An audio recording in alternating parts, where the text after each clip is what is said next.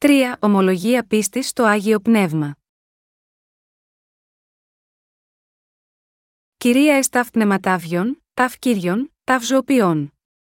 Εσμίαν, γάμα ιαν, καθολικν κυρία αποστολικν κλησίαν. Μολόγνη βάπτισμα έσφεσιν Μάρτιν. Προσδόκ νάσταση νέκρν. Και ζωήν το μέλλοντος αόνο μην. Ο Τριαδικός Θεός.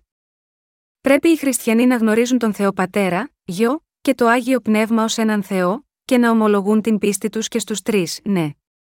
Οι λόγοι είναι οι ακόλουθοι. Ο Θεός Πατέρας, ο Υιός και το Άγιο Πνεύμα, όλοι μαζί έλαβαν μέρος στην δημιουργία και έδωσαν ζωή στο ανθρώπινο γένος. Αλλά ο Θεός Πατέρας είναι πατέρας του Άγιου Γιου.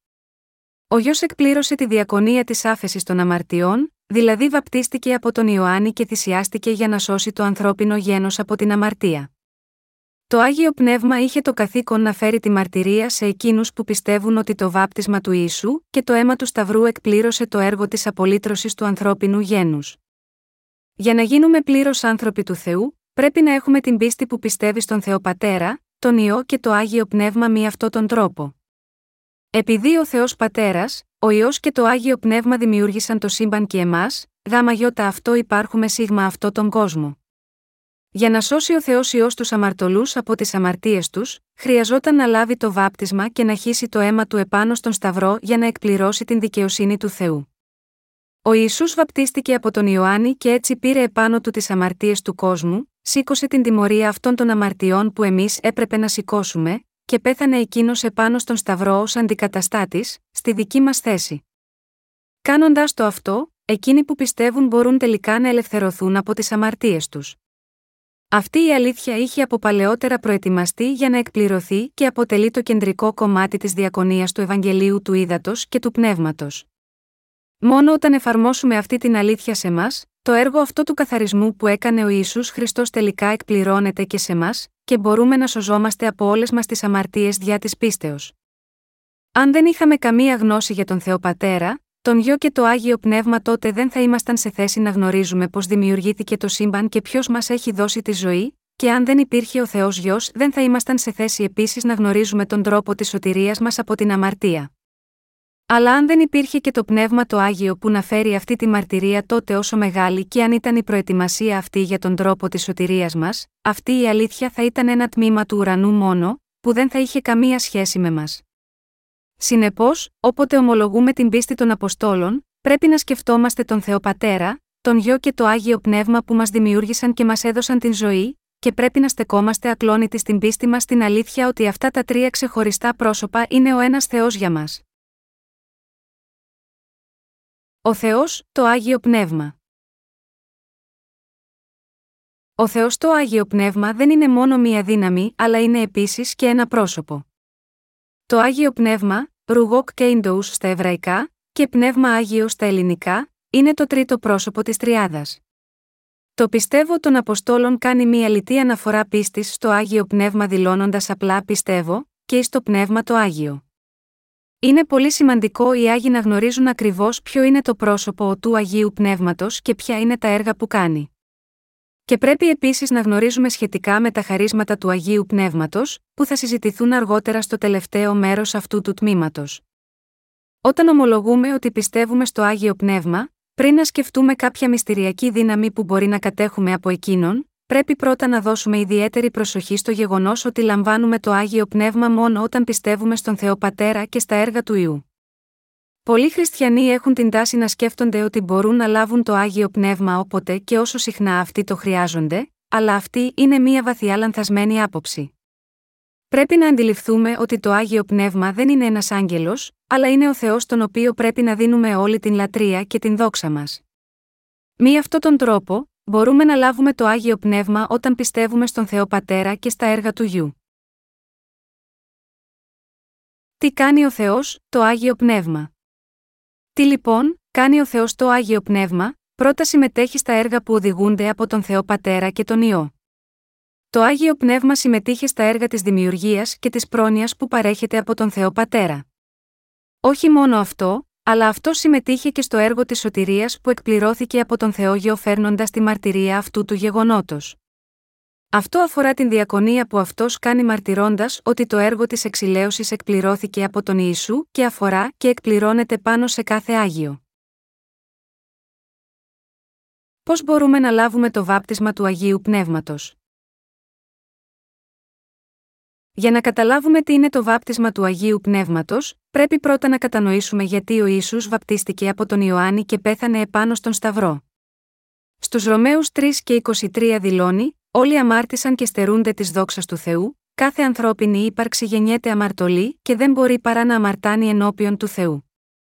Σύμφωνα με το Ρωμαίους 6 και 23 που μας λέει ότι ο μισθός της αμαρτίας είναι θάνατος, συνεπώς, καμία ανθρώπινη ύπαρξη δεν μπορεί να αποφύγει την τιμωρία του θανάτου που είναι η ποινή της αμαρτίας. Αλλά ο Θεός Πατέρας, που αγαπάει τους ανθρώπους, προετοίμασε έναν τρόπο μέσω του οποίου να μπορούμε να καθαριζόμαστε από τις αμαρτίες μας, να κρινόμαστε και να σωζόμαστε από αυτές, μέσω του Ιησού. Ο Θεός Πατέρας έστειλε τον μονάκριβο γιο του, τον Ιησού, που πήρε την τιμωρία που εμείς αξίζαμε επάνω του μέσω του βαπτίσματος και της θυσίας του επάνω στον Σταυρό. Παίρνοντας τη δική μας θέση, ο Ιησούς πήρε επάνω του τις αμαρτίες μας και τιμωρήθηκε πεθαίνοντας από τον Θεό Πατέρα. Ωστόσο, ο Ιησούς που είναι χωρίς αμαρτία, δίκαιος και άμομο, νίκησε τον θάνατο και θριάμβευσε επάνω σίγμα αυτόν. Αναστήθηκε λοιπόν από τους νεκρούς. Πώς, τότε αυτά τα έργα του εξυλασμού εκπληρώθηκαν από τον Ιησού, σχετικά με το ανθρώπινο γένος, πιστεύουμε στα έργα του, σημαίνει ότι λαμβάνουμε την άφεση για όλες τις αμαρτίες μας. Ο Ιησούς, που σήκωσε όλες τις αμαρτίες του ανθρώπινου γένους με το βάπτισμά του από τον Ιωάννη στον Ιορδάνη ποταμό, έλαβε όλη την τιμωρία και υπέφερε επάνω στον Σταυρό για να μας δώσει την συγχώρεση των αμαρτιών μας. Όταν πιστεύουμε ότι ο Ιησούς βαπτίστηκε από τον Ιωάννη και υπέφερε πεθαίνοντας εκείνος θυσιαζόμενος και πληρώνοντας την δική μας τιμωρία για την αμαρτία, η δικαιοσύνη του Θεού εκπληρώνεται μέσα στις καρδιές μας. Επιπλέον, η δικαιοσύνη του Ιησού μεταδίδεται επάνω σε μας ως δική μας δικαιοσύνη και εμείς δινόμαστε μέσα σίγμα αυτήν, και συνεπώς εμείς θεωρούμαστε ως τελείως δικαιωμένοι ενώπιον του Θεού, γινόμαστε δικά του παιδιά, και συμμετέχουμε στην αιώνια ζωή. Το Γαλάτες 3 και 27 δηλώνει: Όσοι βαπτιστήκατε στον Χριστό, δηθήκατε τον Χριστό. Το Ιωάννης 3 και 16 δηλώνει: Διότι τόσο αγάπησε ο Θεός τον κόσμο ώστε έστειλε τον γιο του τον μονογενή, ώστε να μην χαθεί όποιος πιστεύει σίγμα αυτόν αλλά να έχει ζωή αιώνια. Όπως λέει αυτό το εδάφιο, Γινόμαστε δίκαιοι ακριβώς την στιγμή που πιστεύουμε ότι όλες μας οι αμαρτίες μεταβιβάστηκαν επάνω στον Ιησού μέσω του βαπτίσματος που έλαβε από τον Ιωάννη, και πιστεύουμε στην τιμωρία που έλαβε πάνω στον Σταυρό. Η λέξη βάπτισμα φέρει πολλές σημασίες, μία από τις οποίες σημαίνει ότι καθαριζόμαστε από τις αμαρτίες, και μία άλλη σημαίνει ένωση. Γάμα γιώτα αυτό πρέπει να αντιληφθούμε ότι το να βαπτιζόμαστε από το Άγιο Πνεύμα σημαίνει να ξέρουμε και να πιστεύουμε τον τρόπο που ο Ιησούς, ο Γιος, έχει λύσει το πρόβλημα του βάρους των αμαρτιών, και ότι μέσω αυτής της πίστης λαμβάνουμε το βάπτισμα του Αγίου Πνεύματος. Το ότι το Άγιο Πνεύμα έχει έρθει μέσα στις καρδιές μας, κατοικεί μέσα σε μας και μένει ενωμένο με μας, σημαίνει ότι έχουμε πιστέψει στο βάπτισμα του Ιησού. Αυτή η διακονία του Αγίου Πνεύματος περιγράφεται πολύ καλά στην περικοπή από το Ματθαίος 3, 13, 17. Ο Ισού είπε ότι ο λόγος που εκείνος βαπτίστηκε από τον Ιωάννη ήταν για να εκπληρώσει όλη την δικαιοσύνη του Θεού με τον τρόπο του βαπτίσματος που εκείνος έλαβε από τον Ιωάννη. Συνεπώς, για να λάβουμε το άγιο πνεύμα σημαίνει ότι πρώτα πιστεύουμε ότι ο Ισού πήρε επάνω του όλες τις αμαρτίες του ανθρώπινου γένους με το βάπτισμά του από τον Ιωάννη. Με τον τρόπο αυτό μπορούμε να ενωθούμε με το Άγιο Πνεύμα και η βίβλος επίσης μας λέει ότι λαμβάνουμε το Άγιο Πνεύμα πιστεύοντας το δώρο της άφεσης των αμαρτιών, ότι ο Ιησούς θυσιάστηκε και έχισε το αίμα του επειδή αυτός δέχτηκε όλες τις αμαρτίες του ανθρώπινου γένους επειδή αυτός δέχτηκε όλες τις αμαρτίες του κόσμου να μεταβιβαστούν επάνω του με το βάπτισμά του. Το Άγιο Πνεύμα κατοικεί μέσα στις καρδιές εκείνων που έχουν καθαριστεί από τις αμαρτίες τους με το βάπτισμα του Ιησού και το αίμα που χύθηκε στον Σταυρό. Αυτό φαίνεται στη συζήτηση που ο Ιησούς είχε με τον Νικόδημο. Ο Ιησούς είπε στον Νικόδημο που ήρθε να τον δει, ότι μόνο εκείνοι που έχουν γεννηθεί ξανά μπορούν να δουν τη βασιλεία του Θεού. Να γεννηθείς ξανά σημαίνει ότι μία ψυχή που έχει πεθάνει εξαιτίας της αμαρτίας αναβιώνει εκ νέου και συμμετέχει στην αιώνια ζωή της βασιλείας του Θεού. Ακούγοντας την αλήθεια για την αναγέννηση, ο Νικόδημος ήταν ανίκανος να κατανοήσει τι αυτό σήμαινε, και έτσι ζήτησε από τον Ιησού πώς μπορεί να γίνει κάτι τέτοιο. Τότε ο Ιησούς του απάντησε, αποκρίθηκε ο Ιησούς, σε διαβεβαιώνω απόλυτα, αν κάποιος δεν γεννηθεί από νερό και πνεύμα, δεν μπορεί να μπει μέσα στη βασιλεία του Θεού. Ιωάννης 3, 5 Μόνο όταν πιστεύουμε στην διακονία του Ιησού ότι αυτός εξάλληψε όλες τις αμαρτίες μας και ακόμα και αυτή την ρίζα της αμαρτίας μας, μπορούμε να γεννηθούμε ξανά εκ νέου, και αυτό το θαυμάσιο έργο εκπληρώθηκε όταν εκείνος βαπτίστηκε και πέθανε επάνω στον Σταυρό. Όταν πιστεύουμε σίγμα αυτό, το άγιο πνεύμα έρχεται και κατοικεί μέσα μας. Δεν απαιτείται καμία ιδιαίτερη προσπάθεια, έργο, επίτευγμα, ικανότητα ή ανθρώπινο χαρακτηριστικό για να επιτευχθεί αυτό. Χρειαζόμαστε την πίστη που πιστεύει στην αλήθεια ότι μόνο το βάπτισμα του Ιησού και ο θάνατός του επάνω στον Σταυρό έχει ξεπλύνει όλες τις αμαρτίες του ανθρώπινου γένους. Πρέπει να δώσουμε προσοχή σίγμα αυτό που ο Ιησούς λέει στη συνέχεια της συζήτησής του με τον Νικόδημο.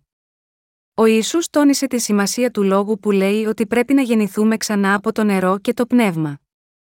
Το έργο του Αγίου Πνεύματος είναι αυτό που μας κάνει να γεννηθούμε ξανά, δηλαδή το βάπτισμα του Αγίου Πνεύματος, και δεν είναι μόνο η μεταστροφή που συμβαίνει σε ένα αρκετά σημαντικό βάθος μέσα στην καρδιά ενός ανθρώπου, αλλά είναι επίσης μια αρκετά μυστηριώδης διακονία.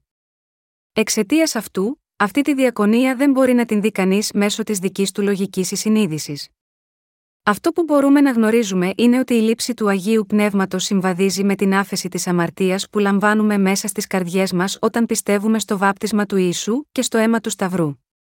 Αντιλαμβανόμαστε ότι έχουμε γίνει παιδιά του Θεού όταν λαμβάνουμε τη δωρεά του Αγίου Πνεύματος, Ρωμαίους 8 και 15. Ποιος είναι το Άγιο Πνεύμα; Το Άγιο Πνεύμα αναφέρεται στο τρίτο πρόσωπο του Θεού. Η πίστη σίγμα αυτή την τριάδα είναι το πιο βασικό και σημαντικό μέρος της πίστης μας. Αυτή η αλήθεια μπορεί να γίνει καθόλου γνωστή και κατανοητή αν πιστέψουμε στο Ευαγγέλιο του Ήδατος και του Πνεύματος. Γιατί, οι λόγοι είναι οι ακόλουθοι, 1. Επειδή η αμαρτωλή είναι τα δημιουργήματα ενώ ο Θεός είναι ο απόμακρος Θεός, εκείνος που δημιούργησε το σύνολο του σύμπαντος και όλο το ανθρώπινο γένος. Γάμα γιώτα αυτό τον λόγο, η αλήθεια της τριαδικότητας δεν μπορεί να γίνει γνωστή μέχρι κάποιος να λάβει την άφεση για όλες του τις αμαρτίες πιστεύοντας το Ευαγγέλιο του Ήδατος και του Πνεύματος. 2. Εξαιτίας των παραβάσεων τους, οι καρδιές των ανθρώπων είναι στο σκοτάδι λόγω της μαυρίλας των αμαρτιών τους. Όπως ακριβώς δεν μπορεί κανείς να δει τίποτα μέσα σε έναν καθρέφτη που είναι θαμπός, έτσι και τα μάτια των καρδιών αυτών που είναι αμαρτωλοί δεν μπορούν να δουν τι έχει κάνει ο Τριαδικός Θεός. 3. Χωρίς τον φωτισμό του Αγίου Πνεύματος, δεν μπορούμε να γνωρίσουμε τα βάθη της καρδιάς του Θεού. Το Άγιο Πνεύμα φέρει τη μαρτυρία ότι ο λόγος του Θεού είναι αλήθεια, Ιωάννης 16 και 13. Μη αυτόν τον τρόπο, το Άγιο Πνεύμα μας ικανώνει να γνωρίσουμε τι είναι η αλήθεια του ύδατος και του πνεύματος. Επειδή αυτός είναι ο Θεός που είναι ένα πρόσωπο πλήρες σε γνώση, συναισθήματα και θέληση. Αυτός κατοικεί μέσα σίγμα εκείνους που πιστεύουν στο γραπτό λόγο του Θεού και εργάζεται μαζί τους. Πρέπει συνεπώς να τον λατρεύουμε να τον εμπιστευόμαστε, να τον αγαπάμε και να υπακούμε σίγμα αυτόν. Ποια είναι τα πρωταρχικά έργα του Αγίου Πνεύματος; Το Άγιο Πνεύμα κάνει το έργο της επισφράγησης των καρδιών των Αγίων που έχουν συγχωρεθεί από τις αμαρτίες τους πιστεύοντας το Ευαγγέλιο του Ήδατος και του Πνεύματος. Το Άγιο Πνεύμα εργάζεται μέσα στις καρδιές μας σύμφωνα με την πίστη μας στον γραπτό λόγο της αλήθειας. 1. Φέρει τη μαρτυρία του γεγονότος ότι ο λόγος του Θεού είναι αλήθεια. Το Άγιο Πνεύμα είναι εγγύηση για τις καρδιές εκείνων που πιστεύουν στον λόγο του βαπτίσματος του Ιησού και στον Σταυρό.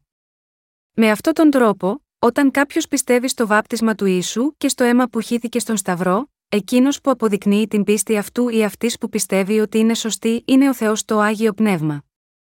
Το Άγιο Πνεύμα εργάζεται ανάμεσα σε εκείνους που πιστεύουν με βεβαιότητα στο γραπτό λόγο. Το Άγιο Πνεύμα αποδεικνύει την πίστη εκείνων που πιστεύουν στο Ευαγγέλιο του Ήδατος και του Πνεύματος.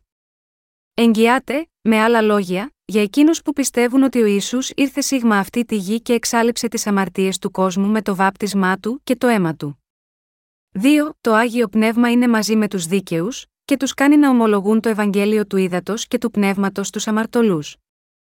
Στο Ιωάννης 16, 8, 9, ο Ιησούς είπε «Και όταν έρθει εκείνος, θα ελέγξει τον κόσμο για αμαρτία, και για δικαιοσύνη, και για κρίση για αμαρτία μεν, επειδή δεν πιστεύουν σε μένα».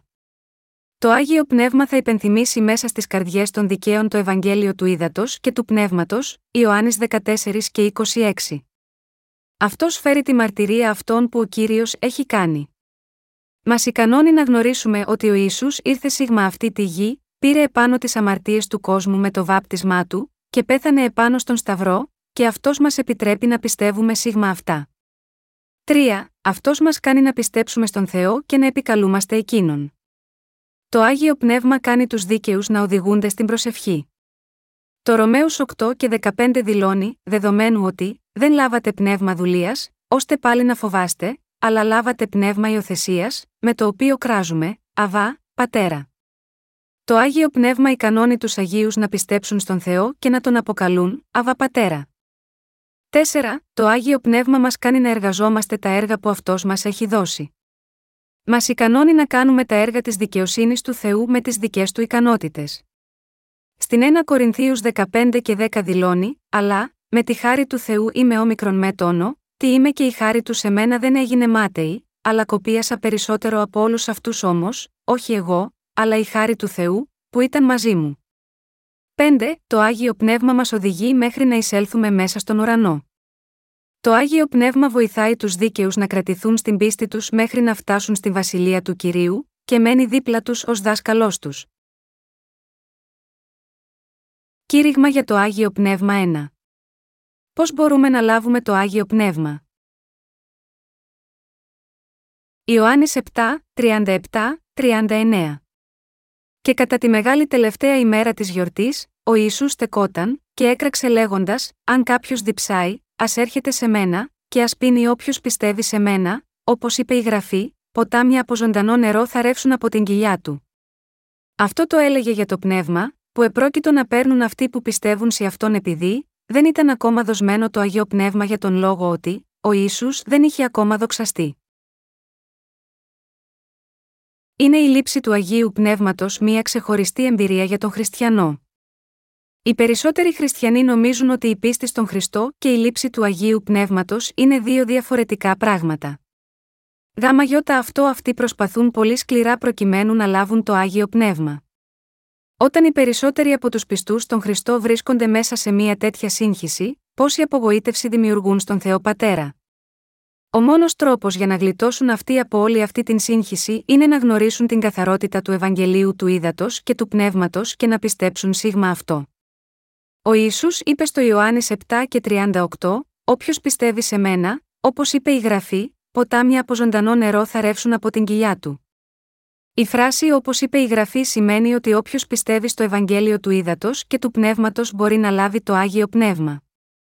Το άγιο πνεύμα κατοικεί μέσα στις καρδιές εκείνων που πιστεύουν ότι ο Ισού Χριστός ήρθε σίγμα αυτή τη γη μέσω του Ήδατο και του Πνεύματος και έχει σώσει τους αμαρτωλούς από τις παραβάσεις τους. Όταν κάποιος γνωρίζει και πιστεύει στο Ευαγγέλιο του Ήδατο και του Πνεύματος, το άγιο πνεύμα τότε πλημμυρίζει την καρδιά του τη σαν ποτάμι. Ο Ισού είπε ότι όποιος διψάει πρέπει να πάει σίγμα εκείνον για να ξεδιψάσει. Εκείνοι στον οποίον τις καρδιές πλημμυρίζει το άγιο πνεύμα ως ποταμός είναι εκείνοι που έχουν λάβει πραγματικά θαυμάσιες ευλογίες πιστεύοντας το Ευαγγέλιο του Ήδατος και του Πνεύματος. Με τον ίδιο τρόπο, το άγιο πνεύμα δεν έρχεται ως ξεχωριστή εμπειρία σε εκείνους που πιστεύουν στον Ιησού, όπως είπε η γραφή. Εκείνοι που ειλικρινά εξητούν να λάβουν το άγιο πνεύμα πιστεύουν ότι αν και μόνο προσευχηθούν διακαώς και τυφλά, τότε αυτός θα έρθει επάνω τους. Αλλά μία τέτοια πίστη δεν έχει καμία σχέση με το αληθινό Ευαγγέλιο που μας κάνει ικανούς να λάβουμε το άγιο πνεύμα που δόθηκε από τον Ιησού. Η σκέψη ότι κάποιος μπορεί να λάβει το άγιο πνεύμα που έχει δοθεί από τον κύριο ακόμα και αν αυτός ή αυτή το απορρίπτει ή αγνοεί το Ευαγγέλιο του ύδατο και του πνεύματος, δεν είναι αλήθεια. Αν δεν πιστέψουμε στο Ευαγγέλιο του Ήδατος και του Πνεύματος που δόθηκε από τον Ιησού, δεν μπορούμε να λάβουμε το Πνεύμα του Θεού. Δεν μπορούμε να το αγοράσουμε όπως αγοράζουμε τα αγαθά με τα χρήματά μας. Το άγιο πνεύμα έρχεται επάνω μας ως δώρο μόνο όταν πιστεύουμε στο Ευαγγέλιο του Ήδατος και του Πνεύματος.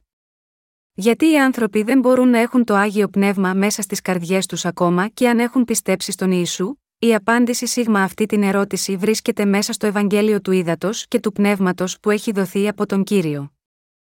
Ο λόγος που τόσοι χριστιανοί βρίσκονται μέσα στο σκοτάδι είναι επειδή πολλοί έχουν παρερμηνεύσει το άγιο πνεύμα, όπως περιγράφεται στο Πράξει 2, που ήρθε επάνω στους Αποστόλους την ημέρα της Πεντηκοστής. Οι περισσότεροι από αυτοί νομίζουν ότι οι Απόστολοι έλαβαν την πλήρωση του Αγίου Πνεύματος μετά από ειλικρινείς προσευχές. Ακόμη και αν ο Ιησούς δεν δίνει το Άγιο Πνεύμα σε εκείνους που είναι αμαρτωλοί, υπάρχουν ωστόσο πάρα πολλοί άνθρωποι που επιμένουν σίγμα αυτό πεισματικά. Όταν αυτοί που δεν ξέρουν το Ευαγγέλιο του Ήδατος και του Πνεύματος διψούν γάμα αυτό το Άγιο Πνεύμα και επιμένουν να το λάβουν, τότε δαιμόνια υποκρίνονται ότι είναι ο Ισού και έρχονται μέσα σίγμα αυτούς και αυτοί γίνονται φανατισμένοι βρισκόμενοι σε κατάληψη από αυτά τα κακά πνεύματα. Συνεπώς, οι άνθρωποι δεν πρέπει να προσπαθούν να λάβουν το άγιο πνεύμα διά της βίας μέσα από το δικό τους πείσμα. Είναι πολύ επικίνδυνο για κάποιον που δεν έχει λάβει την άφεση της αμαρτίας να αναζητάει το άγιο πνεύμα. Πρέπει να αντιληφθούμε ότι είναι μάταιο να αναζητάμε κάτι που είναι αδύνατο. Η γραφή λέει ότι η εξουσία εκείνων που έχουν λάβει την άφεση των αμαρτιών τους είναι μεγάλη. Στο Ιωάννης 20 και 23 ο Ιησούς είπε: Αν τις αμαρτίες κάποιον συγχωρέσετε, είναι σε αυτούς συγχωρεμένες αν κάποιον τις κρατάτε, είναι κρατημένες. Δίνεται λοιπόν μια τέτοια εξουσία σε εκείνους που έχουν λάβει το άγιο πνεύμα. Η εξουσία τους είναι μεγάλη, και η ευθύνη τους είναι επίσης μεγάλη. Ο Ιησούς είπε στον Πέτρο: Θα σου δώσω τα κλειδιά του ουρανού. Αυτή η εξουσία δεν είναι τίποτα μπροστά σε εκείνους που έχουν λάβει την άφεση των αμαρτιών τους μέσω του Ευαγγελίου του Ήδατος και του Πνεύματος. Η εξουσία εκείνων που έχουν λάβει την άφεση των αμαρτιών και το άγιο πνεύμα μέσα στις καρδιές τους πιστεύοντας το Ευαγγέλιο του Ήδατος και του Πνεύματος είναι πραγματικά θαυμάσια. Έχουν την εξουσία να οδηγήσουν ανθρώπους στο δρόμο προς τον ουρανό όπως και να τους αφήσουν να πάνε στην κόλαση. Συνεπώς, αν οι Άγιοι δεν διακηρύξουν το Ευαγγέλιο της συγχώρεσης της αμαρτίας στους αμαρτωλούς και τους αφήσουν όπως αυτοί είναι, τότε θα είναι εκείνοι που άφησαν αυτούς τους αμαρτωλούς να οδηγηθούν στην καταστροφή τους. Η εξουσία να συγχωρούνται οι αμαρτίες των ανθρώπων έχει λοιπόν δοθεί στους Αγίους. Δίνουμε τις ευχαριστίες μας στον Θεό που μας οδήγησε στο Ευαγγέλιο του Ήδατος και του Πνεύματος και μας έδωσε την δυνατότητα να λάβουμε το άγιο πνεύμα. Έχουμε λάβει το Άγιο Πνεύμα πιστεύοντας στο βάπτισμα του Ιησού και στο αίμα που χύθηκε στο Σταυρό καθώς και στην συγχώρεση των αμαρτιών μας. Το Ευαγγέλιο του Ήδατος και του Πνεύματος είναι το μόνο αληθινό Ευαγγέλιο που κάνει τους ανθρώπους ικανούς ώστε να λάβουν το Άγιο Πνεύμα. Κήρυγμα για το Άγιο Πνεύμα 2 Λάβατε το Άγιο Πνεύμα όταν πιστέψατε. Πράξεις 19, 1, 7 και ενώ ο Απολός ήταν στην Κόρινθο, ο Παύλος, αφού πέρασε στα ανωτερικά μέρη, ήρθε στην Εφεσό και βρίσκοντας μερικούς μαθητές, είπε σε αυτούς: Λάβατε πνεύμα αγιό όταν πιστέψατε, και εκείνοι είπαν σε αυτόν: Μα, ούτε αν υπάρχει πνεύμα αγιό ακούσαμε. Και τους είπε: Σε τη βαπτιστήκατε, λοιπόν, και εκείνοι είπαν: Στο βάπτισμα του Ιωάννη. Και ο Παύλος είπε: Ο Ιωάννης μεν βάπτισε βάπτισμα μετάνοιας, λέγοντας τον λαό να πιστέψουν σε εκείνον που θα ερχόταν ύστερα από αυτόν, δηλαδή, στον Ιησού Χριστό. Και όταν το άκουσαν, βαπτίστηκαν στο όνομα του Κυρίου Ιησού. Και αφού ο Παύλος έβαλε επάνω τους τα χέρια, ήρθε το πνεύμα το Αγιό επάνω σε αυτούς, και μιλούσαν γλώσσες και προφήτευαν. Και όλοι αυτοί οι άνδρες ήσαν περίπου δώδεκα. Λάβατε Άγιο Πνεύμα όταν πιστέψατε, ακόμα και για τους χριστιανούς αυτή η ερώτηση είναι πολύ άγνωστη. Ο Απόστολος Παύλος ρώτησε τους πιο πάνω πιστούς αν αυτοί έλαβαν το άγιο πνεύμα όταν αρχικά πίστεψαν και μετά τους εξηγεί πως αυτοί που έχουν πιστέψει στον Χριστό, χωρίς όμως να έχουν λάβει το άγιο πνεύμα θα μπορούσαν να το λάβουν. Στην παραπάνω περικοπή, ο Παύλος για μία ακόμα φορά δίνοντας τη μαρτυρία του για την δύναμη του βαπτίσματος του ίσου, αναζωπυρώνει ξανά την πίστη τους. Όταν ο Απολός ήταν στην Κόρινθο, ο Παύλος έχοντας περάσει το επάνω μέρος της Μικράς Ασίας, ήρθε στην Έφεσο, και βρίσκοντας μερικούς μαθητές είπε σίγμα αυτούς, λάβατε το άγιο πνεύμα όταν πιστέψατε, η σύναξη της Εκκλησίας της Εφέσου είχε πλήρη άγνοια της αλήθειας ότι αυτοί έλαβαν άγιο πνεύμα όταν αυτοί πίστεψαν στον Ιησού. Ο Παύλος τότε τους ρώτησε, Σε ποιον τότε εσείς βαπτιστήκατε, αυτοί απάντησαν ότι αυτοί είχαν βαπτιστεί στο βάπτισμα του Ιωάννη. Ο Παύλος με άλλα λόγια ρώτησε την σύναξη, Λάβατε το άγιο πνεύμα όταν πιστέψατε στον Ιησού, αυτή είναι η διαφορά ανάμεσα στον Παύλο και στους συνηθισμένους χριστιανούς, και είναι επίσης η βασική διαφορά ανάμεσα σε εκείνους που ξέρουν το μυστήριο του βαπτίσματος του ίσου και σε εκείνους που δεν το ξέρουν.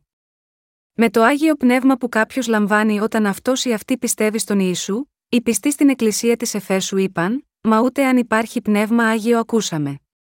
Με αυτό εννοούσαν πως θα μπορούσαμε να λάβουμε το άγιο πνεύμα όταν δεν έχουμε καν ακούσει γάμα γιώτα αυτών, σε εκείνους που δεν έχουν γνωρίσει το μυστήριο του βαπτίσματος που έλαβε ο Ιησούς, η αλήθεια της λήψης του αγίου πνεύματος ήταν κάτι εντελώς καινούριο. Αυτοί έπρεπε να γνωρίσουν και να πιστέψουν στο βάπτισμα που ο Ιησούς είχε λάβει. Ακούγοντας ότι αυτοί είχαν βαπτιστεί μόνο στο βάπτισμα του Ιωάννη, ο Παύλος τους εξήγησε την σχέση που υπάρχει μεταξύ του βαπτίσματος και του Αγίου Πνεύματος. Αυτοί λοιπόν πίστεψαν ξανά στο νόημα του βαπτίσματος που ο Ιησούς Χριστός είχε λάβει. Παρομοίως, υπάρχει τεράστια διαφορά μεταξύ της πίστης σε εκείνον πιστεύοντας και στο νόημα του βαπτίσματος που ο Ισού έλαβε από τον Ιωάννη με την απλή πίστη σε εκείνον χωρίς να έχουμε αυτή τη γνώση.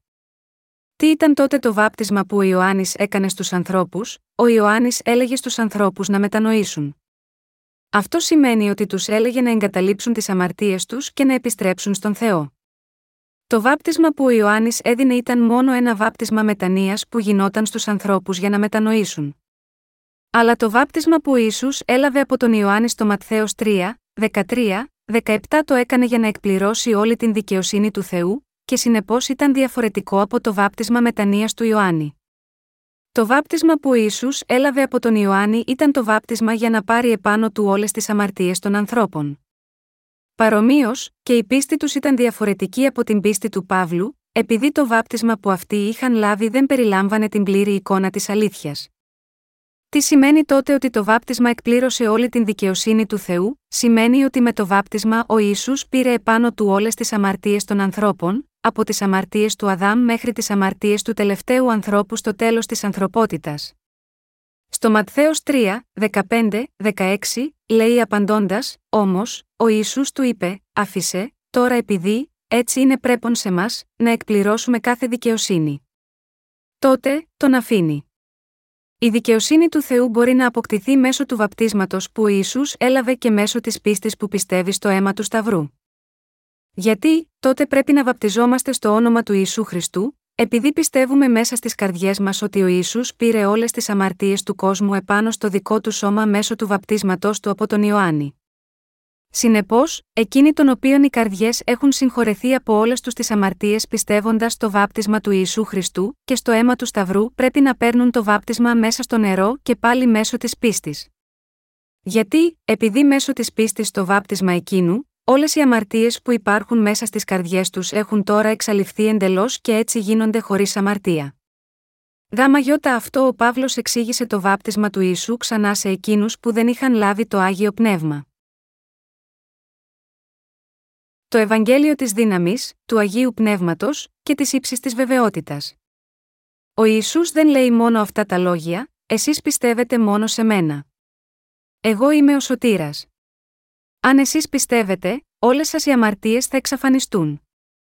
Μάλλον με το βάπτισμά του ο Ιησούς στην πραγματικότητα δέχτηκε τις αμαρτίες του καθένα μας σίγμα αυτό τον κόσμο μία για πάντα, και τις πήρε όλες επάνω του. Ο Ιησούς στην πραγματικότητα έλαβε το βάπτισμα από τον Ιωάννη και κάνοντάς το αυτό εκείνος στην πραγματικότητα δέχτηκε τις αμαρτίες του κόσμου που μεταβιβάστηκαν επάνω του, και πήγε στον Σταυρό, και σήκωσε την τιμωρία της αμαρτίας. Τα βασανιστήρια του επάνω στον Σταυρό τον έκαναν να χύσει όλο το αίμα που είχε στην καρδιά του. Και αυτό σηκώθηκε από τους νεκρούς μέσα σε τρεις ημέρες. Με το βάπτισμα του και το αίμα του αυτός εξάλληψε όλες τις αμαρτίες του κόσμου, και έδωσε το άγιο πνεύμα σε εκείνους που το πιστεύουν ως δώρο. Ο Ισού είναι ο σωτήρας που εξάλληψε τις αμαρτίες αυτού του κόσμου, και μας έχει δώσει το Ευαγγέλιο του ύδατο και του πνεύματος που μας κάνει ικανούς να λάβουμε την άφεση της αμαρτίας μας. Το βάπτισμα του Ιησού Χριστού και το αίμα του Σταυρού, με άλλα λόγια κάνουν ικανούς εκείνους που πιστεύουν να λάβουν το άγιο πνεύμα. Για να σώσει τους αμαρτωλούς από τις αμαρτίες τους, ο Ισού γεννήθηκε στην πραγματικότητα σίγμα αυτή τη γη μέσω του σώματος μιας γυναίκας. Όταν αυτός έφτασε στην ηλικία των 30, αυτός πήρε όλες τις αμαρτίες όλου του κόσμου επάνω του μέσω του βαπτίσματός του. Για τον λόγο αυτό αυτός μπόρεσε να θυσιαστεί φέροντας επάνω του όλες αυτές τις αμαρτίες του κόσμου και έχει σε όλο του το αίμα. Και με την ανάστασή του από τους νεκρούς, ο Ισού έγινε ο αληθινός σωτήρας για εκείνους από εμάς που πιστεύουμε σίγμα αυτόν.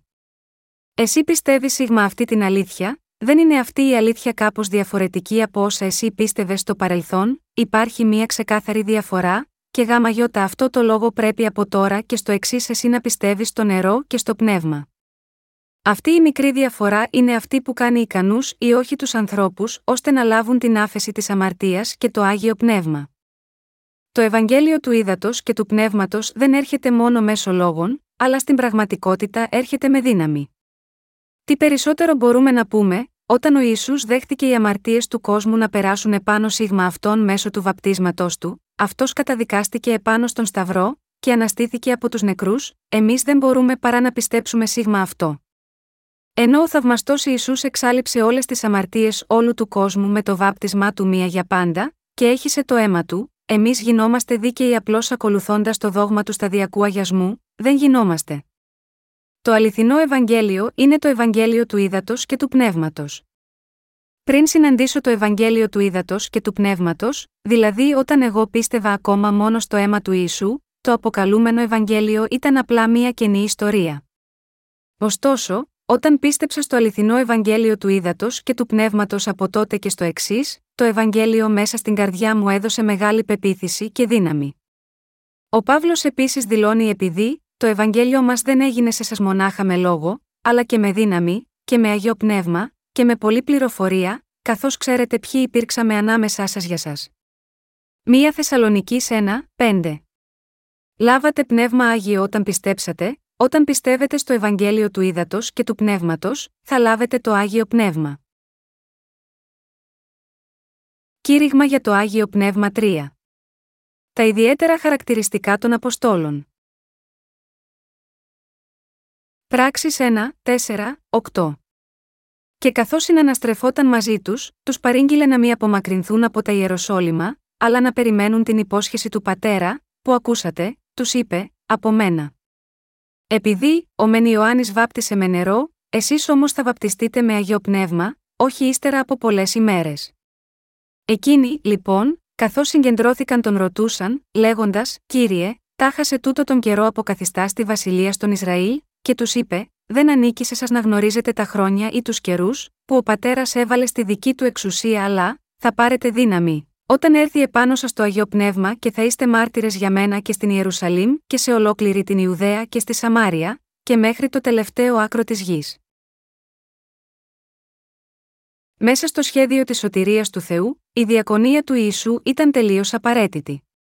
Μέσα στο περιεχόμενο της διακονίας του αυτής ήταν και το βάπτισμα που ο Ισού έλαβε από τον Ιωάννη, το ότι σήκωσε τις αμαρτίες αυτού του κόσμου και πέθανε επάνω στον Σταυρό, και η ανάστασή του. Μία υπόσχεση είχε δοθεί από τον Θεό σε μας ότι αυτός θα έδινε το άγιο πνεύμα του ως δώρο σε εκείνους που θα πίστευαν σίγμα αυτή την αλήθεια. Το άγιο πνεύμα το οποίο ο Θεός δίνει σε εκείνους που έχουν συγχωρεθεί από τις αμαρτίες τους είναι ένα δώρο που επιτρέπεται μόνο σε εκείνους που πιστεύουν στο Ευαγγέλιο του Ήδατος και του Πνεύματος ακριβώς όπως έχει δοθεί από τον Θεό. Στις πράξεις 1, 4 λέει, και καθώς συναναστρεφόταν μαζί τους, τους παρήγγειλε να μην απομακρυνθούν από τα Ιεροσόλυμα, αλλά να περιμένουν την υπόσχεση του πατέρα, που ακούσατε, τους είπε, από μένα. Ο Ιησούς έδωσε την εντολή στους Αποστόλους, να λάβουν το υποσχεμένο Άγιο Πνεύμα, και να μην αφήσουν την Ιερουσαλήμ αλλά να περιμένουν εκεί. Η Ιερουσαλήμ σχετίζεται με την Εκκλησία του Θεού πνευματικά, όπου το Ευαγγέλιο του Ήδατος και του Πνεύματος βρίσκεται. Συνεπώς ο Θεός διέταξε στους Αγίους της Εκκλησίας της Ιερουσαλήμ να μείνουν στην Εκκλησία για να λάβουν το Άγιο Πνεύμα. Το Άγιο Πνεύμα είναι ένα δώρο προς τους αναγεννημένους. Οι Απόστολοι συνέχισαν να ακούνε την υπόσχεση του κυρίου ότι αυτός θα τους έστελνε το Άγιο Πνεύμα.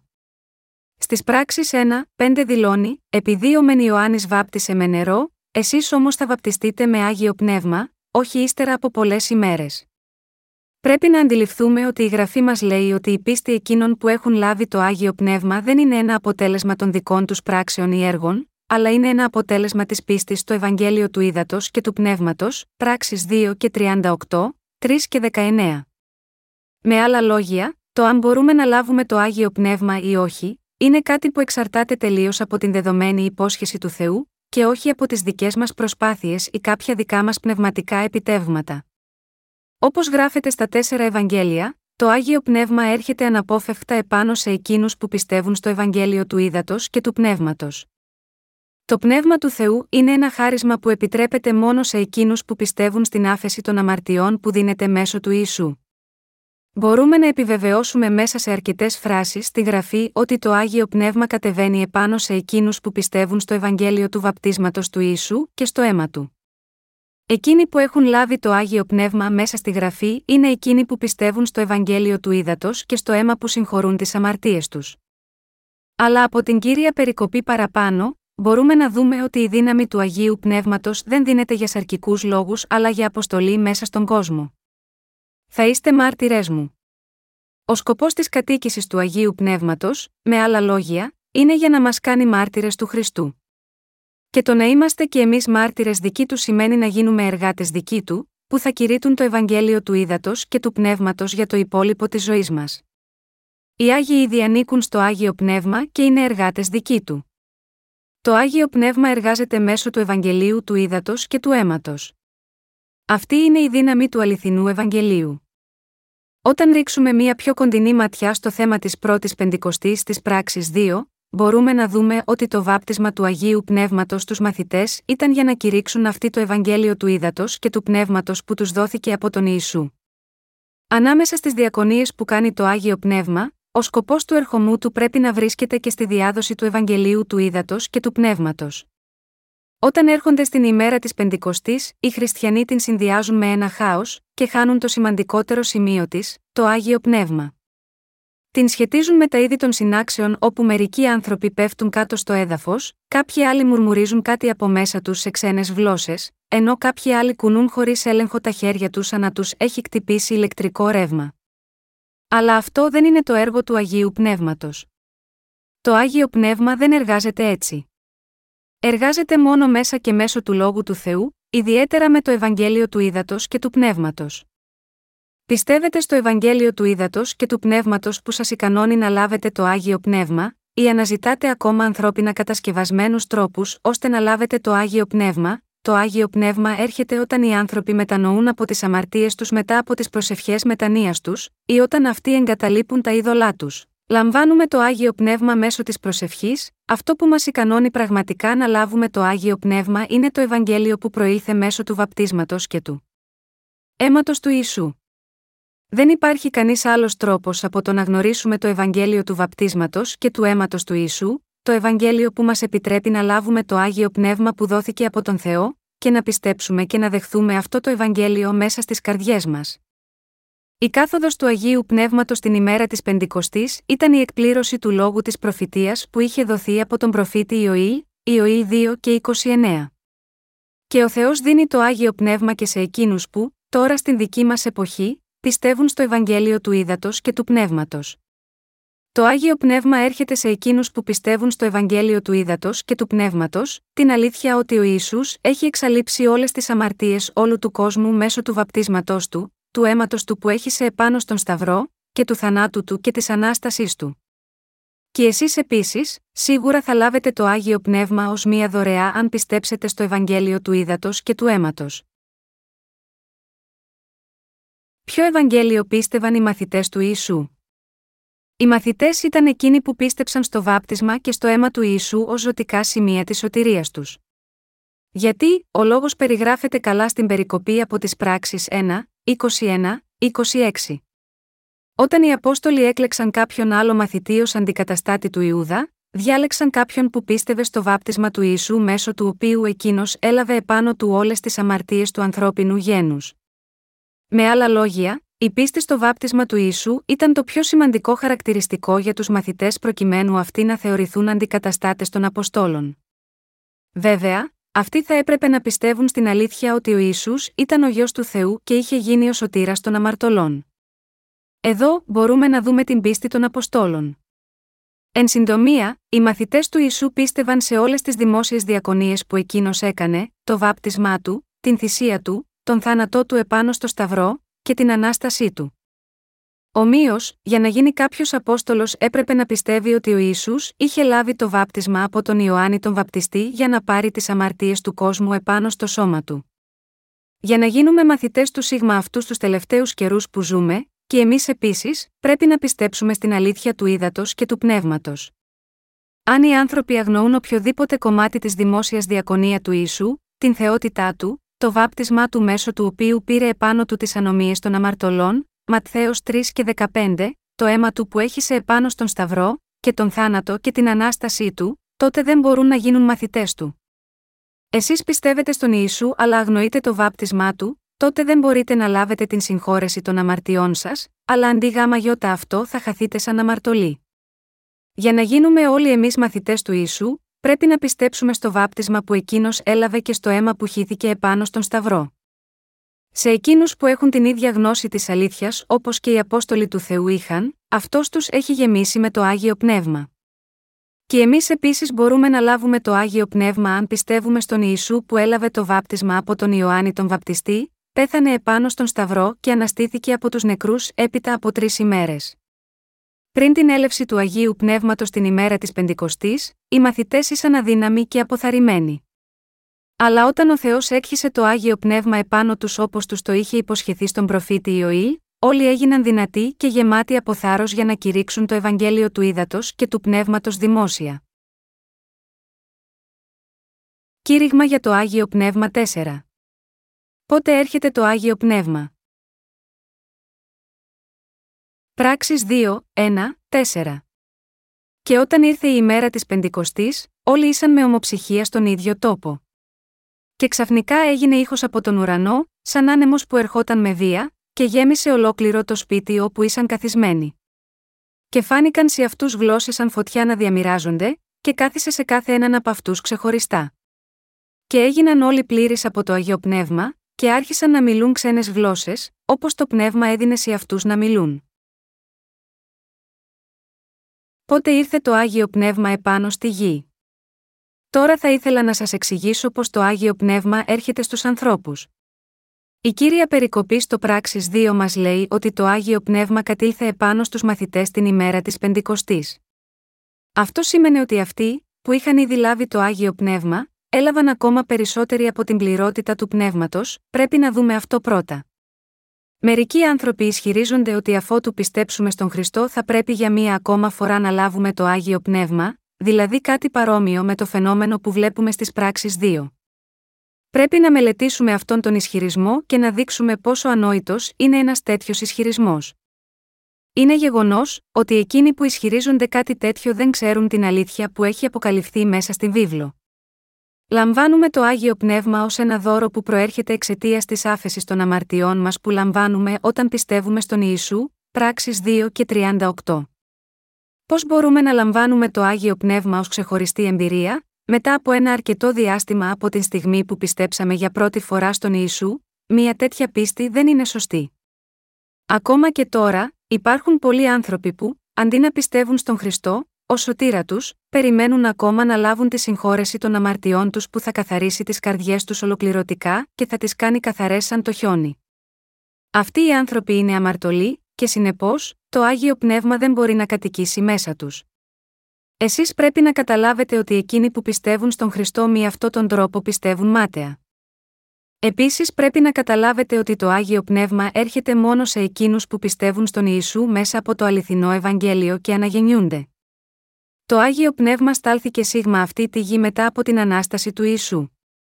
Όταν ο Ισού ήταν επάνω σίγμα αυτή τη γη, στην εποχή της καινής διαθήκης, το άγιο πνεύμα δεν είχε έλθει επάνω στους μαθητές ακόμα. Ο Ισού είπε: αν κανείς διψάει, ας έρθει σε μένα και ας πιει. Εκείνος που πιστεύει σε μένα, όπως λέει η γραφή, θα εκχέονται μέσα από την καρδιά του ποταμί ζών των υδάτων, Ιωάννης 7, 37, 38. Και ο Απόστολος Ιωάννης ξεκάθαρα το παρουσιάζει αυτό λέγοντας: Αυτό το έλεγε για το πνεύμα, που επρόκειτο να παίρνουν αυτοί που πιστεύουν σε αυτόν επειδή, δεν ήταν ακόμα δοσμένο το αγιο πνεύμα για τον λόγο ότι, ο Ιησούς δεν είχε ακόμα δοξαστεί. Ιωάννης 7 και 39. Συνεπώς, μόνο μετά την ανάληψη του Ιησού, ο Ιησούς έστειλε το Άγιο Πνεύμα όπως τους το είχε υποσχεθεί, Ιωάννης 16, 7. Στις πράξεις 1, 4, 5 περιγράφεται το ιστορικό πλαίσιο αυτού του γεγονότος και καθώς συναναστρεφόταν μαζί τους, τους παρήγγειλε να μην απομακρυνθούν από τα Ιεροσόλυμα, αλλά να περιμένουν την υπόσχεση του Πατέρα, που ακούσατε, τους είπε, από μένα. Επειδή, ο μεν Ιωάννης βάπτισε με νερό, εσείς όμως θα βαπτιστείτε με αγιο πνεύμα, όχι ύστερα από πολλές ημέρες. Αυτό ήταν αλήθεια, το άγιο πνεύμα δεν είχε ακόμα έλθει επάνω σίγμα αυτή τη γη και μέσα στις καρδιές των μαθητών, μέχρι την ημέρα της πρώτης Πεντηκοστής στην περίοδο της πρώτης Εκκλησίας. Σε ποιον, τότε, ο Ισού έδωσε το άγιο πνεύμα, έδωσε το άγιο πνεύμα σε εκείνους που πιστεύουν στο βάπτισμά του και στο αίμα που χύθηκε επάνω στον Σταυρό, επειδή αυτή η αλήθεια είναι η αλήθεια της συγχώρεσης της αμαρτίας.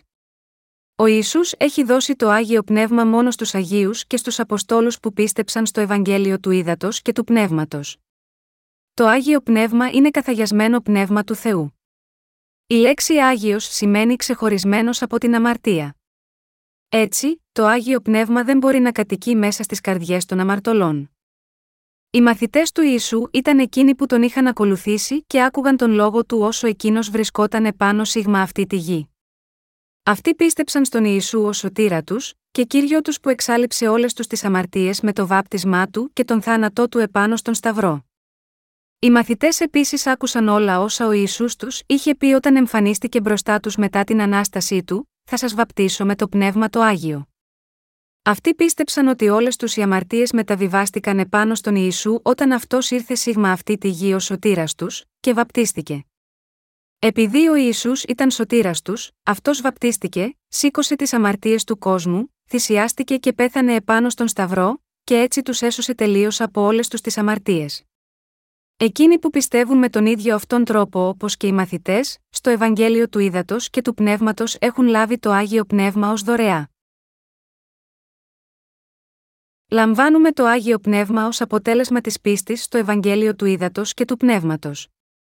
Οι άνθρωποι μπορούν να λάβουν το άγιο πνεύμα ως ένα δώρο μέσω της πίστης στο Ευαγγέλιο του Ήδατος και του Πνεύματος.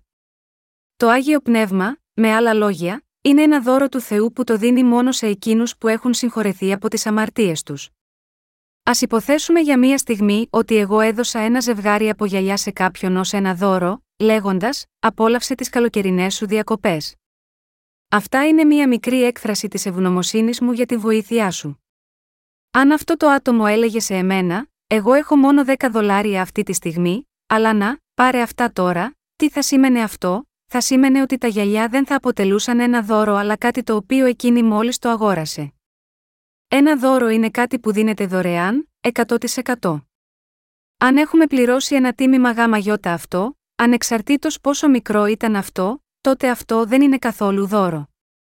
Επειδή το Άγιο Πνεύμα δίνεται μόνο σε εκείνους που έχουν λάβει την συγχώρεση των αμαρτιών τους, όταν οι αμαρτίες των ανθρώπων έχουν εξαλειφθεί μέσα από τις καρδιές τους επειδή πίστεψαν στον Ιησού, το πνεύμα του Θεού τότε αυτομάτως και ταυτοχρόνως έρχεται μέσα στις καρδιές τους. Εν συντομία, το άγιο πνεύμα δίνεται στους αναγεννημένους την ίδια στιγμή που αυτοί πιστεύουν στο Ευαγγέλιο του Ήδατος και του Πνεύματος. Ο Ιησούς σώζει πλήρως όλους εκείνους που έχουν πιστέψει ότι εκείνος αποδέχτηκε όλες τις αμαρτίες που αυτοί διέπραξαν σε όλη την διάρκεια της ζωής τους, ότι πέρασαν επάνω σίγμα εκείνων όταν αυτός βαπτίστηκε, και ότι εκείνος σήκωσε όλη την τιμωρία των αμαρτιών σηκώνοντας όλες αυτές τις αμαρτίες μας και όλες τις αμαρτίες αυτού του κόσμου και σταυρώθηκε. Είναι σε τέτοιους ανθρώπους που πιστεύουν έτσι, που ο Ιησούς Χριστός δίνει το άγιο πνεύμα ως μία δωρεά. Επειδή το πνεύμα του Θεού είναι ένα δώρο που δίνεται σε εκείνους που έχουν λάβει την άφεση των αμαρτιών τους, το μόνο που έχουν να κάνουν οι άνθρωποι είναι απλώς αυτοί να τον δεχθούν. Επειδή το Άγιο Πνεύμα είναι ένα δώρο που δίνεται στον κάθε Άγιο που έχει λάβει την συγχώρεση των αμαρτιών του, αυτό κατοικεί μέσα στις καρδιές των Αγίων. Εκείνοι που έχουν το Άγιο Πνεύμα μέσα στις καρδιές τους έχουν τη μαρτυρία του λόγου ότι οι αμαρτίες τους έχουν συγχωρεθεί. Το Άγιο Πνεύμα δεν έρχεται μέσα σε μία αίσθηση ηλεκτρισμού και ζέστης. Ούτε γίνεται αισθητός συναισθηματικά. Πολύ λιγότερο η έλευση του Αγίου Πνεύματος γίνεται σε μια κατάσταση πλήρους απουσίας του εγώ, κάτι που γίνεται στην επίκληση των δαιμόνων μέσω της μαγείας. Επειδή η γραφή λέει, έπειτα εμφανίστηκαν επάνω σίγμα αυτούς φλόγες πυρός που κάθισαν επάνω στον καθέναν από αυτούς, μερικοί από εσάς μπορεί να σκέφτεστε και να ισχυρίζεστε ότι κάποια συγκεκριμένη αίσθηση αναπτύσσεται σε εσά όταν το άγιο πνεύμα κατεβαίνει επάνω σας. Ωστόσο, Πρέπει να γνωρίζετε ότι μια τέτοια εμπειρία δεν έχει καμία σχέση να κάνει με το άγιο πνεύμα, αλλά είναι απλώς ένα σημάδι ότι αυτή είναι δαιμονοκατηλημένη. Συνήθιζε να έρχεται ένας καθηγητής σε ένα σεμινάριο που ισχυριζόταν ότι όταν το άγιο πνεύμα έρχεται, αυτός κατεβαίνει μέσω ηλεκτρισμού που αισθάνεται στα χέρια του. Αλλά αυτό δεν είναι ο τρόπος που γίνεται η έλευση του αγίου πνεύματος. Πρέπει συνεπώς να καταλάβετε ότι αν υπάρχει κάποιο πνεύμα που έρχεται σε σας με αυτόν τον τρόπο, τότε αυτό δεν είναι το άγιο πνεύμα. Μερικοί άνθρωποι παίρνουν λανθασμένα την έλευση δαιμόνων επάνω τους ως την έλευση του αγίου πνεύματος. Αυτοί παρερμηνεύουν και πιστεύουν λανθασμένα ότι αυτά τα δαιμόνια είναι το άγιο πνεύμα. Όταν οι δαίμονες μπαίνουν μέσα στο σώμα, οι άνθρωποι μπορούν να τους αισθανθούν, αλλά το άγιο πνεύμα δεν μπορεί να γίνει αισθητό. Το άγιο πνεύμα κατεβαίνει σιωπηλά επάνω μας, μαζί με την συγχώρεση της αμαρτίας, όταν εμείς πιστεύουμε στο λόγο του Ευαγγελίου του Ήδατος και του Πνεύματος. Η απόλυτη πλειοψηφία των σημερινών χριστιανών δεν έχουν αναγεννηθεί από το Ευαγγέλιο του Ήδατος και του Πνεύματος ακόμα και αν αυτοί πιστεύουν στον Ιησού με κάποιο τρόπο. Αυτοί προσπαθούν ακόμα να λάβουν το άγιο πνεύμα αν και έχουν περάσει λίγα ή ακόμα περισσότερα χρόνια από την πρώτη φορά που εκείνοι πίστεψαν στον Ιησού. Αλλά θα πρέπει να αντιληφθείτε ότι είναι λάθος να προσπαθείτε να λάβετε την συγχώρεση της αμαρτίας και το άγιο πνεύμα ξεχωριστά μετά από τη στιγμή που πιστέψατε στον Ιησού. Προσπαθώντας να λάβουν το άγιο πνεύμα ως ξεχωριστή εμπειρία μετά την πίστη τους στον Χριστό, αυτοί ανεβαίνουν σε κάποια βουνά και προσεύχονται, και κάνουν κάθε είδους από τρελά πράγματα μέσα στην Εκκλησία, κλαίγοντας και προσμένοντας αυτό να γίνει. Αυτά όμως όλα είναι σημάδια δαιμονικής κατοχής. Αν δεν μπορούμε να λάβουμε τη συγχώρεση της αμαρτίας μας μία για πάντα την στιγμή που πιστεύουμε στον Ιησού, τότε δεν μπορούμε να λάβουμε το άγιο πνεύμα σε ξεχωριστή εμπειρία μετέπειτα από αυτό. Αν οι άνθρωποι προσπαθούν να λάβουν το άγιο πνεύμα ξεχωριστά και πιο μετά, χωρίς το Ευαγγέλιο του ύδατο και του πνεύματος, αυτοί αντί γάμα γιώτα αυτό θα καταληφθούν από δαίμονες. Συχνά, όταν οι άνθρωποι πηγαίνουν σε τέτοια μέρη όπως σε οίκους προσευχής και προσεύχονται διακαώς στον Θεό για να τους δοθεί το άγιο πνεύμα, αυτοί λαμβάνουν κάτι. Αλλά αυτό που λαμβάνουν δεν είναι το άγιο πνεύμα, αλλά δαιμόνια που μιμούνται ότι είναι το άγιο πνεύμα. Πρέπει να αντιληφθείτε ότι αυτό συμβαίνει συχνά, και δεν μπορείτε να προσπαθείτε να λάβετε το άγιο πνεύμα χωρίς το Ευαγγέλιο του ύδατο και του πνεύματος. Για να ζει κάποιος μία ζωή πίστης βιβλικά βασισμένη, πρέπει να πιστεύει στον λόγο του Ευαγγελίου του ύδατο και του πνεύματος. Πρώτα απ' όλα, να λάβει την συγχώρεση για όλες τις αμαρτίες σου μέσω της πίστης στο αληθινό Ευαγγέλιο. Τότε θα λάβετε και το άγιο πνεύμα ως ένα δώρο. Ενώ ο Ιησούς εξάλληψε τις αμαρτίες μας μέσω του ύδατος και του αίματό του, αν εσείς παραμένετε μέσα στην άγνοια αυτού και το μόνο που κάνετε είναι να προσεύχεστε με θέρμη για να λάβετε το άγιο πνεύμα, τότε θα καταλήξετε να καταληφθείτε από δαίμονες. Οι άνθρωποι παρερμηνεύουν το Ευαγγέλιο του ύδατο και του πνεύματος, και πιστεύουν ότι ο Ιησούς εξαλείφει τις αμαρτίες τους μόνο με το αίμα του Σταυρού. Τι θα γινόταν αν ο Ιησούς είχε πεθάνει στον Σταυρό μη έχοντας δεχθεί πρώτα να μεταβιβαστούν όλες οι αμαρτίες μας επάνω σίγμα αυτών μέσω του βαπτίσματός του. Η παλαιά και η καινή διαθήκη συμβαδίζουν η μία με την άλλη τελείως. Στην παλαιά διαθήκη, οι αμαρτίες μεταβιβάζονταν μέσω της επίθεσης των χεριών επάνω στο κεφάλι του θυσιαζόμενου ζώου. Παρομοίως, ο Θεός έβαλε τον Ιησού να πάρει επάνω του τις αμαρτίες του κόσμου όταν βαπτίστηκε από τον Ιωάννη.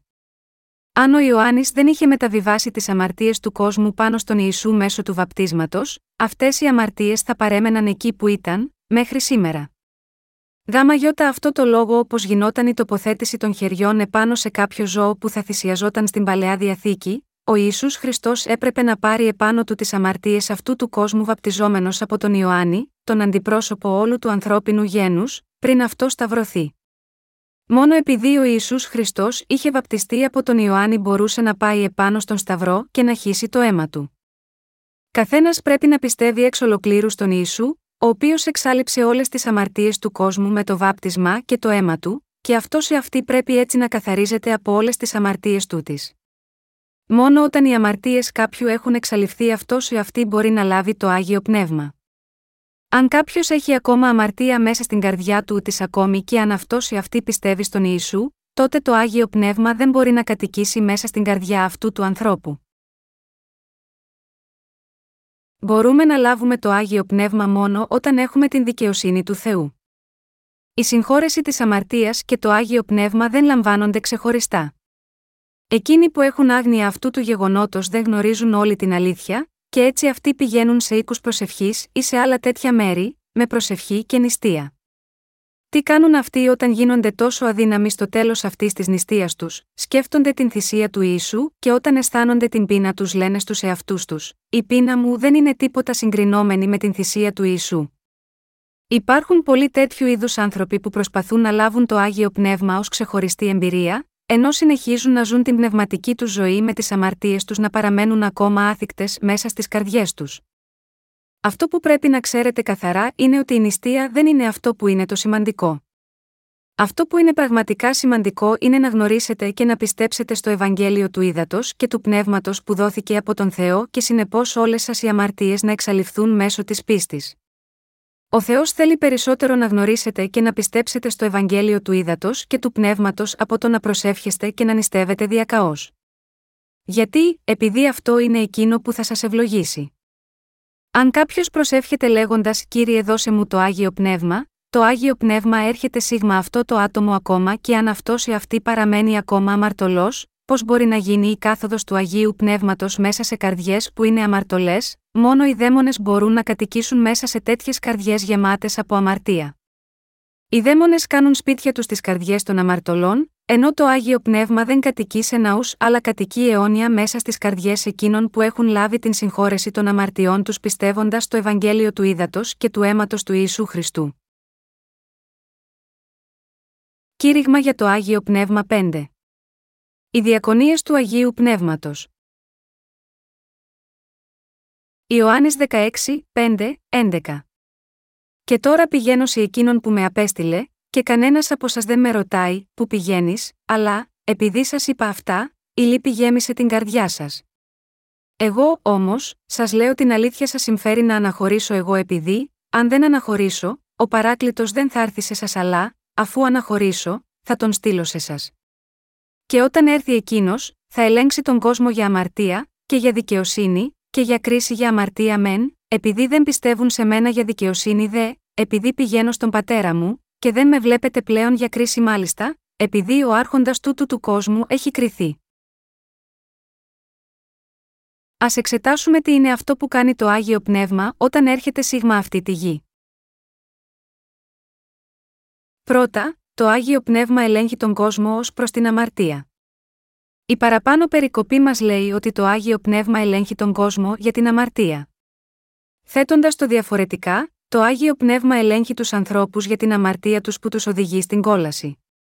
Αυτή η αμαρτία είναι η αμαρτία του να μην πιστεύει κάποιος ότι ο Ισού πήρε επάνω του όλες τις αμαρτίες του ανθρώπινου γένους μία και για πάντα, ερχόμενος σίγμα αυτή τη γη σε σάρκα ανθρώπου, και βαπτιζόμενος από τον Ιωάννη για να σώσει τους αμαρτωλούς.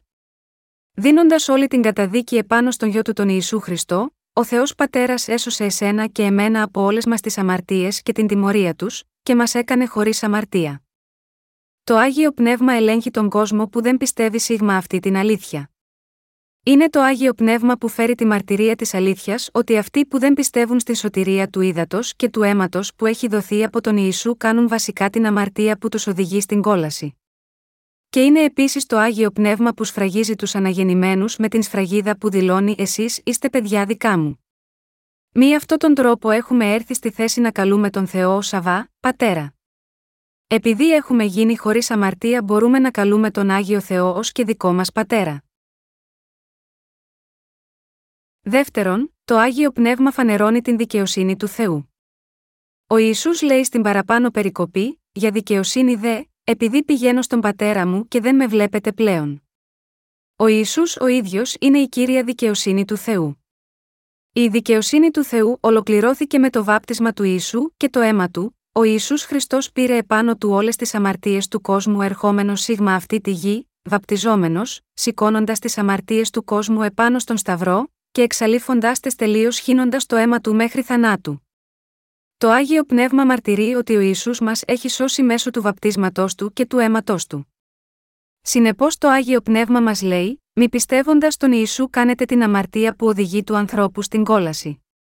Και το γεγονός ότι έχετε λάβει την συγχώρεση της αμαρτίας σημαίνει ότι ο Θεός σας έχει σώσει μέσω του ύδατος και του αίματος, και αυτό αποτελεί την ίδια την δικαιοσύνη του Θεού. Τρίτον, το Άγιο Πνεύμα μιλάει για κρίση. Ο Ιησούς συνεχίζοντας λέει στην παραπάνω περικοπή, για κρίση μάλιστα, επειδή ο άρχοντας τούτου του κόσμου έχει κριθεί. Το Άγιο Πνεύμα φέρει μαρτυρία ότι ο Ιησούς Χριστός έχει κρίνει τον διάβολο με την τέλεια δικαιοσύνη του το βάπτισμά του και το αίμα που χύθηκε επάνω στον Σταυρό. Ο διάβολος γνώριζε ότι ο Ιησούς ήταν ο γιος του Θεού. Για τον λόγο αυτό αυτός επινόησε να σταυρώσει τον Χριστό. Ήταν ένα έργο του σατανά, που νόμιζε ότι σκοτώνοντας τον Ιησού θα επέφερε μία νίκη επάνω σίγμα εκείνων. Ο σατανάς συνεπώς παρότρινε τους ανθρώπους να σταυρώσουν τον Ιησού. Έχοντας λοιπόν ο Χριστός σταυρωθεί, ο Ισού έχει σε όλο το αίμα που υπήρχε μέσα στην καρδιά του. Όποτε η καρδιά του Ιησού χτυπούσε, το αίμα κυλούσε μέσα στις φλέβες του. Λίγο πριν τον θάνατό του, αφού αυτός κράβγασε με έντονη δίψατο, τετέλεστε, πέθανε. Και σε τρεις ημέρες, αυτός αναστήθηκε από τους νεκρούς.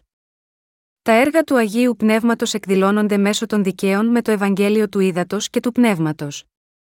Δυστυχώς, αυτή τη στιγμή δεν υπάρχουν πολλοί άνθρωποι που έχουν λάβει την συγχώρεση των αμαρτιών τους μέσα από το έργο της μαρτυρίας του Αγίου Πνεύματος μέσω του λόγου. Γιατί, επειδή οι άνθρωποι εξαπατούνται από τα έργα των πονηρών πνευμάτων, δαιμόνων, και συνεπώς δεν μπορούν να αναγεννηθούν. Δέχονται τα δαιμονικά πνεύματα που λανθασμένα τα εκλαμβάνουν ως πνεύμα του Χριστού. Το γεγονός ότι ο Ισού μας έχει σώσει με την έλευσή του σίγμα αυτό τον κόσμο, την βάπτισή του τον θάνατό του επάνω στον Σταυρό, και την ανάστασή του από τους νεκρούς, σημαίνει ότι αυτός μας έχει κάνει δίκαιους, και κατά συνέπεια θα μας πάρει στον ουρανό. Αυτή τη μαρτυρία δίνει το άγιο πνεύμα. Πάρα πολλοί άνθρωποι μέσα σε όλο τον κόσμο παραμένουν ακόμα αμαρτωλοί με τις καρδιές τους γεμάτες από αμαρτία ακόμα και αυτοί έχουν πιστέψει στον Χριστό πριν από 10, 20 ή ακόμα και 50 χρόνια. Μπορούμε να δούμε για μερικούς ανθρώπους επίσης ότι για όσο μεγαλύτερο διάστημα αυτοί πίστευαν, τόσο περισσότερο δεμένοι είναι με τις αμαρτίες τους. Έχοντας λάβει την δύναμη των δαιμονίων παρερμηνεύοντά την και μιλώντας γλώσσες, που δεν είναι τίποτα άλλο από ακατανόητες κραυγές, και έχοντας σπασμωδικά κάποιες εμπειρίες, αυτοί νομίζουν ότι έλαβαν το άγιο πνεύμα.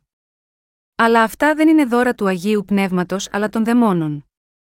Είναι, με άλλα λόγια, χριστιανοί που είναι υποκατοχή δαιμονίων επειδή αυτοί δεν έχουν την ικανότητα να διακρίνουν τα έργα του Αγίου Πνεύματος από τα έργα των δαιμόνων.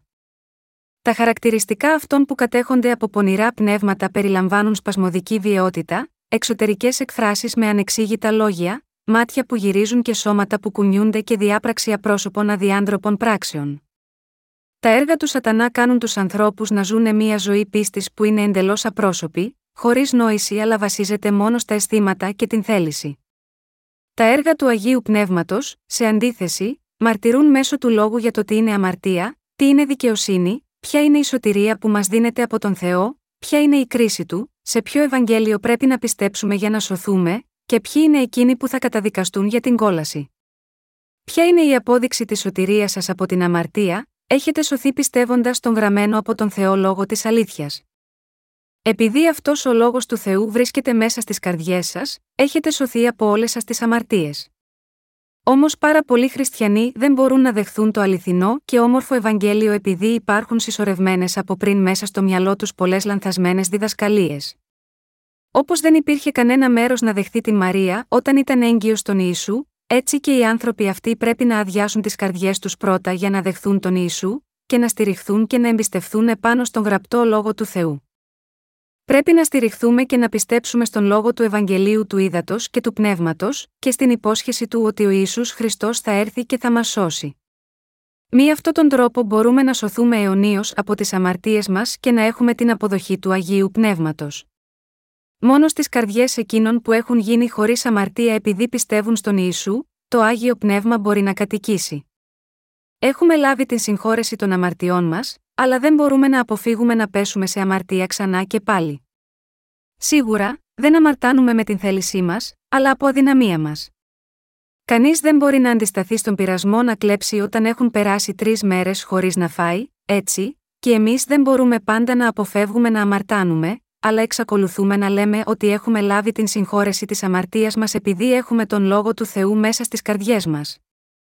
Γάμα γιώτα αυτό τον λόγο στην ενός Πέτρου 3 και 21 λέει: Υπάρχει ένα αντίτυπο του οποίου σώζει σήμερα και εμάς, το βάπτισμα, και στο ενός Πέτρου 1 και 23 δηλώνει επειδή, αναγεννηθήκατε όχι από φθαρτό σπέρμα, αλλά από άφθαρτο, διαμέσου του λόγου του ζωντανού Θεού και ο οποίος μένει στον αιώνα. Το Άγιο Πνεύμα κρίνει μπροστά στον Θεό τους ανθρώπους, ως προς την αμαρτία, την δικαιοσύνη και την κρίση. Έχουμε σωθεί από τις αμαρτίες μας πιστεύοντας στο Ευαγγέλιο της Αλήθειας που δόθηκε από τον Ιησού Χριστό. Πιστεύουμε ότι το βάπτισμα του Ιησού και η σταύρωσή του είναι η αγάπη του Θεού που έσωσε εμάς τους αμαρτωλούς. Και πολλοί άνθρωποι πρέπει να λάβουν την αιώνια ζωή πιστεύοντας στη σωτηρία που ο Ιησούς, που είναι ο κριτής, τους έχει δώσει. Κήρυγμα για το Άγιο Πνεύμα 6 Έπειτα θα λάβετε την δωρεά του Αγίου Πνεύματος. Πράξεις 2 και 38 Και ο Πέτρος είπε σε αυτούς να μετανοήσετε, και κάθε ένας από σας να βαπτιστεί στο όνομα του Ιησού Χριστού, σε άφεση αμαρτιών και θα λάβετε τη δωρεά του Αγίου Πνεύματος. Λαμβάνουν οι άνθρωποι το Άγιο Πνεύμα μέσω της μετανοίας. Τι σημαίνει βιβλικά η λέξη μετάνοια, σημαίνει να λάβει κάποιος την συγχώρεση των αμαρτιών του, πιστεύοντας τον λόγο, στο βάπτισμα και το αίμα που έχει σε ο Ιησούς. Κανείς δεν μπορεί να λάβει την συγχώρεση των αμαρτιών και να γίνει χωρίς αμαρτία μπροστά στον Θεό μέσω των γεμάτων θέρμη προσευχών μετανία του. Επιπλέον, ακόμα λιγότερο έχει την πιθανότητα να λάβει το άγιο πνεύμα κάνοντας κάτι τέτοιο. Η λήψη της συγχώρεσης της αμαρτίας και του Αγίου Πνεύματος είναι δυνατή μόνο για εκείνους που ξέρουν και πιστεύουν στην αλήθεια του βαπτίσματος και του αίματος του Ιησού. Το πνεύμα του Θεού έρχεται ως δωρεά σε εκείνους που έχουν λάβει την συγχώρεση των αμαρτιών τους. Η έλευση του Αγίου Πνεύματος σε εκείνους που πιστεύουν στον Ιησού συνδέεται άμεσα με την συγχώρεση των αμαρτιών που δίνεται από τον Ιησού.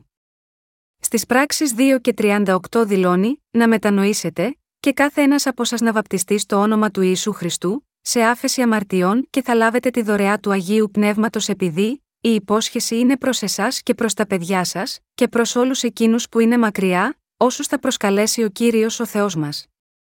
Πράξεις 2 και 39 αυτό που είναι σημαντικό σίγμα αυτή την περικοπή είναι η σχέση που υπάρχει μεταξύ του πνευματικού καθαρισμού της αμαρτίας και της ευλογίας της λήψης του Αγίου Πνεύματος. Ο Θεός Πατέρας πρόσφερε τον γιο του να δεχθεί επάνω του όλες τις αμαρτίες του κόσμου που μεταβιβάστηκαν σίγμα αυτών, και πιστεύοντας σίγμα αυτό λαμβάνουμε την συγχώρεση των αμαρτιών μας, και ως ευλογημένο αποτέλεσμα από αυτό, λαμβάνουμε το πνεύμα του Θεού ως δωρεά. Εσείς έχετε λάβει το Άγιο Πνεύμα με μία τέτοια πίστη. Την ημέρα της Πεντηκοστής, για πρώτη φορά ο Απόστολος Πέτρος κήρυξε σε εκείνους που ήταν μαζεμένοι γύρω του, ότι ο αναστημένος κύριος Ισού ήταν ο σωτήρας του καθένα από αυτούς. Προσέξτε το γεγονός ότι αυτοί ήσαν Ιουδαίοι, και ήταν γνώστες του συστήματος των θυσιών της παλαιάς διαθήκης. Και οι περισσότεροι από αυτούς μπορεί να είχαν δει την σταύρωση του Ιησού πριν από δύο μήνες. Συνεπώς, αυτοί μπορούσαν εύκολα να πιστέψουν στο Ευαγγέλιο του Ήδατος και του Πνεύματος όταν αυτοί φωτίστηκαν μέσω του σύντομου κηρύγματος που ο Πέτρος τους κήρυξε. Αφού άκουσαν το κήρυγμά του, μετανόησαν και ομολόγησαν τον Ιησού ως σωτήρα τους. Όλοι τους πίστεψαν στο βάπτισμα του Ιησού και στον θάνατό του επάνω στον Σταυρό, καθαρίστηκαν από όλες τους τις αμαρτίες τους, και ήρθαν να λάβουν το άγιο πνεύμα. Μετά ο Πέτρος βάπτισε εκείνους που είχαν πιστέψει. Επιπλέον, από τότε και μετά, όσον αφορά το Άγιο Πνεύμα, η εντολή περιμένεται εκείνον, εν. Να λάβετε το πνεύμα, δεν επαναλαμβάνεται σε εκείνους που έχουν ήδη λάβει την συγχώρεση της αμαρτίας τους. Μετά την ημέρα της Πεντηκοστής, η λήψη του Αγίου Πνεύματος ως ένα αποτέλεσμα της πίστης στον Ιησού, δεν συνεπάγεται πλέον κάποια προσμονή γάμα γιώτα αυτό, αλλά μόλις οι άνθρωποι πιστεύουν στο βάπτισμα του Ιησού και στο αίμα του Σταυρού για την συγχώρεση τους, αυτή την ίδια στιγμή λαμβάνουν και το άγιο πνεύμα. Στη σημερινή μας περικοπή δηλώνεται καθαρά ότι η πίστη στο βάπτισμα του Ιησού και στο αίμα που χύθηκε επάνω στον Σταυρό είναι η προπόθεση για να λάβει κάποιος το άγιο πνεύμα, την εποχή που ακολούθησε μετά την ημέρα της Πεντηκοστής. Με την επαναλαμβανόμενη δήλωση της απλής αλήθειας ότι η συγχώρεση της αμαρτίας ολοκληρώθηκε μέσω του βαπτίσματος του Ιησού, ο Πέτρος κατέληξε στο συμπέρασμα ότι το Άγιο Πνεύμα δόθηκε ως μία δωρεά σε οποιονδήποτε πιστεύει στον λόγο του Ευαγγελίου του Ήδατος και του Πνεύματος λέγοντας, επειδή, η υπόσχεση είναι προς εσάς και προς τα παιδιά σας, και προς όλους εκείνους που είναι μακριά, όσους θα προσκαλέσει ο κύριος ο Θεός μας. Πράξεις 2 και 39, δεν πρέπει να χάσουμε το βασικό νόημα ότι από τη στιγμή που το Άγιο Πνεύμα αναφέρεται στο πράξει 1, το βάπτισμα που ο Ιησούς έλαβε είναι το βάπτισμα που συγχωρεί όλες τις αμαρτίες του κόσμου. Η μόνη προπόθεση αυτής της υπόσχεσης μέσα στη γραφή είναι εμείς να πιστέψουμε στο βάπτισμα που έλαβε ο Ισού, στο αίμα του Σταυρού, τον θάνατο και την ανάστασή του. Σε εκείνους που πιστεύουν σίγμα αυτά, ο Θεός τους κάνει ικανούς να λάβουν το άγιο πνεύμα. Η σχέση μεταξύ της πίστης στο βάπτισμα του Ιησού και στην δωρεά του Αγίου Πνεύματος από τον Θεό, είναι ότι το Άγιο Πνεύμα δίνεται μόνο σε εκείνους που έχουν πλύνει τις αμαρτίες τους μέσω της πίστης στο βάπτισμα και στο αίμα του Ιησού. Πρέπει να πιστεύουμε σίγμα αυτή την αλήθεια. Η αληθινή πίστη ότι το Άγιο Πνεύμα μπορεί να έρθει σίγμα αυτό τον κόσμο βρίσκεται στο γεγονός ότι το βάπτισμα του Ιησού έχει εξαλείψει όλες τις αμαρτίες του ανθρώπινου γένους και η σταύρωσή του έφερε την τιμωρία όλων αυτών των αμαρτιών. Πρέπει να ξέρουμε και να πιστεύουμε στην αλήθεια που κρύβεται μέσα στη συγχώρεση των αμαρτιών.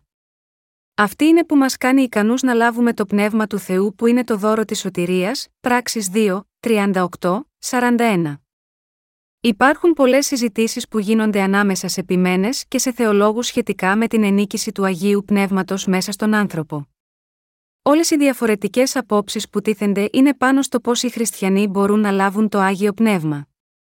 Αλλά αυτό που εμείς πρέπει να θυμόμαστε εδώ είναι ότι μέσα στη γραφή, είναι γραμμένο ότι όταν οι άνθρωποι πιστέψουν στο Ευαγγέλιο του Ήδατος και του Πνεύματος, αυτοί λαμβάνουν την συγχώρεση των αμαρτιών τους, και ταυτόχρονα επίσης και το Άγιο Πνεύμα ως μία δωρεά. Εν συντομία, το Άγιο Πνεύμα έρχεται χωρίς εξαίρεση, επάνω στους Αγίους των οποίων οι αμαρτίες έχουν συγχωρεθεί. Για να λάβουν οι άνθρωποι το Άγιο Πνεύμα που δίνεται από τον Θεό, πρέπει να μετανοήσουν με έναν βιβλικό τρόπο. Η αληθινή μετάνοια σημαίνει οι άνθρωποι να επιστρέψουν από την απόρριψη της ανεφόρων αγάπης του Θεού προς αυτούς. Σημαίνει με άλλα λόγια, να πετάξουν όλα τα εμπόδια και τα είδωλα που έχουν στήσει απέναντι στο αληθινό Ευαγγέλιο, και να πιστέψουν στο Ευαγγέλιο του ύδατο και του πνεύματος μέσα από την καρδιά τους. Μόνο τότε αυτοί μπορούν να λάβουν το άγιο πνεύμα ως μία δωρεά. Η μετάνοια με την οποία μπορούμε να λάβουμε το Άγιο Πνεύμα είναι για μας να επιστρέψουμε από την απιστία και να πιστέψουμε στο Ευαγγέλιο που μας κάνει ικανούς να λάβουμε το Άγιο Πνεύμα. Ο καθένας τράβηξε τον δικό του δρόμο και στράφηκε εναντίον του Θεού. Όλοι τους λάτρευσαν τα κτίσματα ως θεούς τους.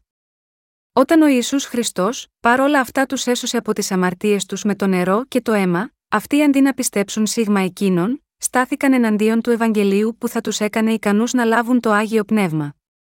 Συνεπώς, στην περίπτωση των περισσότερων χριστιανών, η αληθινή μετάνοια μπροστά στον Θεό σημαίνει επίσης αυτοί να επιστρέψουν στο αληθινό Ευαγγέλιο που τους κάνει ικανούς να αναγεννηθούν από το νερό και το πνεύμα, γυρίζοντας από την πίστη τους που πίστευε μόνο στο αίμα του Σταυρού. Αυτή είναι η αληθινή μετάνοια για την οποία μιλάει η γραφή.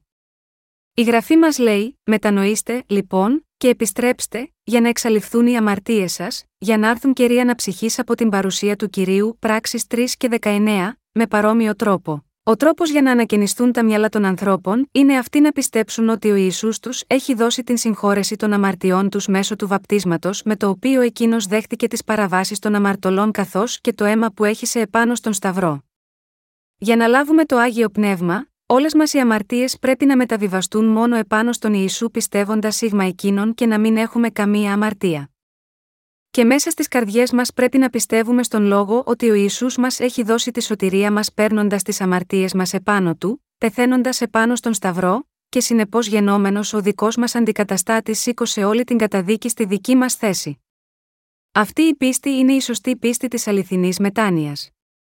Το Άγιο Πνεύμα είναι το τρίτο πρόσωπο του Τριαδικού Θεού.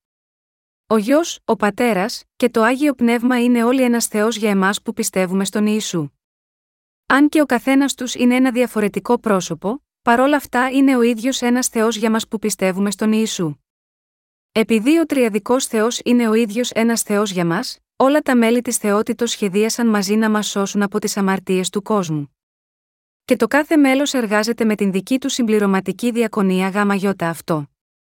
Έτσι, το Άγιο Πνεύμα φέρει μαρτυρία της αλήθειας ότι ο Ισού Χριστός πήρε επάνω του όλες τις αμαρτίες του κόσμου και καταδικάστηκε παίρνοντας την δική μας θέση.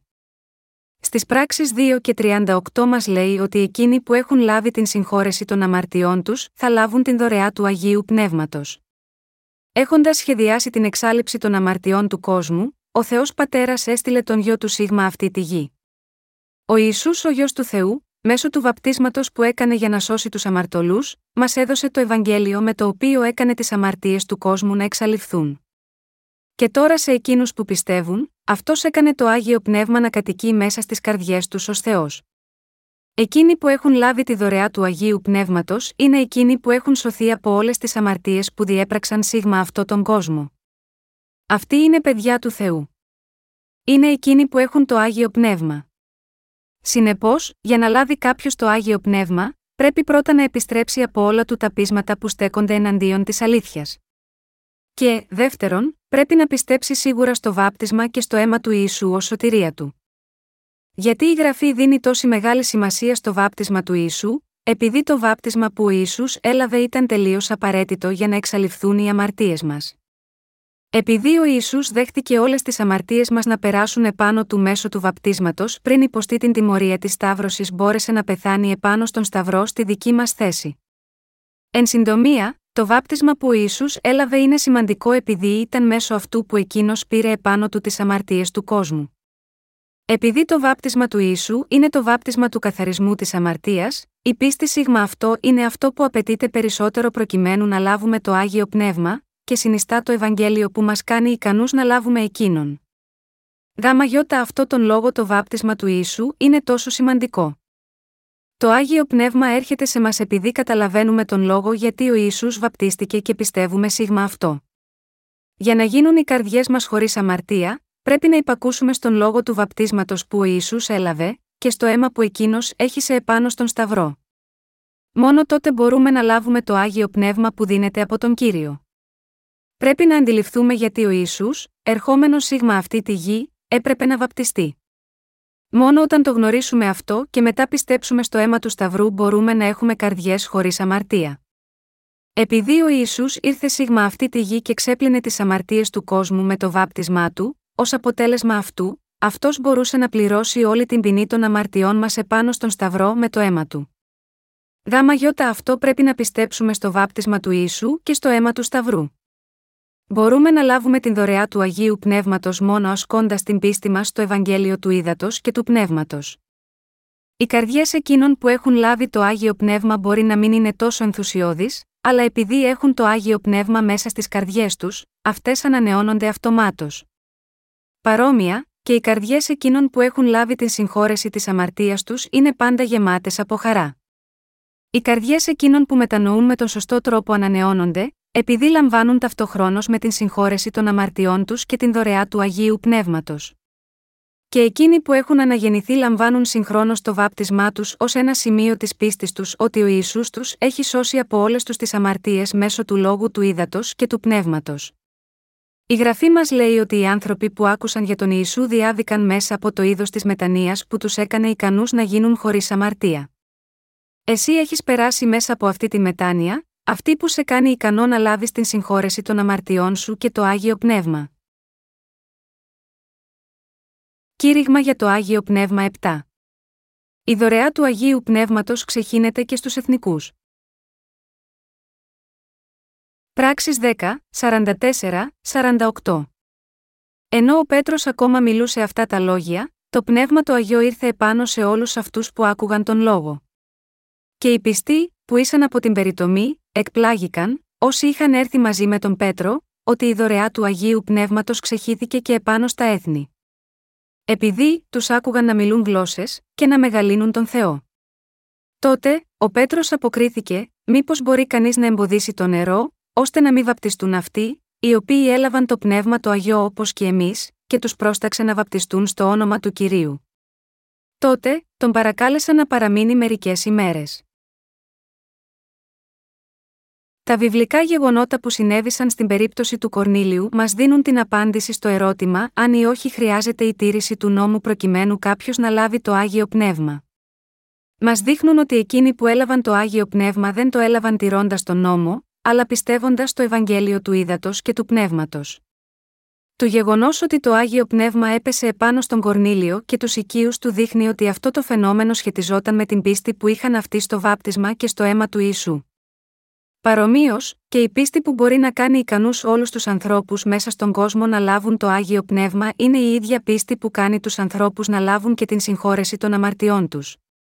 Ο Πέτρος είπε στις πράξεις 11 και 17 αν, λοιπόν, ο Θεός έδωσε σε αυτούς την ίση δωρεά, όπως και σε εμάς, επειδή πίστεψαν στον κύριο Ιησού Χριστό, εγώ ποιος ήμουν ώστε να μπορέσω να εμποδίσω τον Θεό. Για την πίστη του Πέτρου, η λήψη του Αγίου Πνεύματος και η λήψη της συγχώρεσης της αμαρτίας ήταν η ίδια. Συνεπώς, η ευρεία διάδοση της πίστης στον σημερινό χριστιανισμό, ότι η πίστη που ικανώνει τους ανθρώπους να λάβουν το άγιο πνεύμα μπορεί να αποκτηθεί μέσω των προσευχών της μετανία, είναι στο βάθος της μία εντελώς λανθασμένη πίστη. Μόνο πιστεύοντας το Ευαγγέλιο του Ήδατος και του Πνεύματος μπορούμε να λάβουμε το άγιο πνεύμα. Βλέποντας το άγιο πνεύμα να κατεβαίνει επάνω στον Κορνήλιο και στην οικογένειά του, ο Πέτρος είπε: Ποιος ήμουν ώστε να μπορέσω να εμποδίσω τον Θεό, πράξεις 11 και 17. Αυτό σημαίνει ότι το Άγιο Πνεύμα έρχεται σε μας ως αποτέλεσμα της πίστης στο βάπτισμα που ο Ιησούς έλαβε και στο πολύτιμο αίμα του Σταυρού. Στις πράξεις 2 και 39 δηλώνει, επειδή, η υπόσχεση είναι προς εσάς και προς τα παιδιά σας και προς όλους εκείνους που είναι μακριά, όσους θα προσκαλέσει ο Κύριος ο Θεός μας. Τώρα οι άνθρωποι μέσα σε όλο τον κόσμο είναι σε θέση να λάβουν τη δωρεά του Αγίου Πνεύματος ακούγοντας το Ευαγγέλιο του Ήδατος και του Πνεύματος. Κήρυγμα για το Άγιο Πνεύμα 8. Δοκιμάζετε τα πνεύματα για να διακρίνετε αν αυτά είναι από τον Θεό. 2 Θεσσαλονίκη 2, 7, 12. Επειδή το μυστήριο της ανομίας ήδη ενεργείται μονάχα μέχρι ότου βγει από τη μέση αυτός που τώρα εμποδίζει και, τότε, ο άνομος θα αποκαλυφθεί, τον οποίο ο κύριος θα τον απολέσει με το πνεύμα του στόματός του, και θα τον καταργήσει με την επιφάνεια της παρουσίας του, ο οποίος θα έρθει με ενέργεια του Σατανά με κάθε δύναμη και σημεία και τέρατα ψεύδους, και με κάθε απάτη της αδικίας, ανάμεσα σε αυτούς που χάνονται επειδή δεν δέχτηκαν την αγάπη της αλήθειας για να σωθούν. Και γι' αυτό, ο Θεός θα στείλει επάνω τους ενέργεια πλάνης, ώστε να πιστέψουν στο ψέμα για να κατακριθούν όλοι αυτοί που δεν πίστεψαν στην αλήθεια, αλλά οι οποίοι βρήκαν ευχαρίστηση στην αδικία. Το εδάφιο 7 από την παραπάνω περικοπή λέει: Επειδή, το μυστήριο της ανομίας ήδη ενεργείται μονάχα μέχρι ότου βγει από τη μέση αυτός που τώρα εμποδίζει. Αυτός μας λέει ότι ο Σατανάς διαδίδει την εξουσία του διαβόλου εργαζόμενος με την δική του δύναμη, όχι τα έργα του Αγίου Πνεύματος, κάτι που ο Θεός δεν το θέλει. Εκείνοι που ταυτίζονται με αυτούς που κάνουν το έργο της ανομίας είναι, για να το πούμε ευρύτερα, εκείνοι που έχουν την πίστη των μάγων, όχι χριστιανών ανθρώπων. Αυτοί είναι εκείνοι που αφοσιώνονται μόνο στους εξορκισμούς, στις γλώσσες της προφητείε, στην θεραπεία και άλλα τέτοια έργα. Δίνουν μεγαλύτερη σημασία σίγμα αυτό που αυτοί ισχυρίζονται ότι έχουν δει, ή σίγμα αυτές τις πνευματικές δυνάμεις που ισχυρίζονται ότι έχουν λάβει. Αλλά ο Θεός είπε ότι αυτός θα καταργήσει τέτοιου είδους έργα που μπλοκάρουν την αλήθεια.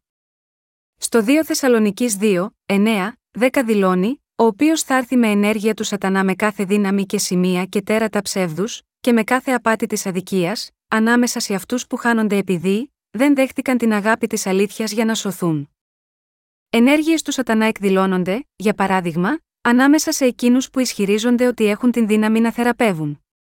Μερικοί χριστιανοί, ανάμεσά τους και ποιμένες, άνθρωποι που δουλεύουν μέσα στις εκκλησίες, και απλοί άνθρωποι, πηγαίνουν σε όλα τα είδη των συνάξεων που γίνονται για να γεμίζουν το κενό της εξουσίας τους, σε ιδιαίτερες προσευχές πάνω σε βουνά, σε ιδιαίτερες συναντήσεις της χαρισματικής κίνησης και ιδιαίτερες συνάξεις όπου γίνεται επίθεση των χεριών.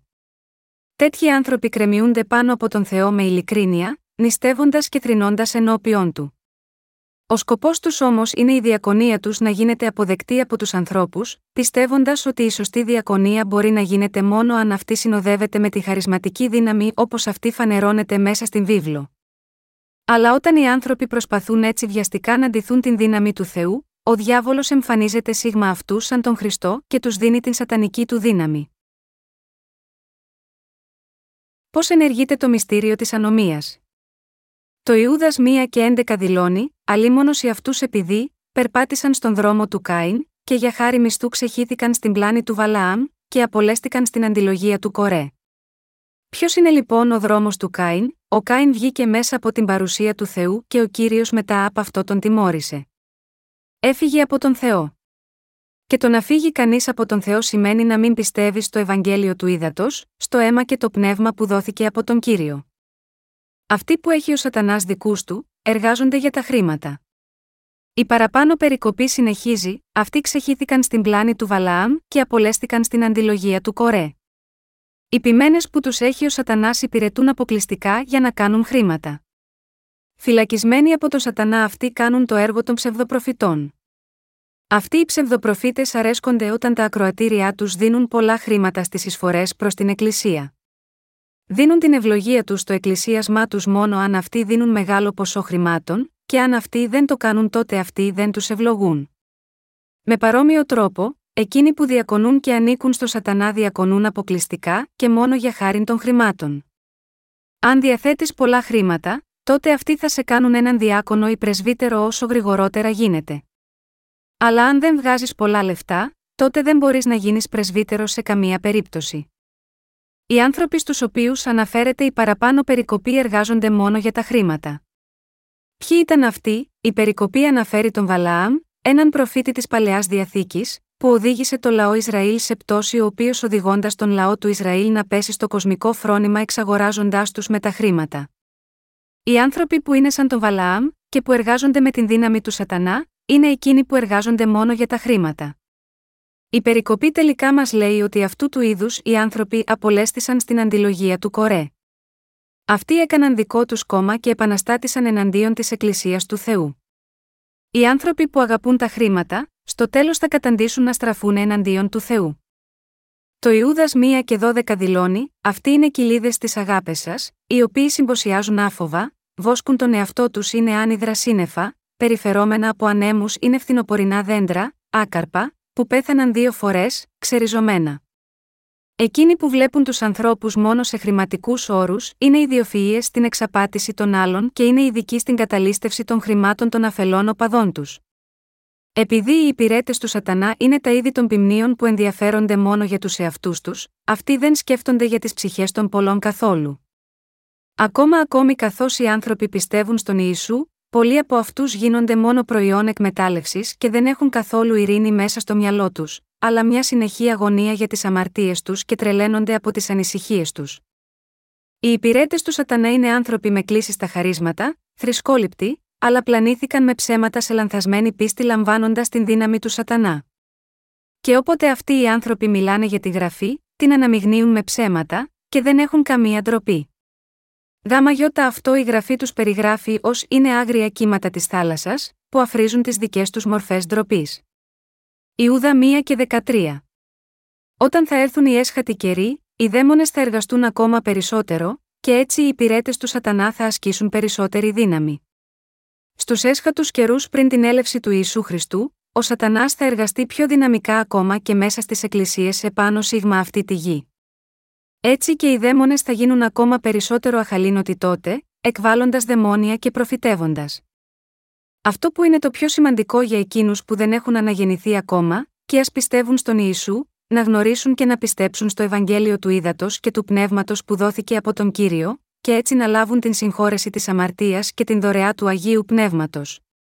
Και έχοντας το Άγιο Πνεύμα, αυτοί πρέπει να έχουν την αιώνια ζωή. Αλλά οι εργάτες του Θεού που έχουν το δικό τους τύπου τους έχει ο Σατανάς, τρέχουν μόνο πίσω από τις ευλογίες της σάρκας, την δύναμη της θεραπείας, την ομιλία των γλωσσών και την εμπειρία των θαυμάτων ως μοναδική τους επιθυμία και σκοπό. Γάμα γιώτα αυτό το λόγο αυτοί οι άνθρωποι αναζητούν τις εμπειρίες της μαγείας που δίνονται από τον Σατανά. Στην σημερινή εποχή, όταν κάποιος αρχίζει να μιλάει σε άλλες γλώσσες σε έναν από τους διάσημους οίκους προσευχής, οι άνθρωποι γύρω από αυτό το άτομο, το παροτρύνουν να το κάνει αυτό. Και εκείνοι που δεν είναι σε θέση να μιλήσουν σε γλώσσες μαζεύονται ιδιαιτέρως σε ένα δωμάτιο από έναν εκπαιδευτή που τους διδάσκει πώς μπορούν να μιλήσουν σε γλώσσες, επαναλαμβάνοντας Λιλούια, Λιλούια, Αλιούια. Όταν αυτοί προσπαθούν να πούν αυτή τη φράση γρηγορότερα, αυτό που εκφράζουν τελικά είναι ένα ακαταλαβίστικο βουητό, όπου μιλούν με άγνωστες κραυγές όπως κάνει μια κακά γραμμένη κασέτα, στην προσπάθειά τους να μιλήσουν πιο γρήγορα, οι γλώσσες των ανθρώπων μπερδεύονται. Ενώ το 80% από αυτούς έχουν ήδη χάσει τον σκοπό και οι γλώσσες όλων μπερδεύονται, πώς κάποιος από αυτούς θα μπορούσε να εκφέρει σωστά το λόγο, επειδή οι άνθρωποι αυτοί δέχονται επάνω τους τα χέρια, μέσω της επίθεσης των χεριών, από ανθρώπους που κατέχονται και οι ίδιοι από δαίμονες, αυτοί πηγαίνουν και στους πρώτους και κατοικούν μέσα στις καρδιές τους. Επειδή αυτοί είναι υπό την κατοχή των δαιμόνων, αυτοί μιλάνε λέξεις δαιμονικές. Να μην εξαπατάστε από τα έργα των δαιμονίων, αλλά να πιστεύετε ότι το αληθινό Άγιο Πνεύμα εργάζεται μέσα στις καρδιές και περιβάλλει εκείνους που πιστεύουν στο Ευαγγέλιο του Ήδατος και του Πνεύματος όπως γράφεται στη γραφή.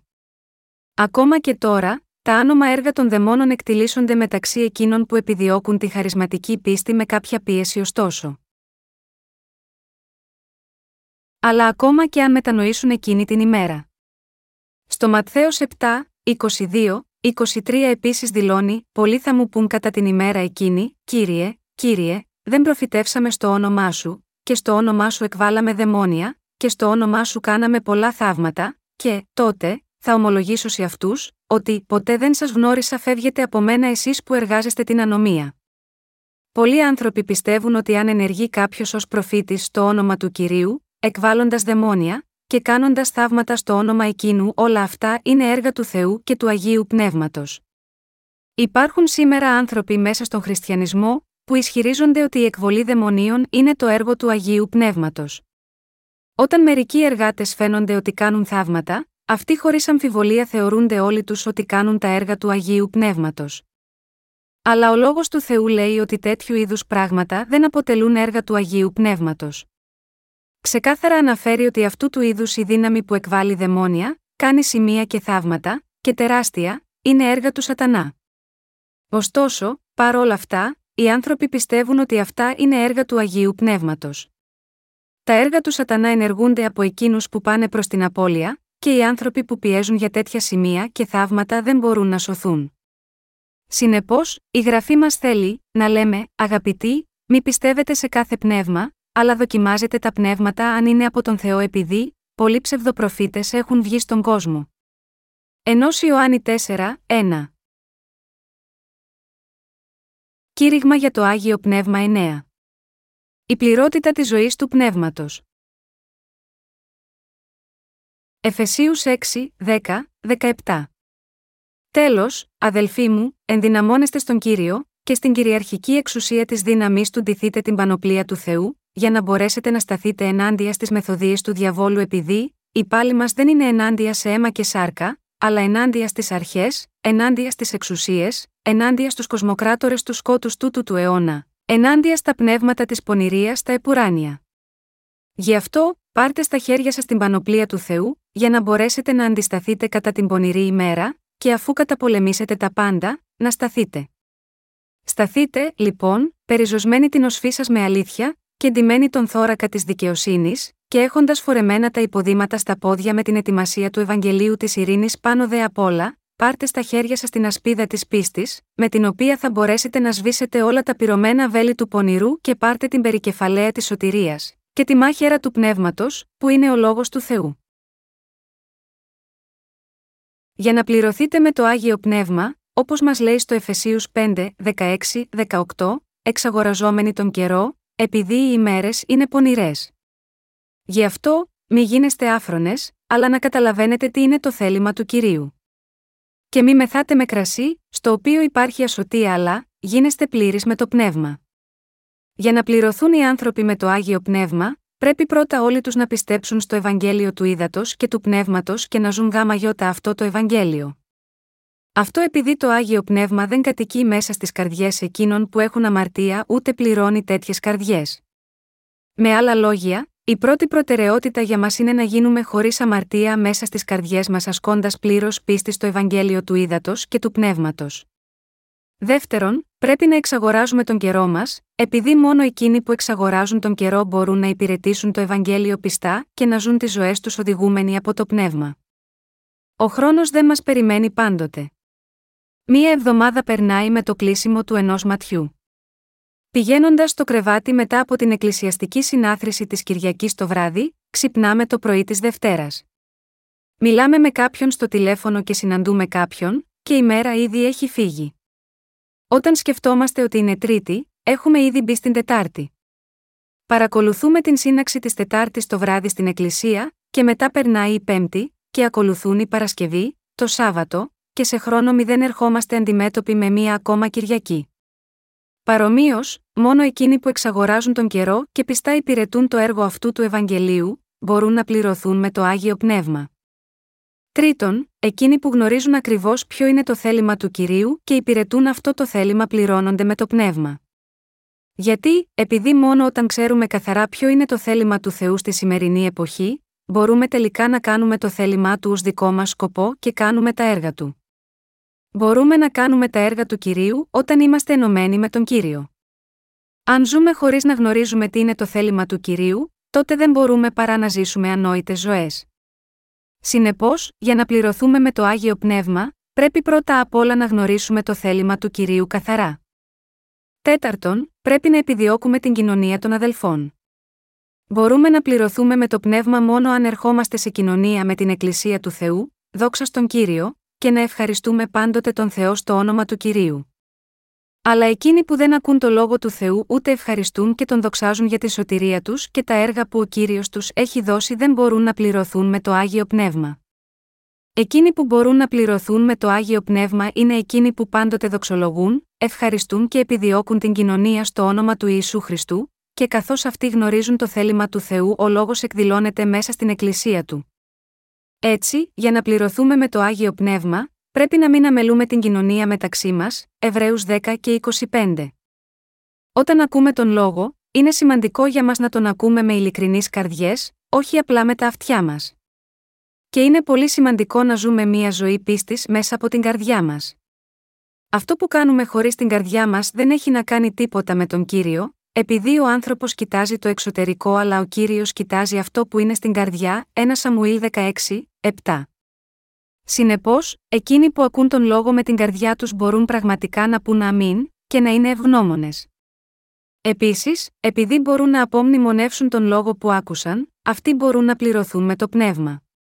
Ωστόσο, εκείνοι που δεν λαμβάνουν τον λόγο με την καρδιά τους, ακόμα και αν αυτοί ακούνε τον ίδιο λόγο, στην ίδια συνάθρηση, αυτοί δεν μπορούν να πούν το αμήν και να είναι ευγνώμονες. Το άγιο πνεύμα ευαρεστείται από όλη μας την λατρεία, τις προσευχές και τις προσευχές που γίνονται στον Θεό από ειλικρινείς καρδιές. Όταν εμείς πληρωνόμαστε με το άγιο πνεύμα, δεν έχουμε καμία κοσμική επιδίωξη. Η μόνη επιδίωξή μας είναι απλά να πιστεύουμε στον λόγο του Θεού και να τον επιδιώκουμε μέσα στην καρδιά μας.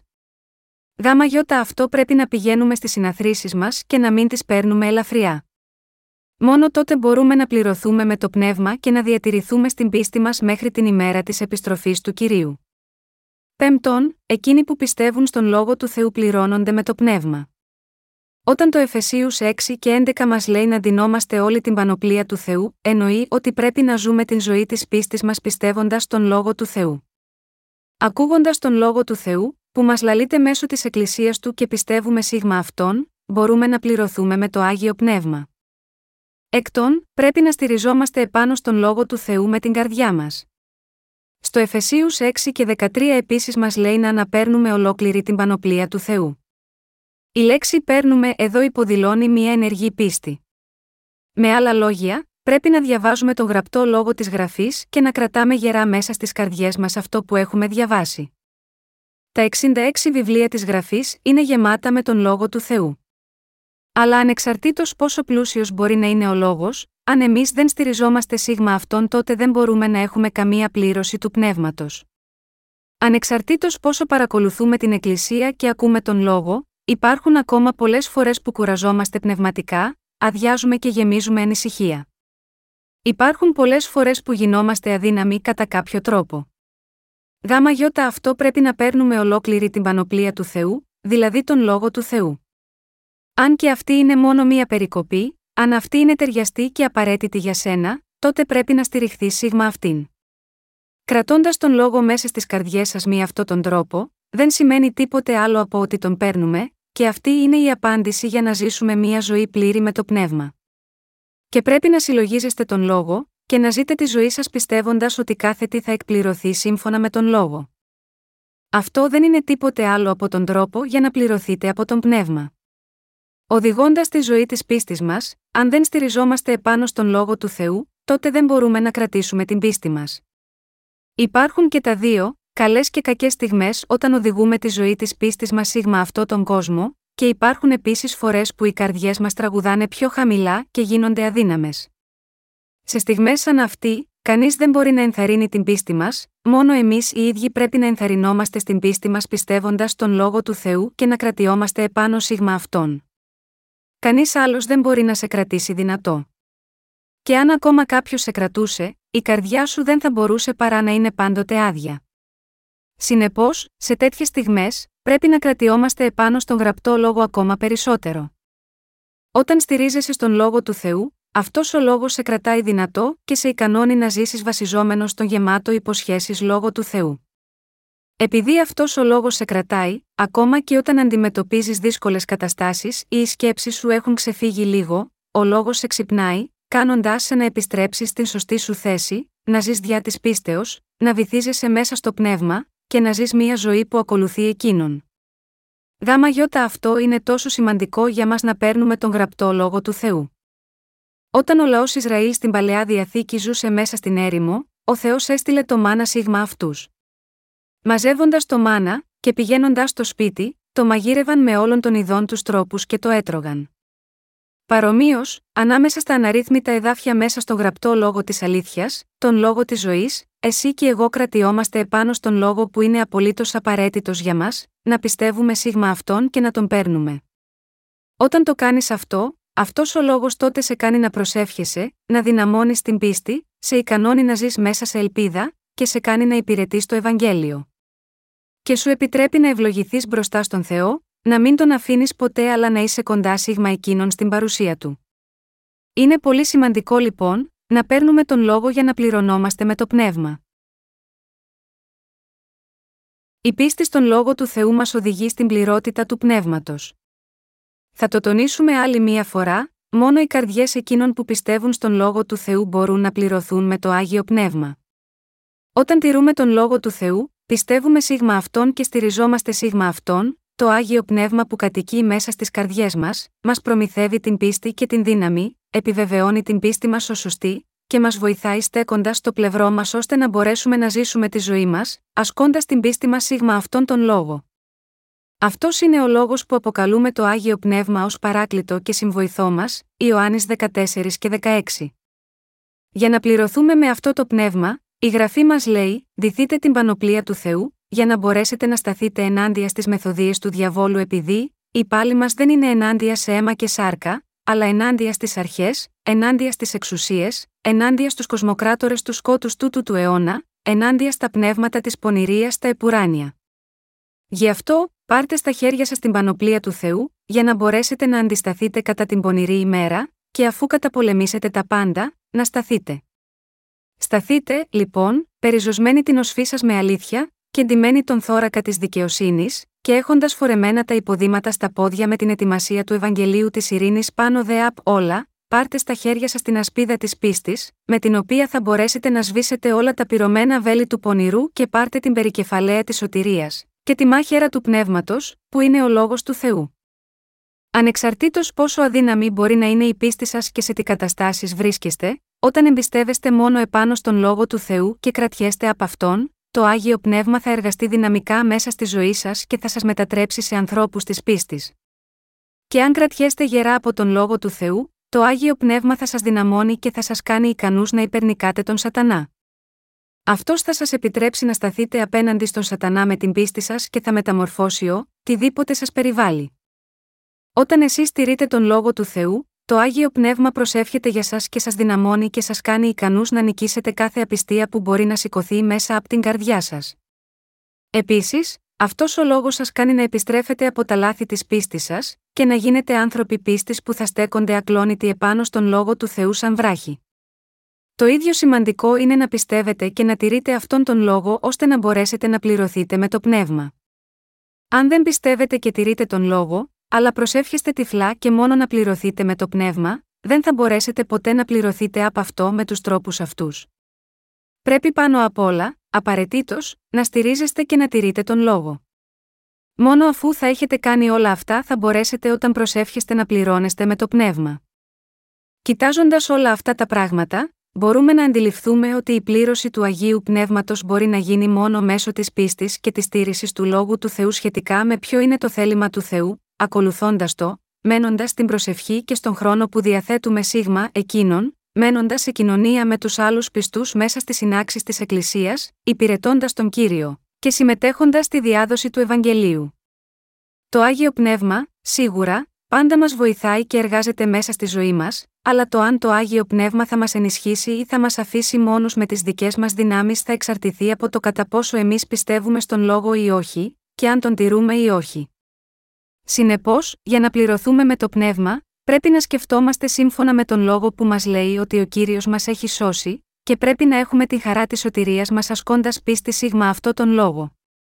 Πρέπει να πιστεύουμε μέσα στις καρδιές μας ότι το θέλημα του κυρίου είναι η διάδοση του Ευαγγελίου και αυτό πρέπει να κηρύττουμε και να υπηρετούμε.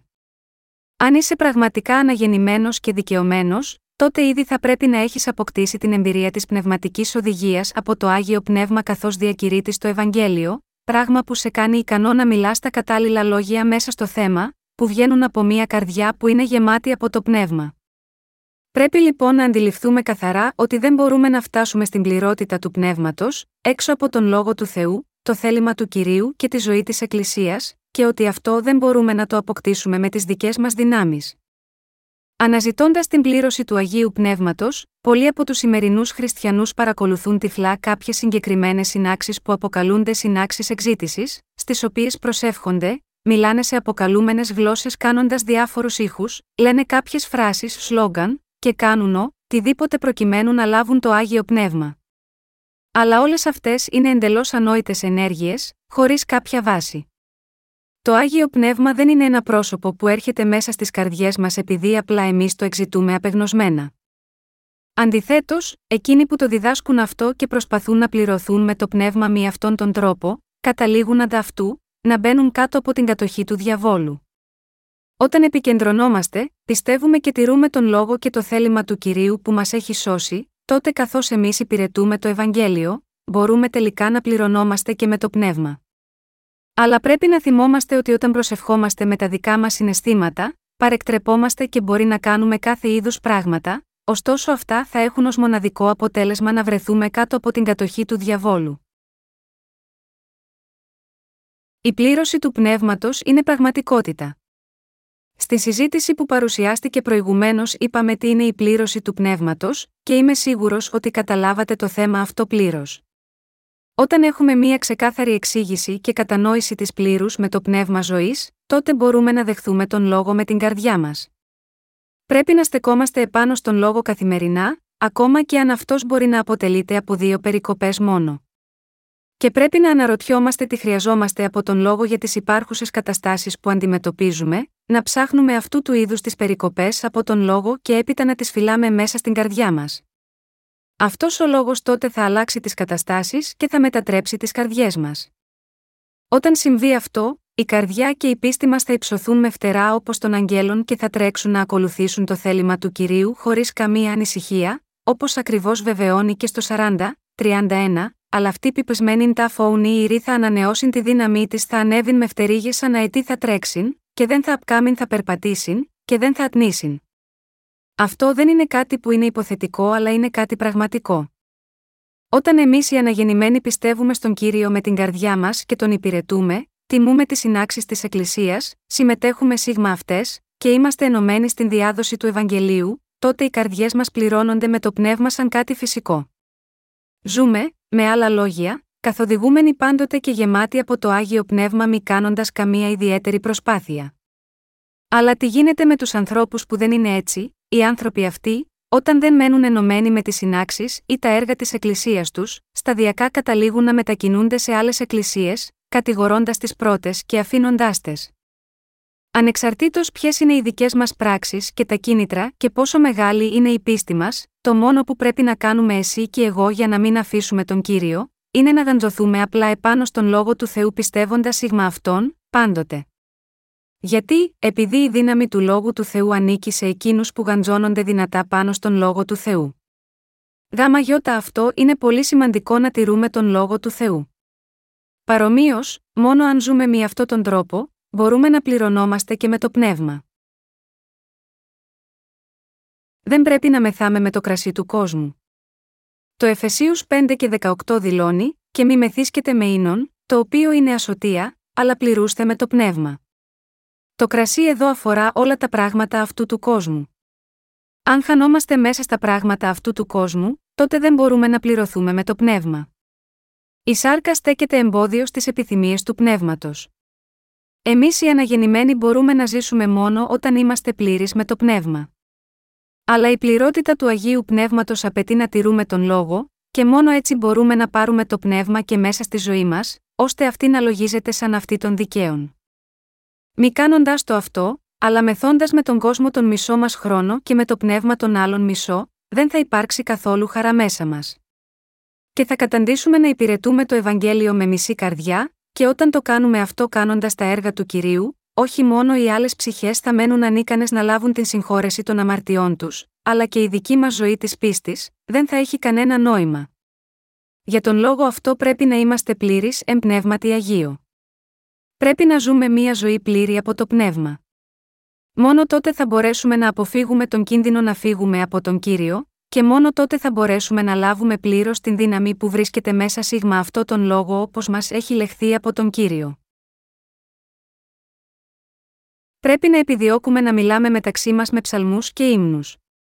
Πρέπει να πιστεύουμε και να ζούμε σύμφωνα με αυτά που λέγονται στο Εφεσίους 5, 19, 21 μιλώντας μεταξύ σας με ψαλμούς και ύμνους και πνευματικές οδές, τραγουδώντας και ψάλλοντας με την καρδιά σας τον κύριο ευχαριστώντας πάντοτε για όλα τον Θεό και πατέρα στο όνομα του κυρίου Ιησού Χριστού καθώς ο ένας θα υποτάσσεται στον άλλον με φόβο Θεού. Πράγματι πρέπει αυτό να κάνουμε. Αν δεν πιστεύουμε στον λόγο του Θεού, πώς μπορούμε να ευχαριστήσουμε τον Θεό για τη σωτηρία μας, και πώς μπορούμε να ζήσουμε μέσω της πίστης μας, επίσης, ακόμα και αν έχουμε ήδη λάβει την συγχώρεση των αμαρτιών μας, αν εμείς δεν κρατιόμαστε επάνω στον λόγο των κειμένων κάθε στιγμή, πώς θα μπορούμε να ζούμε με τις καρδιές μας να είναι γεμάτες από το άγιο πνεύμα. Δεν μπορεί ποτέ να γίνουν τέτοια πράγματα. Αντιθέτως, μέσα στην έλλειψη της πίστης μας, εύκολα θα αποθαρρυνθούμε από μικρά πράγματα που συμβαίνουν μέσα στην καθημερινή ζωή, και ακόμα και αν έχουμε εγγυχθεί από το πνεύμα όταν πήγαμε στην εκκλησία, όταν κάτι συμβεί γυρίζοντας πίσω στο σπίτι μας, οι καρδιές μας σε χρόνο μηδέν, θα χάσουν την δύναμή τους. Εσύ και εγώ πρέπει να ζούμε πιστεύοντας μόνο στον λόγο του Θεού. Πρέπει να ζούμε τη ζωή μας υπηρετώντας το Ευαγγέλιο, πιστεύοντας και τηρώντας τον λόγο και με προσευχή. Το άγιο πνεύμα τότε αυτομάτως θα σας βοηθάει, θα σας οδηγεί, θα σας κρατάει δυνατούς, θα σας δίνει δύναμη και ευλογίες, θα σας δίνει τη δύναμη να κάνετε τα έργα του κυρίου, να τον ακολουθείτε, να αντιστέκεστε στον διάβολο και να κάνετε κάθε σας έργο. Από τη στιγμή που το ξέρετε αυτό, η πλήρωση με το πνεύμα θα είναι πολύ εύκολη. Ελπίζω καθένας και κάθε μια από εσάς να πιστεύετε στο λόγο του Θεού με όλη σας την καρδιά. Το Άγιο Πνεύμα εργάζεται μέσα στους πιστούς μέσα από τον Λόγο του Θεού. Σε αντίθεση με αυτό που πολλοί άνθρωποι σήμερα πιστεύουν, το Άγιο Πνεύμα δεν έρχεται όταν αυτοί απλώς κλείνουν όλα τα φώτα και κράζουν το όνομα του κυρίου με έντονη εξήτηση. Γιατί, επειδή το Άγιο Πνεύμα εργάζεται πάντοτε σύμφωνα με τον Λόγο. Μέχρι αυτή τη στιγμή που μιλάμε, δεν έχω υπηρετήσει ποτέ τον Κύριο όταν υπάρχει μεγάλη αναταραχή. Αντί αυτού, εργάστηκα πιστά, κάνοντας το καλύτερο που μπορούσα, πιστεύοντας εξ ολοκλήρου στην καρδιά μου στον λόγο του Θεού και γνωρίζοντας το θέλημά του. Ούτε προσπαθώ να τα πετύχω όλα αμέσως, επίσης. Αντί γάμα γιώτα αυτό, προσεύχομαι συνέχεια, συμβουλεύομαι άλλους εργάτες του Θεού, και ενώνομαι μαζί τους σε έναν σκοπό, που είναι η υπηρεσία του αληθινού Ευαγγελίου. Όταν παίρνω μία απόφαση, τότε κάνω όλες τις αναγκαίες προετοιμασίες, και δίνω το μέγιστο των δυνατοτήτων μου να κάνω τα έργα του κυρίου λίγο-λίγο. Σε ανύποπτο χρόνο, και χωρίς να το καταλάβω καν, βλέπω ότι πολλά πράγματα επιτυγχάνονται τότε. Το κήρυγμα του Ευαγγελίου του Ήδατος και του Πνεύματος έχει επίσης επιτευχθεί με αυτόν τον τρόπο παλαιότερα, και ο κύριος εργάστηκε δυναμικά πάνω σίγμα αυτό. Τα έργα του κυρίου δεν επιτυγχάνονται ακολουθώντας διατάξεις που προστάζουν κάποιες συναισθηματικές εκδηλώσεις, αλλά τίθενται σε εφαρμογή ακολουθώντας λογικά και απλά το λόγο του Θεού και πιστεύοντας σίγμα αυτόν μέσα από την καρδιά μας. Ο, τιδήποτε ακολουθεί μετά από αυτό τότε, έχει την άμεση φροντίδα του Αγίου Πνεύματος. Όταν τα παιδιά κάνουν λάθη, οι γονείς τους συνήθως τους φέρονται με κρύα καρδιά μέχρι αυτά να παραδεχθούν τα λάθη τους. Όταν ακόμα και ένας ανθρώπινος γονέας κάνει κάτι τέτοιο, πόσο μάλλον ο Θεός το άγιο πνεύμα, μας επιπλήττει με κρύα την καρδιά, όταν εμείς συμπεριφερόμαστε αντίθετα προς το θέλημα του Θεού, αλλά μόλις εμείς μετανοήσουμε από τα λάθη μας, και ευχαριστούμε τον Θεό για την τέλεια σωτηρία όσων έχουν πράξει έτσι όπως εμείς, εκείνος μας αγκαλιάζει και μας ενθαρρύνει με στοργή να συνεχίσουμε να ακολουθούμε το θέλημά του. Τι πρέπει να κάνουμε εμείς που είμαστε πληρωμένοι με το πνεύμα; Ο κύριος μας λέει για τους τελευταίους καιρούς και τα σημεία των καιρών, επειδή θα ηγερθεί έθνος ενάντια σε έθνος, και βασιλεία ενάντια σε βασιλεία και θα γίνουν πίνες και μεταδοτικές αρρώστιες, και σεισμοί κατά τόπους. Ματθ. 24, 7, και λέει ότι σύντομα μετά από αυτά θα ακολουθήσει η μεγάλη θλίψη. Φαίνεται ότι σήμερα έχει φτάσει αυτός ο καιρός, ιδιαίτερα αν κοιτάξουμε τις φυσικές καταστροφές ή την τωρινή πολιτική κατάσταση μέσα στον κόσμο. Τι είναι, λοιπόν, αυτό που εμείς πρέπει να κάνουμε τώρα, αυτό δεν είναι τίποτε άλλο από το να υπακούσουμε στην εντολή του κυρίου να διαδώσουμε το Ευαγγέλιο του ύδατο και του πνεύματος μέσα σε όλο τον κόσμο. Πρέπει λοιπόν τώρα να κηρύττουμε το Ευαγγέλιο, αλλά πρέπει να το κάνουμε αυτό ζητώντας πρώτα από τον Θεό την καλύτερη δυνατή μέθοδο. Δεν πρέπει να φέρουμε το καθήκον αυτό με θορυβόδη τρόπο βασιζόμενοι μόνο στη δική μας στρατηγική, δύναμη και θέληση, αλλά το πρώτο πράγμα που πρέπει να κάνουμε είναι να προσευχηθούμε στον Θεό να μας δώσει την πίστη και την απαραίτητη δύναμη που είναι απαραίτητε στην διάδοση του Ευαγγελίου του κυρίου, να ενισχύει όλο τον λαό του, να μας ευλογεί τόσο στο πνεύμα όσο και στη σάρκα μας, να μας επιτρέπει να υπηρετούμε το Ευαγγέλιο, και να μας πληρώνει με το άγιο πνεύμα. Όταν λοιπόν εμείς κάνουμε ό,τι είναι δυνατό από την πλευρά μας και σταδιακά επεκτείνουμε το εύρος των διακονιών μας, ο κύριος ευαρεστείται από εμάς, και θα μας ικανώσει να πετύχουμε μεγάλα και σπουδαία πράγματα στο μέλλον. Ο καθένας σας θα πειραματιστεί στο μέλλον, πόσο πολύ ο κύριος μας, πραγματικά μας κρατάει και μας βοηθάει, γιατί εμείς οι δίκαιοι ήδη έχουμε πειραματιστεί αναρρύθμιτες φορές, ότι οποτεδήποτε θελήσαμε να κάνουμε κάτι και προσευχηθήκαμε γάμα γιώτα αυτό, αυτό εκπληρώθηκε στην πραγματικότητα. Μήπως τότε αυτό σημαίνει ότι κάνουμε αυτά τα πράγματα με τις δικές μας δυνατότητες, σίγουρα όχι. Στην πραγματικότητα, εμείς δεν ξέρουμε τίποτα, αλλά επειδή ο Θεός ευαρεστείται από όσα κάνουμε, αποκτούμε την ικανότητά μας μέσω της πίστεως, εξητώντας τη βοήθεια εκείνου, στηριζόμενοι επάνω και κρατώντας το λόγο ακόμα περισσότερο, και περιμένοντας με πίστη. Μία ημέρα, ο κύριος θα μας αφήσει να πάμε σε κάποιο είδους μέρη, ή καταστάσεις, και τότε θα δούμε ότι οι εργάτες και οι ψυχές που εμείς αναζητούσαμε μας περίμεναν ήδη εκεί. Για παράδειγμα, όταν προσπαθήσαμε να κηρύξουμε το Ευαγγέλιο στο εξωτερικό μέσω των βιβλίων, χρειαζόμασταν ανθρώπους που θα μπορούσαν να μεταφράσουν τα βιβλία μας στις διάφορες τοπικές γλώσσες. Αν και ψάξαμε αρκετά, δεν ήταν αρκετά εύκολο να βρούμε τέτοια άτομα. Αλλά ο Θεός σιγούρεψε ότι οι άνθρωποι που εμείς ψάχναμε θα είχαν αρκετό χρόνο ώστε να τελειώσουν την εκπαίδευσή τους, και θα τους είχε έτοιμους για μας όταν θα ερχόταν ο καιρός. Πρέπει να αντιληφθούμε ότι το να ακολουθούμε τον κύριο και να είμαστε πληρωμένοι από το πνεύμα δεν είναι δύσκολα κατορθώματα για να επιτευχθούν. Πρέπει να αντιληφθούμε ότι αυτά τα πράγματα είναι πολύ εύκολα να επιτευχθούν από εκείνους που έχουν λάβει τη συγχώρεση των αμαρτιών τους, και ότι μετά από αυτό ο Θεός εργάζεται κατάλληλα, σύμφωνα με τον λόγο του, μέσα στις ζωές εκείνων που πιστεύουν και τηρούν αυτό τον λόγο. Όταν μένουμε ενωμένοι με τον λόγο του Θεού και την Εκκλησία του, η πλήρωση του πνεύματος έρχεται από μόνη της. Αυτό που θέλει ο αναγεννημένος είναι η πληρότητα του πνεύματος. Κήρυξε το λόγο και διέδωσε το Ευαγγέλιο. Τότε θα πληρωθείς με το άγιο πνεύμα.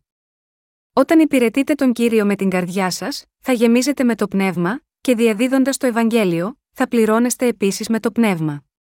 Όταν μένετε ενωμένοι στις καρδιές σας με την Εκκλησία και ζείτε μαζί ενωμένοι, μπορείτε να ζείτε μία πληρωμένη με το πνεύμα ζωή. Αλλά για εκείνους των οποίων οι καρδιές δεν είναι ενωμένες με την Εκκλησία, δεν υπάρχει κανένας τρόπος αυτοί ποτέ να πληρωθούν με το πνεύμα. Μπορεί το πνεύμα να έρθει χωρίς να έχει καμία σχέση με τον γραπτό λόγο του Θεού, το άγιο πνεύμα δεν ενεργεί έξω από την Εκκλησία του Θεού και τις ενέργειες του Ευαγγελίου. Πώς να είσαι πληρωμένος με το πνεύμα; Πρώτον, εκείνοι που θέλουν να λάβουν το άγιο πνεύμα πρέπει, πάνω από όλα, να γνωρίζουν και να πιστεύουν στο Ευαγγέλιο του ύδατο και του πνεύματος και συνεπώς να έχουν λάβει την συγχώρεση των αμαρτιών τους. Δεύτερον, χρειάζεται να έχουν μία ξεκάθαρη και συνειδητή πίστη στην αλήθεια ότι ο Θεός δίνει το πνεύμα του μόνο σε εκείνους που έχουν λάβει την συγχώρεση των αμαρτιών τους, ακόμα και τώρα, από την εποχή των Αποστολικών χρόνων και μετά, πράξεις 2 και 38. Τρίτον, οι καρδιές τους πρέπει να έχουν επιστρέψει από την αμαρτία της μη πίστης στο λόγο της γραφής και της δυσπιστίας τους. Τέταρτον, για να λάβουν το άγιο πνεύμα, οι καρδιές τους χρειάζεται να έχουν διδαχθεί τον συγκεκριμένο λόγο. Χρειάζονται να ακούσουν προσεκτικά τον ευλογημένο λόγο της αναγέννησης μέσω του ύδατος και του πνεύματος, και αν χρειαστεί περισσότερο, πρέπει να συμμεριστούν την κοινωνία του Ευαγγελίου προσωπικά, με τους εργάτες του Θεού και να λάβουν το άγιο πνεύμα. Το άγιο πνεύμα τότε θα τους κάνει να πιστέψουν στο λόγο του Θεού με την καρδιά τους, να αναγεννηθούν και να το λάβουν. Αλλά αν αυτοί προσπαθήσουν να λάβουν το άγιο πνεύμα, αδιακρίτως, τυφλά κάνοντας κάποιες προσευχές μετανία ή προσπαθώντας να ζήσουν μία ζωή προσωπικού αγιασμού τους, ή προσπαθούν να ανεφόρον να εξητούν το άγιο πνεύμα και προσπαθούν να το λάβουν μέσω καταστροφικών για την υγεία τους και φανατικών ιστιών ή προσευχών επάνω σε βουνά, θα καταλήξουν τελικά σε μεγάλη πνευματική σύγχυση. Πρέπει να θυμόμαστε ότι το πνεύμα του Θεού δεν δίνεται επειδή οι άνθρωποι το θέλουν οι ίδιοι από μόνοι τους, αλλά αυτό έρχεται μόνο σε εκείνους που είναι έτοιμοι να το λάβουν. Το άγιο πνεύμα δεν έρχεται σε εκείνους που κάνουν προσευχές πάνω στα βουνά, συμμετέχουν σε κάποια χαρισματική συνάθρηση, ή εξητούν μόνο τα χαρίσματα, από τη δική τους πλευρά και μόνο. Αν νομίζετε ότι λάβατε κάποιας μορφής χαρίσματος του Αγίου Πνεύματος ενώ συμμετείχατε σε κάποια τέτοιου είδους συνάθρηση, ή σύμφωνα με τα δικά σας πιστεύω, υπάρχει κάτι άλλο που πρέπει να σκεφτείτε πρώτα. Και αυτό είναι αν υπάρχουν αμαρτίες μέσα στην καρδιά σας. Αν υπάρχουν αμαρτίες μέσα στην καρδιά σας, τότε πρέπει να αντιληφθείτε ότι αυτό που λάβατε δεν ήταν από το άγιο πνεύμα, αλλά από τον διάβολο, και πρέπει να το εκβάλλετε. Πρέπει πρώτα να αντιληφθούμε που και σε ποιον το άγιο πνεύμα εργάζεται αληθινά. Υπάρχει κάτι που δεν πρέπει να ξεχνάμε στην εξήτηση της λήψης του Αγίου Πνεύματος. Αυτό είναι να πιστεύουμε ισοδύναμα τόσο στο βάπτισμα του Ιησού, Ματθ. 3 και 15, και στο αίμα που έχει σε επάνω στον Σταυρό το Άγιο Πνεύμα είναι ανεξάρτητο, αλλά αυτό έρχεται μόνο σε εκείνους που πιστεύουν στο βάπτισμα του Ιησού Χριστού και στο αίμα του Σταυρού που συγχωρούν τις αμαρτίες τους. Έτσι, το Άγιο Πνεύμα έρχεται και εργάζεται μέσα στη ζωή εκείνων που πιστεύουν στο Ευαγγέλιο του Ήδατος και του Πνεύματος ως την πραγματική σωτηρία τους. Τα χαρίσματα του Αγίου Πνεύματος. Όταν κοιτάζουμε μέσα στη γραφή, μπορούμε να δούμε ότι τα χαρίσματα του Αγίου Πνεύματος αναφέρονται σε πολλά σημεία της. Τέτοιες λίστες από χαρίσματα αντιπροσωπευτικά αναφέρονται στην επιστολή προς Ρωμαίους 12, 6, 8, 1 Κορινθίους 12, 8, 10 και Εφεσίους 4 και 11. Αλλά σήμερα, θα κοιτάξουμε τα εννέα χαρίσματα που απαριθμούνται στην 1 Κορινθίους 12. 1. Το χάρισμα του λόγου της γνώσης, αυτή είναι η γνώση των μυστηρίων του Ευαγγελίου του Ήδατος και του Πνεύματος που είναι αποκεκριμένα, σύμφωνα με την ιδιαίτερη πρόνοια του Θεού, μέσα στο λόγο της γραφής που γράφτηκε μέσω της έμπνευσης του Αγίου Πνεύματος. Η ικανότητα να εξηγείς καθαρά και να διαδίδεις αυτό το Ευαγγέλιο του Ήδατος και του Πνεύματος, είναι αυτό το ιδιαίτερο χάρισμα του λόγου της γνώσης. 2. Το χάρισμα του λόγου της σοφίας, το χάρισμα του λόγου της σοφίας δεν αφορά την ανθρώπινη σοφία, όπως αυτή της ιδιαίτερη φώτισης ή της διάνοιας κάποιου. Αυτό το χάρισμα της σοφίας είναι το χάρισμα να επιλύνονται διάφορα θέματα που αναπτύσσονται μεταξύ των ανθρώπων, μέσω της εξήγησης του λόγου της γραφής με πίστη. 3. Το χάρισμα της πίστης. Το χάρισμα της πίστης είναι το χάρισμα να έχεις μία πίστη που η δράση της να προσανατολίζεται μέσα στο λόγο. Αυτού του είδους το χάρισμα δίνεται όταν ακούμε τον λόγο του Θεού, και μετά πιστεύουμε σίγμα αυτό τον λόγο με αγνή πίστη.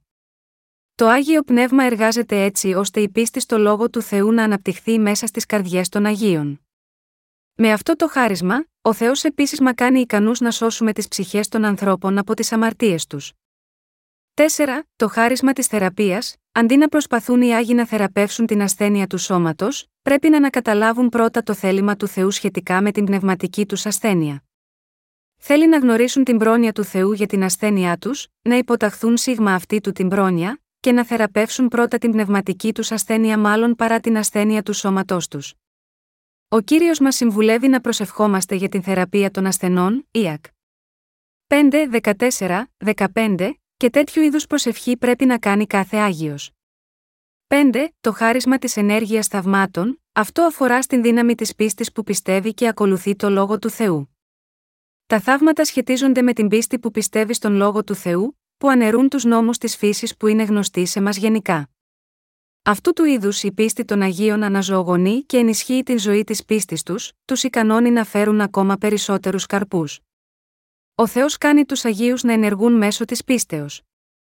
6. Το χάρισμα της προφητείας, αυτό είναι η πίστη στον λόγο του Θεού και η διάδοση του για εκείνον. Μέσω της παλαιάς και της καινής διαθήκης, ο Θεός έχει ήδη αποκαλύψει σε εμάς το θέλημά του και το σχέδιό του. Έτσι οι αληθινοί προφήτες μπορούν με μεγαλύτερη βεβαιότητα να αποδείξουν την ορθότητα ή μη των προφητιών των άλλων, μέσω του ήδη γραπτού λόγου του Θεού. Συνεπώς, εκείνοι που δεν διαδίδουν το λόγο του Θεού, ο οποίος είναι γραμμένος μέσα στις γραφές μέσω της πίστης, είναι ψευδοπροφήτες. Η σωστή προφητεία διακηρύττει το λόγο του Θεού διά της πίστεως. Κηρύττοντας τους ανθρώπους το γραπτό λόγο, οι άγιοι και οι εργάτες του Θεού πρέπει να τους οδηγούν στην λατρεία του Θεού και στην προτροπή, οικοδόμηση και ανακούφισή τους. Ο Ισού Χριστός έχει δώσει μαζί με το σώμα του, την Εκκλησία, το χάρισμα της πίστης που πιστεύει στο λόγο των εργατών του Θεού. 7. Το χάρισμα της διάκρισης των πνευμάτων. Η διάκριση των πνευμάτων είναι η ικανότητα να διακρίνεις αν οι άνθρωποι έχουν λάβει την συγχώρεση των αμαρτιών τους ή όχι, ακούγοντας απλά τι αυτοί λένε. Για εμάς που ζούμε στους έσχατους καιρούς, αν δεν είχαμε αυτό το χάρισμα, τότε θα κινδυνεύαμε να εξαπατηθούμε από τον διάβολο. 1 Τιμοθέου 4, 1. Με αυτό το χάρισμα, μπορούμε να διακρίνουμε εκείνους που αναζητούν ή ακολουθούν μόνο τα χαρίσματα του Αγίου Πνεύματος, και να ξεχωρίζουμε τους αναγεννημένους από εκείνους που δεν έχουν λάβει ακόμη την συγχώρεση των αμαρτιών τους και το Άγιο Πνεύμα. 8. Το χάρισμα των γλωσσών, όταν λέγεται ότι οι Άγιοι μιλούν γλώσσες, σημαίνει ότι αυτοί μιλούν για την αλήθεια της Βασιλείας των Ουρανών. Όταν οι Άγιοι προσεύχονται στον Θεό σε προσωπικό επίπεδο, είναι δυνατό αυτοί να μιλήσουν σε γλώσσες, που μπορεί να είναι κατανοητές μόνο από τον Θεό. Αλλά από το να προσπαθεί κάποιος να μιλήσει σε γλώσσες, θα πρέπει να προσπαθούμε περισσότερο μάλλον να κατανοήσουμε τον λόγο της γραφής. Πρέπει να αντιληφθούμε ότι θα ήταν καλύτερο μάλλον να μιλήσουμε πέντε λόγους που θα είναι κατανοητοί για να διδάξουν τους άλλους παρά δέκα χιλιάδες λόγους σε μία άλλη γλώσσα, 1 Κορίνθ. 14 και 19. 9. Το χάρισμα της ερμηνείας των γλωσσών, αυτή είναι η ικανότητα να διδάσκουμε το θέλημα του Θεού επειδή η νόηση του καθενός είναι δυνατή μέσω της ερμηνείας του λόγου που που δίνεται από εκείνον.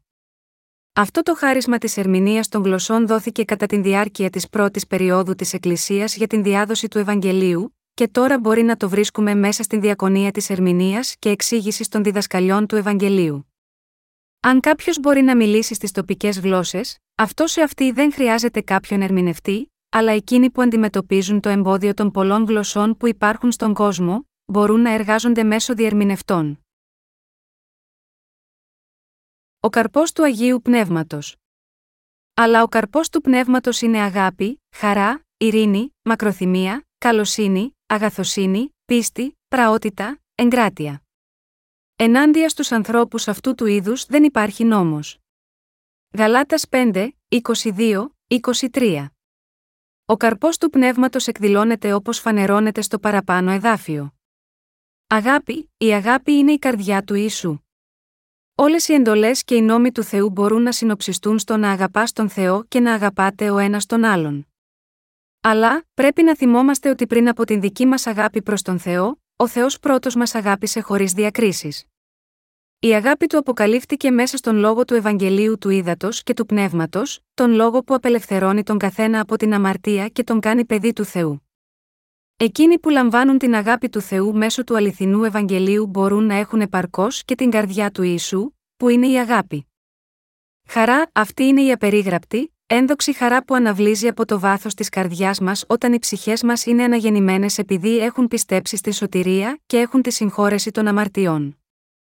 Γάμα γιώτα αυτό ο Παύλος έχοντας λάβει την συγχώρεση της αμαρτίας του, μπορούσε να είναι γεμάτος από χαρά ακόμα και μέσα στην φυλακή, όπως επίσης και η πιστή την εποχή της πρώτης Εκκλησίας. Υπάρχει χαρά μέσα στις καρδιές των δικαίων που έχουν λάβει την συγχώρεση των αμαρτιών τους, Φιλιππισίους 4, 4. Ειρήνη, η ειρήνη γεμίζει εκείνους που έχουν λάβει τη συγχώρεση των αμαρτιών τους, και είναι ακλόνητη σε όλες τις συνθήκες. Δεν μπορεί να υπάρχει ειρήνη μέσα στις καρδιές εκείνων που φοβούνται την κρίση του Θεού για τις αμαρτίες τους. Αλλά υπάρχει ειρήνη στο νου μας από το γεγονός ότι έχουμε λάβει την συγχώρεση όλων μας των αμαρτιών μία για πάντα, και αυτές είναι λευκές σαν το χιόνι, μέσω της πίστης μας στο Ευαγγέλιο του Ήδατος και του Πνεύματος. Το Ευαγγέλιο της συγχώρεσης των αμαρτιών μας κάνει ικανούς να υπερνικήσουμε τον φόβο των αμαρτιών και μας δίνει τη βεβαιότητα της σωτηρίας και ισχυρή πεποίθηση. Επίσης, εκείνοι που έχουν ειρήνη αποδεικνύουν ότι είναι παιδιά του Θεού, Ματθ. 5-9, χαίρονται τη χαρά της συγχώρεσης των αμαρτιών τους, παρήμ. 12 και 20, και ζούνε μία ζωή δικαίων, Ιακώβου 3 και 18. Μακροθυμία, ξεκινώντας με την πίστη μας στο λόγο που λέει ότι έχουμε αναγεννηθεί και λάβει τη συγχώρεση των αμαρτιών μας που δίνεται από τον Θεό, και με την δύναμη του πνεύματό του, φέρουμε τον καρπό της μακροθυμίας μέσα σε όλα τα πράγματα. Αυτός ο καρπός της μακροθυμίας βρίσκεται μέσα στις καρδιές εκείνων που έχουν σωθεί πιστεύοντας στο Ευαγγέλιο του Ήδατος και του Πνεύματος, και μπορεί να επιτευχθεί λόγω της μακράς σχέσης που έχουμε με το άγιο πνεύμα. Καλοσύνη, η καλοσύνη αφορά την κατανόηση των άλλων και την ευγενική διδασκαλία τους επάνω στον λόγο της αλήθειας. Αυτό προποθέτει μια καρδιά που έχει συμπόνια για τις ψυχές των άλλων, όπως ακριβώς η γεμάτη έλεος καρδιά του Θεού που σώζει τους αμαρτωλούς μέσω του βαπτίσματος του Ιησού και του αίματος που έχει σε επάνω στον Σταυρό. Αγαθοσύνη, αγαθοσύνη σημαίνει να είσαι αγνός και πράος. Το Ματθαίος 12 και 35 δηλώνει: Ο καλός άνθρωπος βγάζει τα καλά από τον καλό θησαυρό της καρδιάς και ο πονηρός άνθρωπος βγάζει τα πονηρά από τον πονηρό θησαυρό. Για εκείνους που έχουν γίνει δίκαιοι ενώπιον του Θεού, τα βασικά στοιχεία της καρδιάς τους είναι γεμάτα αγνότητα και ηρεμία. Γάμα γιώτα αυτό όταν κοιτάζουμε τους ανθρώπους που έχουν δικαιωθεί μέσω της πίστης, μπορούμε να δούμε μέσα στο βάθος της καρδιάς τους την ουσιαστική αγαθοσύνη και πραότητα. Πίστη, η πίστη αφορά την πίστη που δεν αλλάζει ποτέ ανεξαρτήτως των καταστάσεων που αλλάζουν αλλά υπηρετεί το Ευαγγέλιο σταθερά και ακλόνητα, η πίστη εδώ εμπεριέχει την πιστότητα και την νομιμοφροσύνη. Γάμα γιώτα αυτό, Μόνο εκείνοι που έχουν λάβει την άφεση των αμαρτιών τους μέσω του λόγου του Ευαγγελίου του Ήδατος και του Πνεύματος, μπορούν να είναι πιστοί στον Θεό. Πραότητα, η πραότητα είναι μια καρδιά που καταλαβαίνει πλήρως τους άλλους και υποτάσσεται στο θέλημα του Θεού. Πραείς είναι εκείνοι που προσεύχονται ακόμα και για τους εχθρούς τους που στέκονται απέναντί τους. Εγκράτεια, η εγκράτεια αφορά την ικανότητα να κρατάει κάποιος τον εαυτό του υπό έλεγχο. Ιδιαίτερα, αναφέρεται στην ικανότητα να περιορίζει, να χαλιναγωγεί και να θέτει υπό έλεγχο τις αμαρτωλές και φθοροποιές επιθυμίες της σάρκας που αντιτάσσονται στο άγιο πνεύμα. Με άλλα λόγια, αυτό σημαίνει να ζούμε μια ζωή που είναι φρόνιμη, χωρίς προσωπικές απολαύσεις και είναι κάτω από έλεγχο. Δεν πρέπει να λέμε ωστόσο ότι χρειάζεται να έχουμε αυτοέλεγχο μόνο επάνω στα κακά πράγματα, αλλά πρέπει να έχουμε αυτοέλεγχο ακόμα και στα καλά πράγματα. Η πληρωμένη με το πνεύμα ζωή. Δεν μπορούμε να ζήσουμε την πληρωμένη από το πνεύμα ζωή μέσω της δικής μας θέλησης ή των προσπαθειών, αλλά αυτή είναι δυνατή μέσω του Χριστού που ζει μέσα μας, Γαλάτας 2 και 20. Πιστεύουμε ότι τα σώματά μας έχουν γίνει τώρα μέσα που χρησιμοποιούνται για να εκπληρωθεί το θέλημα του Χριστού. Τα μυαλά μας έχουν τις σκέψεις του Χριστού, το θέλημά μας κατευθύνεται από το θέλημα του κυρίου, και όλος ο χαρακτήρας μας και οι ικανότητές μας δίνονται σε εκείνον, ως προσφορές χωρίς καμία ανταπόδοση, ζώντας με αυτόν τον τρόπο σημαίνει ότι ζούμε μία ζωή που είναι γεμάτη από το πνεύμα. Αυτή δεν είναι μία ζωή πνευματικής φτώχειας, ήττα και αποτυχιών, αλλά είναι μία ζωή συνεχούς νίκης, χαράς και επιβεβαίωσης που έχει την δύναμη να σώσει την κόσμο μέσω του Ευαγγελίου του Ήδατος και του Πνεύματος, προμ. 8. Πράξ. 17. 6. Τα χαρακτηριστικά της ζωής που είναι γεμάτη από το πνεύμα μπορούν να συνοψιστούν ως εξής. Είναι μια ζωή που είναι πάντοτε ευγνώμων για την χαρά της συγχώρεσης των αμαρτιών που έχει λάβει, ένα Θεσσαλ. 1, 6, 7 είναι επίσης μια ζωή που επιδιώκει την δικαιοσύνη του Θεού. Εκείνοι που είναι περιχαρείς με την διάδοση του Ευαγγελίου του Ήδατος και του Πνεύματος είναι εκείνοι των οποίων οι ζωές είναι γεμάτες από το Πνεύμα. Εκείνοι που πιστεύουν σίγμα αυτό, ακολουθούν και υπακούν στο γραπτό λόγο της αλήθειας, έχουν μία ζωή που οδηγείται από την πληρότητα του πνεύματος. Τα αποτελέσματα της πλήρωσης κάποιου με το πνεύμα. Αλλά, θα πάρετε δύναμη, όταν έρθει επάνω σας το Αγιο Πνεύμα και θα είστε μάρτυρες για μένα και στην Ιερουσαλήμ και σε ολόκληρη την Ιουδαία και στη Σαμάρια, και μέχρι το τελευταίο άκρο της γης. Πράξεις 1, 8. Η δύναμη πίστης, εκείνοι που πιστεύουν στο λόγο του Ευαγγελίου του Ήδατος και του Πνεύματος λαμβάνουν το δικαίωμα να γίνουν παιδιά του Θεού, Ιωάννης 1 και 12. Η δύναμη που δίνεται σε μας, ως παιδιά του Θεού, είναι η δύναμη να υπερνικούμε τις αμαρτίες μας και να φέρουμε σε πέρα στο θέλημα του Θεού μέσα σίγμα αυτό τον κόσμο. Είναι η εξουσία να έχουμε τον έλεγχο επάνω σε αυτούς που κατέχονται από δαιμόνια και να τους σώζουμε με το Ευαγγέλιο του Ήδατος και του Πνεύματος. Είναι η εξουσία να θεραπεύουμε τις πνευματικές ασθένειες, Μάρκος 16 και 18, να υπερνικούμε τις αντιλογίες του Σατανά, Λουκάς 10 και 19, να εισέλθουμε μέσα στον ουρανό, Αποκάλυψη 22 και 14, και να ζήσουμε μέσω της πίστης μας σε όλες τις υποσχέσεις του λόγου του Θεού, 2 Κορινθίους 7, 1. Η πίστη για την νίκη, το Άγιο Πνεύμα είναι το πνεύμα που λύνει όλα μας τα προβλήματα. Μέσα σίγμα αυτό τον κόσμο αλλά και στη ζωή μας, υπάρχουν αναρρύθμιτα προβλήματα που δεν μπορούν να λυθούν από εμάς, Ζαχαρίας 4, 6, 7. Ακόμα και οι χριστιανοί, δεν μπορούν να αποφύγουν την πραγματικότητα των αναρρύθμιτων προβλημάτων που η ζωή τους φέρνει. Αλλά όταν είμαστε πληρωμένοι από το πνεύμα, μπορούμε να έχουμε τα προβλήματά μας όπως τα ακόλουθα λιμένα ακολουθώντας και ζώντας μία ζωή νίκης. Πρώτον, μπορούμε να υπερνικήσουμε τους πειρασμούς του κόσμου. Το άγιο πνεύμα μας κάνει ικανούς να υπερνικήσουμε με επιτυχία και να έχουμε νίκη πάνω στους πειρασμούς και τα θέλγητρα της αμαρτίας που απειλούν την καρδιά μας ασταμάτητα. Δεύτερον, μπορούμε να λύσουμε το πρόβλημα του θανάτου μέσω του Αγίου Πνεύματος. Όταν πληρωνόμαστε με το πνεύμα, μπορούμε να υπερνικήσουμε με θάρρος τον απεριόριστο φόβο και την απειλή του θανάτου. Οι χριστιανοί που είναι πληρωμένοι με το πνεύμα μπορούν να ενατενίζουν στην ελπίδα του ουρανού και περισσότερο από αυτό να υπερνικούν το πρόβλημα του θανάτου. 2 Κορινθίους 5, 1. Τρίτον, όταν είμαστε πληρωμένοι με το πνεύμα, μπορούμε να αγαπούμε, με το Ευαγγέλιο του Ήδατος και του Πνεύματος, ακόμα και εκείνους που πιθανόν δεν θα μπορούσαμε να αγαπήσουμε από μόνοι μας, και να φτάσουμε στην ευτυχία μας. Τέταρτον, μέσω της βοήθειας του Αγίου Πνεύματος, μπορούμε να ελευθερωθούμε από την ζωή της κατάρας καθώς ήμασταν αγορασμένοι από τον διάβολο. Πιστεύοντας στη συγχώρεση των αμαρτιών που δίνεται από τον Χριστό και στο γεγονός ότι τώρα έχουμε γίνει παιδιά του, μπορούμε να έχουμε την νίκη, μέσω του Αγίου Πνεύματος, επάνω στο φόβο και στον τρόμο καθώς ήμασταν πουλημένοι στον Σατανά. Πέμπτον, το Άγιο Πνεύμα μας κάνει ικανούς να υπερνικούμε πάνω σε όλα τα ίδια απελπισίας. Όταν ο Ηλίας αισθάνθηκε απελπισμένος, αναπτέρωσε την δύναμή του ακούγοντας τη φωνή του λόγου του Θεού, και όταν οι μαθητές επίσης του Χριστού έπεσαν σε θλίψη, και αυτοί επίσης αναπτερώθηκαν ξανά στο ηθικό τους πιστεύοντας το λόγο του Θεού μόνο και μόνο με την δύναμη του Αγίου Πνεύματος. Παρομοίως, όταν και εμείς πληρωνόμαστε με το πνεύμα πιστεύοντας στο γραπτό λόγο του Θεού, γινόμαστε και εμείς, επίσης, περισσότερο ικανοί να υψωθούμε πάνω από την απόγνωση και την απελπισία της ζωής μας, Ιωάννης 14, 16, 18. Πάνω από όλα, το άγιο πνεύμα είναι ο μάρτυρας του Ευαγγελίου του Ήδατος και του Πνεύματος. Παρομοίως, και το μεγαλύτερο ενδιαφέρον ενός Αγίου που είναι πλήρης με το πνεύμα, είναι να ζήσει μια ζωή που μαρτυρεί το Ευαγγέλιο του Ήδατος και του Πνεύματος. Το άγιο πνεύμα δεν μας δίνει μυστηριακά χαρίσματα ή υπερβατικές εμπειρίες. Αν νομίζεις ότι το άγιο πνεύμα σε οδηγεί σε μυστικιστικές εμπειρίες, τότε αυτά δεν είναι έργα του αγίου πνεύματος αλλά του διαβόλου. Η ημέρα της Πεντηκοστής, συνεπώς, είναι η ιδιαίτερη ημέρα γέννησης της Εκκλησίας. Κάτω από αυτό το φως, οι πληρωμένοι με το πνεύμα χριστιανοί χρησιμοποιούν όλες τους τις δυνάμεις για την ανάπτυξη της Εκκλησίας του Θεού, να την υπηρετήσουν και να την εξαπλώσουν παντού. Το αποτέλεσμα της πλήρωσης με το πνεύμα κάποιου είναι ότι αυτό ζει μια ζωή που ομολογεί και υπηρετεί το Ευαγγέλιο του ύδατο και του πνεύματος που έχει δοθεί από τον Θεό. Συνεχής διατήρηση της πληρότητας του πνεύματος. 1. Οι αναγεννημένοι πρέπει να απομακρύνονται από τα δόγματα αυτού του κόσμου. Και να τηρούν το λόγο της πίστης και της αλήθειας, Φεσίους 6 και 17.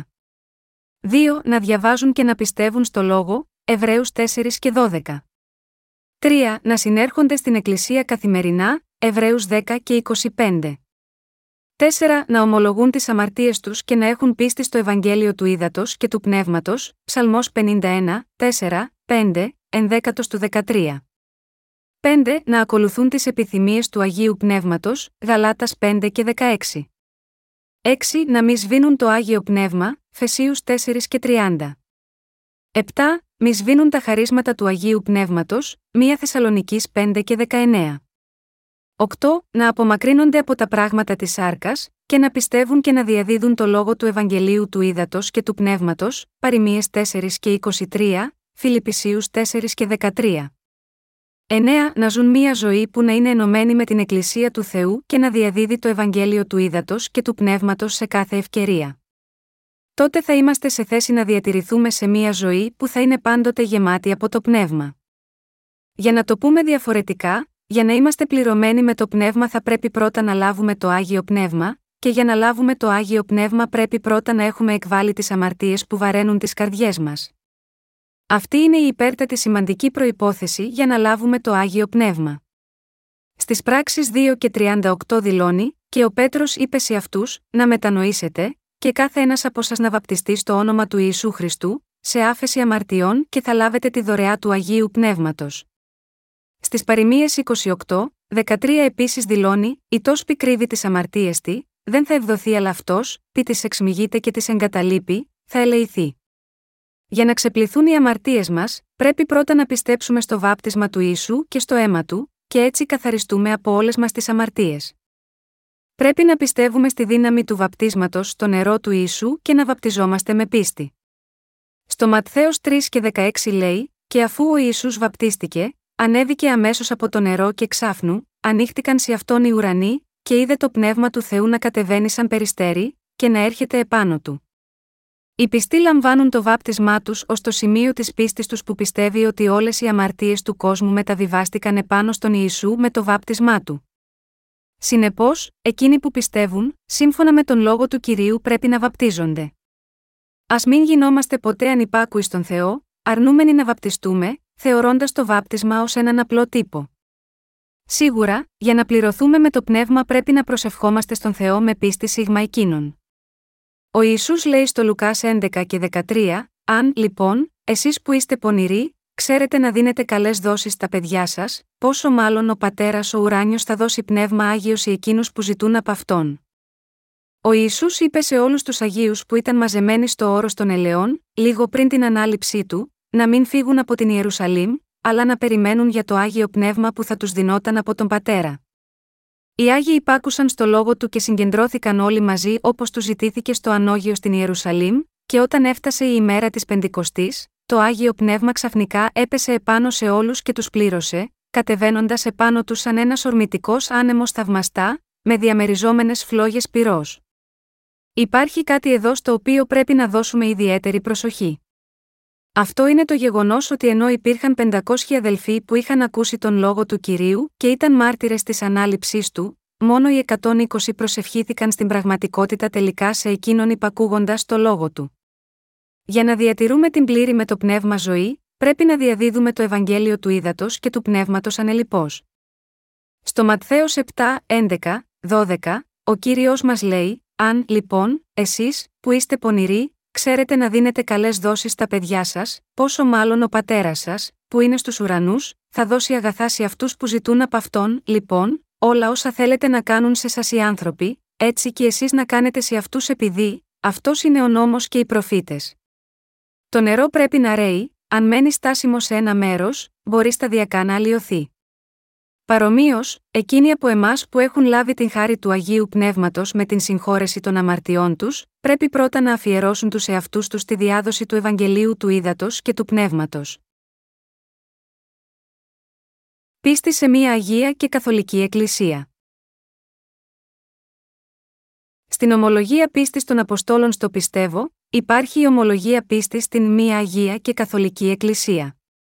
Εδώ, η λέξη Καθολική δεν σχετίζεται με την Ρωμαιοκαθολική Εκκλησία των Ρωμαίων, αλλά στην Παγκόσμια Εκκλησία του κυρίου Ιησού Χριστού. Οι Απόστολοι, που πίστεψαν στο βάπτισμα και στο αίμα του Ιησού, ομολόγησαν τον Ιησού την ημέρα της Πεντηκοστής, σε πολλούς ανθρώπους. Έπειτα αυτοί ήρθαν σε μετάνοια, και πίστεψαν επίσης στο βάπτισμα του Ιησού, και έγιναν άγιοι, και έτσι θεμελιώθηκε η Εκκλησία για πρώτη φορά. Παρομοίως, εκείνοι που πιστεύουν στα έργα του Αγίου Πνεύματος πιστεύουν επίσης και στην Εκκλησία, που θεμελιώθηκε μέσω αυτών των έργων του Πνεύματος. Τι είδους Εκκλησία είναι η Εκκλησία του Θεού; Στο γνήσιο ελληνικό κείμενο των γραφών, αναφέρεται η λέξη για την Εκκλησία, όπως την ξέρουμε σήμερα, που σημαίνει σύναξη των κεκλημένων.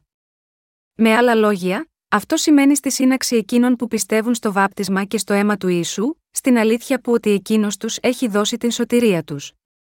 Η Εκκλησία του Θεού είναι η σύναξη εκείνων που πιστεύουν στην αλήθεια ότι ο Ιησούς έχει σώσει τους αμαρτωλούς με το βάπτισμα που αυτός έλαβε και το αίμα που έχησε επάνω στον Σταυρό. Ο Θεός διακρίνει την Εκκλησία που ίδρυσε ο ίδιος από τις άλλες που δεν έχουν καμία σχέση με εκείνον.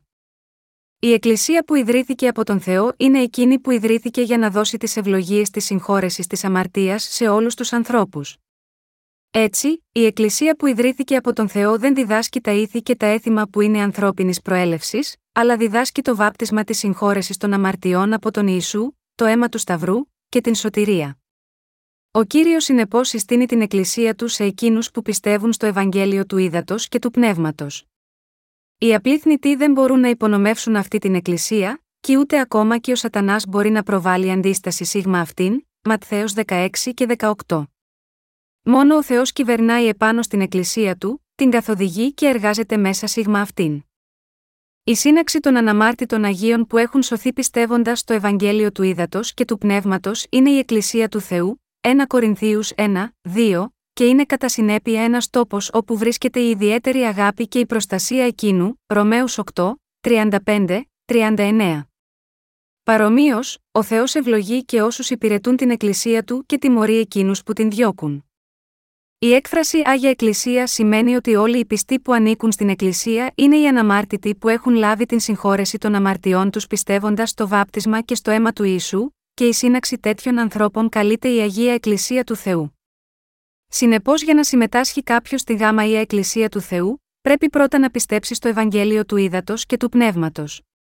Μέσα στην Αγία Εκκλησία, οι Άγιοι λατρεύουν τον Θεό προσφέροντας τις ευχαριστίες τους, την δόξα, την λατρεία στον Θεό μέσω της πίστεως που πιστεύει στο Ευαγγέλιο του Ήδατος και του Πνεύματος, και πιστεύοντας τον λόγο του.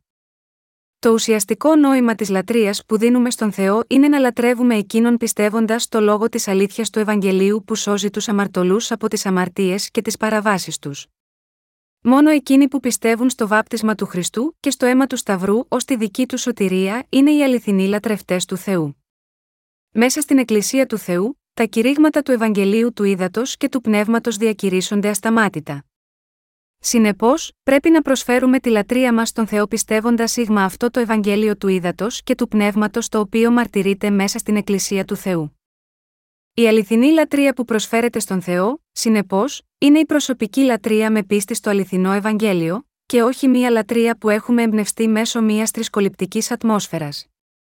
Οι πραγματικοί λατρευτές λατρεύουν τον Θεό πάντοτε εμπνεύματι και εν αληθεία, Ιωάννης 4 και 24. Όπως δηλώνει το Εβραίους 10 και 25, μη αφήνοντας το να συνερχόμαστε μαζί, όπως είναι συνήθεια σε μερικούς, αλλά προτρέποντας ο ένας τον άλλον και μάλιστα, τόσο περισσότερο, όσο βλέπετε να πλησιάζει η ημέρα. Είναι μέσω του βαπτίσματος του ίσου και του αίματος του Σταυρού που έχουμε καθαριστεί από όλες τις αμαρτίες μας.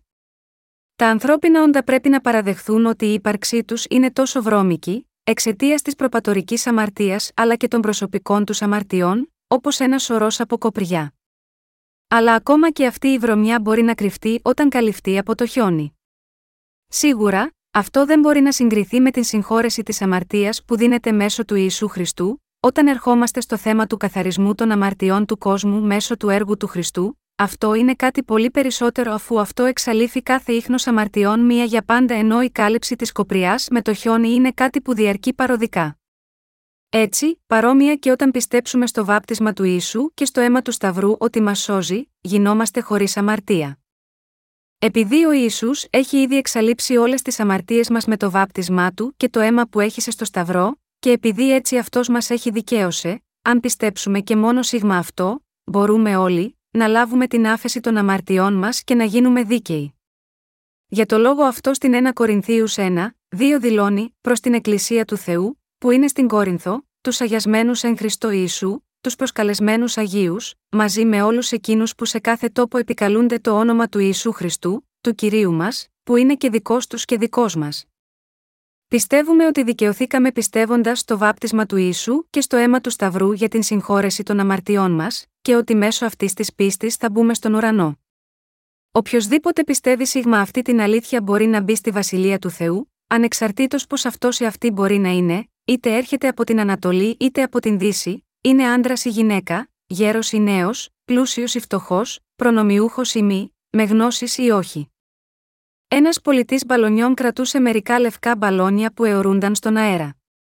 Ένα μαύρο κοριτσάκι τον πλησίασε και τον ρώτησε: Μπορούν και τα μαύρα μπαλόνια να αιωρούνται έτσι στον ουρανό, ο πολιτής απάντησε σίγουρα ναι. Όποιος πιστεύει στο αληθινό Ευαγγέλιο του Ιησού μπορεί να μπει μέσα στον ουρανό. Δεν υπάρχει καμία διάκριση, Ρωμαίους 3 και 22, Γαλάτας 3 και 28. Αλλά μπροστά στον Θεό, δεν θα μπορούσε κανείς που θα είχε αμαρτία μέσα στην καρδιά του της, να ανέβει στον ουρανό.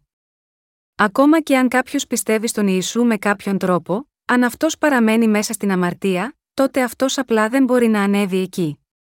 Ωστόσο, επειδή ο Θεός έχει ήδη συγχωρέσει τις αμαρτίες όλου του ανθρώπινου γένους, με το Ευαγγέλιο του Ήδατος και του Πνεύματος, καθένας που ξέρει και πιστεύει στον Ιησού σωστά μπορεί να εισέλθει στον ουρανό. Γιατί, επειδή αυτό σε αυτή δεν έχει πια καμία αμαρτία. Ο καθένας που πιστεύει στο βάπτισμα που ο Ισού έχει λάβει από τον Ιωάννη και το αίμα που έχησε στο Σταυρό ως τη σωτηρία από όλες τις αμαρτίες του της μπορεί να εισέλθει στον ουρανό μέσω της πίστης. Ο Ιησούς μπορεί να πάρει τις ψυχές μας στον ουρανό, επειδή δεν έχουμε καμία αμαρτία πια. Ο κύριος μας είναι παντοδύναμος. Γάμα γιώτα αυτό τόσο η αρχή, η πορεία, και το αποτέλεσμα του έργου του είναι τα ίδια. Τα δικά μας έργα είναι ατελή μέχρι να εισέλθουμε στην δική του βασιλεία. Αλλά τα έργα του κυρίου, το βάπτισμά του και το αίμα του Σταυρού, είναι τέλεια πάντοτε, και μας έχουν αγιάσει. Γάμα γιώτα αυτό στην Εφεσίους 1, 4 λέει: Καθώς μας έκλεξε διαμέσου αυτού πριν από τη δημιουργία του κόσμου, για να είμαστε άγιοι και χωρίς ψεγάδι μπροστά του με αγάπη, και στην πρώτη Θεσσαλονική 5 και 23 δηλώνει: και ο ίδιος ο Θεός της ειρήνης ήθε να σας αγιάσει ολοκληρωτικά και να διατηρηθεί ολόκληρο το πνεύμα σας, και η ψυχή, και το σώμα, άμεμπτα στην παρουσία του κυρίου μας Ιησού Χριστού. Πίστη στην κοινωνία των Αγίων. Τι είναι η κοινωνία των Αγίων; Εκείνοι που έχουν λάβει τη σωτηρία από όλες τους τις αμαρτίες πιστεύοντας την αλήθεια ότι ο Ισού είναι ο ίδιος ο Θεός, και στο βάπτισμα που εκείνος έλαβε και στο αίμα που χύθηκε στον Σταυρό, είναι αυτοί που συνδέονται με την οικογένεια του Θεού. Όπως δηλώνει το Εφεσίους 2 και 19 επομένως, λοιπόν, δεν είστε πλέον ξένοι και πάρικοι, αλλά συμπολίτε των Αγίων και οικοί του Θεού. Οι δίκαιοι έχουν σχέση μεταξύ τους. Υπάρχει μία προπόθεση για την κοινωνία των Αγίων με τον Θεό. Πριν να κρατήσουμε σχέση κοινωνίας με τους άλλους Αγίους, πρέπει πρώτα να έχουμε κοινωνία με τον Θεό. Γάμα γιώτα αυτό το τελευταίο μισό του ενός Ιωάννη 1, 3 δηλώνει εκείνο που είδαμε και ακούσαμε, εξαγγέλουμε και σε εσάς, για να έχετε και εσείς κοινωνία μαζί μας και η δική μας, μάλιστα, κοινωνία είναι μαζί με τον Πατέρα και μαζί με τον ιό του, τον Ιησού Χριστό. Αυτό είναι το σωστό. Πρέπει να έχουμε πρώτα κοινωνία με τον Κύριο. Και για να υπάρχει κοινωνία του κυρίου, με εμάς θα πρέπει να έχουμε πρώτα λάβει την συγχώρεση των αμαρτιών μας πιστεύοντας το λόγο του Ευαγγελίου του Ήδατος και του Πνεύματος που εκείνος μας έχει δώσει. Γιατί, επειδή ο κύριος είναι ο μόνος Άγιος που είναι χωρίς αμαρτία. Εκείνοι που έχουν λοιπόν σωστή σχέση με τον κύριο, πρώτα, έχοντας λάβει τη συγχώρεση των αμαρτιών μπορούν να έχουν το ίδιο σωστή σχέση και με τους άλλους δίκαιους ανθρώπους. Οι Άγιοι που έχουν σωθεί μέσω του βαπτίσματος και του αίματος του κυρίου μπορούν να έχουν κοινωνία με τον Θεό, που είναι πάνω από αυτούς, και στο ίδιο επίπεδο μη αυτούς, με τους άλλους Αγίους. Η σωτηρία που δόθηκε από τον Θεό μας κάνει ικανούς να έχουμε κοινωνία με τον Θεό, και με τους άλλους Αγίους το ίδιο. Με άλλα λόγια, εξαιτίας των έργων του βαπτίσματος του Ιησού και του πολύτιμου αίματος του Σταυρού, εμείς που ήμασταν εχθροί του Θεού πριν, ερχόμαστε τώρα να υπηρετήσουμε τον Θεό ως πατέρα μας αφού πρώτα έχουμε συγχωρεθεί από όλες μας τις αμαρτίες. Και επιπλέον, πρέπει από τη μεριά μας και εμείς να συγχωρούμε, να κατανοούμε και να έχουμε κοινωνία μεταξύ μας όταν διαπράττουμε τα έργα του Χριστού που μετακίνησε όλα τα τείχη που υπήρχαν ανάμεσά μας. Το κύριο στοιχείο της κοινωνίας των Αγίων είναι το αληθινό Ευαγγέλιο και η αληθινή αγάπη. Δίνοντας τη δικαίωση μέσω της σωτηρίας του βαπτίσματός του και του αίματος που έχησε στον Σταυρό σε εκείνους που πιστεύουν, ο Ισού δηλώνει: Έχετε λάβει τώρα την συγχώρεση των αμαρτιών σας. Εκείνος που το λέει αυτό σε μας είναι ο κύριος. Και αυτός μας παροτρύνει να αγαπούμε τον κύριο, και να ζούμε με τους αδελφούς μας πιστούς με ειρήνη επίσης. Ο Απόστολος Πέτρος, που είχε αρνηθεί τον κύριο παλαιότερα αλλά συγχωρέθηκε γάμα γιώτα αυτό μετά, εξηγεί αυτή τη χαρά λέγοντας τον οποίο, αν και δεν είδατε, αγαπάτε στον οποίο, αν και τώρα δεν τον βλέπετε, πιστεύοντας όμως, νιώθετε αγαλίαση με χαρά ανεκλάλητη και ένδοξη ενός Πέτρου 4, 8, έτσι ακριβώς. Όπως τα δέντρα και τα φυτά αναπτύσσονται όταν ποτίζονται, έτσι και οι άγιοι αναπτύσσονται μέσω της μεταξύ τους κοινωνίας, μέσω του λόγου και της αγάπης του Θεού. Από το πράξεις 2, 46, 47, μπορούμε να δούμε τι όμορφη ζωή ζούσαν οι Άγιοι την εποχή της πρώτης Εκκλησίας και καθημερινά έμεναν σταθερά ως μια ψυχή μέσα στο ιερό και έκοβαν τον άρτο σε σπίτια και έτρωγαν μαζί την τροφή με αγαλίαση και απλότητα καρδιάς, δοξολογώντας τον Θεό και βρίσκοντας χάρη μπροστά σε ολόκληρο τον λαό. Και ο Κύριος πρόσθεται καθημερινά στην Εκκλησία αυτούς που σώζονταν.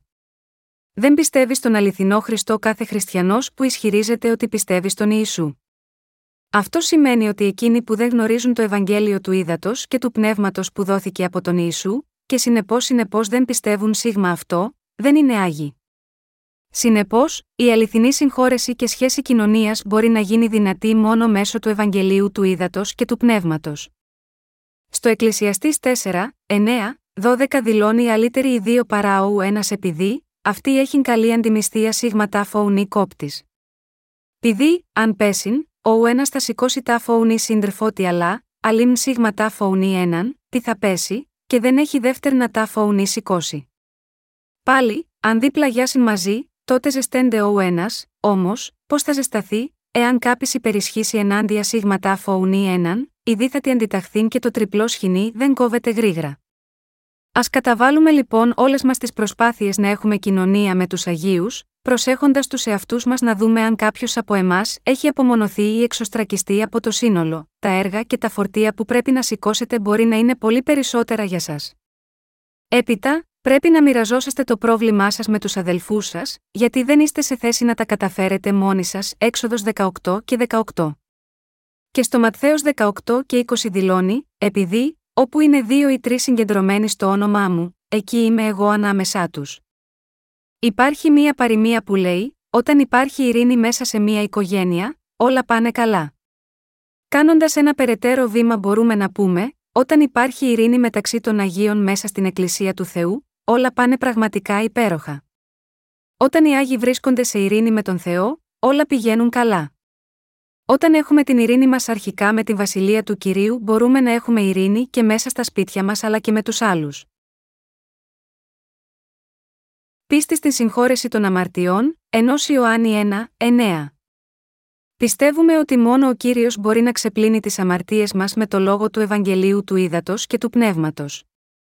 Γάμα γιώτα αυτό ο Ισαίας το 1, 8 επίσης δηλώνει: Ελάτε τώρα, και ας διαδικαστεί με, Λέει ο Ουήρης αν οι αμαρτίες σας είναι σαν το πρεφυρίν, θα γίνουν άσπρες σαν χιόνι αν είναι ερυθρές σαν κόκκιν, θα γίνουν σαν άσπρο μαλλί. Στο 1 Ιωάννης 1, 9 λέει επίσης: Αν ομολογούμε τις αμαρτίες μας, ο Θεός είναι πιστός και δίκαιος ώστε να συγχωρήσει σε μας τις αμαρτίες, και να μας καθαρίσει από κάθε αδικία. Εδώ, πρέπει να αντιληφθούμε ότι η φράση Αν ομολογούμε τις αμαρτίες μας, δεν σημαίνει ότι ο Θεός συγχωρεί τις αμαρτίες μας όποτε εμείς κάνουμε προσευχές μετανία. Μάλλον το εδάφιο αυτό δηλώνει ακριβώς ότι λαμβάνουμε τη συγχώρεση όλων των αμαρτιών μας όποτε ομολογούμε την αμαρτωλότητά μας ενώπιον του κυρίου και πιστεύουμε ότι ο κύριος της έχει ήδη εξαλείψει μαζί με όλες τις αμαρτίες του κόσμου μέσω του βαπτίσματος που εκείνος έλαβε και το αίμα που έχησε επάνω στο Σταυρό. Οποιοδήποτε παραδέχεται τις αμαρτίες του της ενώπιον του Θεού και πιστεύει στο Ευαγγέλιο του Ήδατος και του Πνεύματος δίνεται μέσα στην χάρη της άφεσης της αμαρτίας από τον Θεό. Ποιες αμαρτίες είναι αυτές εδώ; Κάθε απόγονος του Αδάμ γεννιέται με την αμαρτία. Συνεπώς, κανείς δεν μπορεί να ισχυριστεί ότι είναι αναμάρτητος επειδή δεν διαπράττει καμία αμαρτία, επειδή οι άνθρωποι, έχοντας εκφύσεως γεννηθεί με την αμαρτία, έχει ήδη επάνω του την αμαρτία ακόμα και αν δεν διαπράττει καμία αμαρτία. Αυτό σημαίνει ότι ο καθένας χρειάζεται τον σωτήρα που να μπορεί να τον σώσει από την αμαρτία.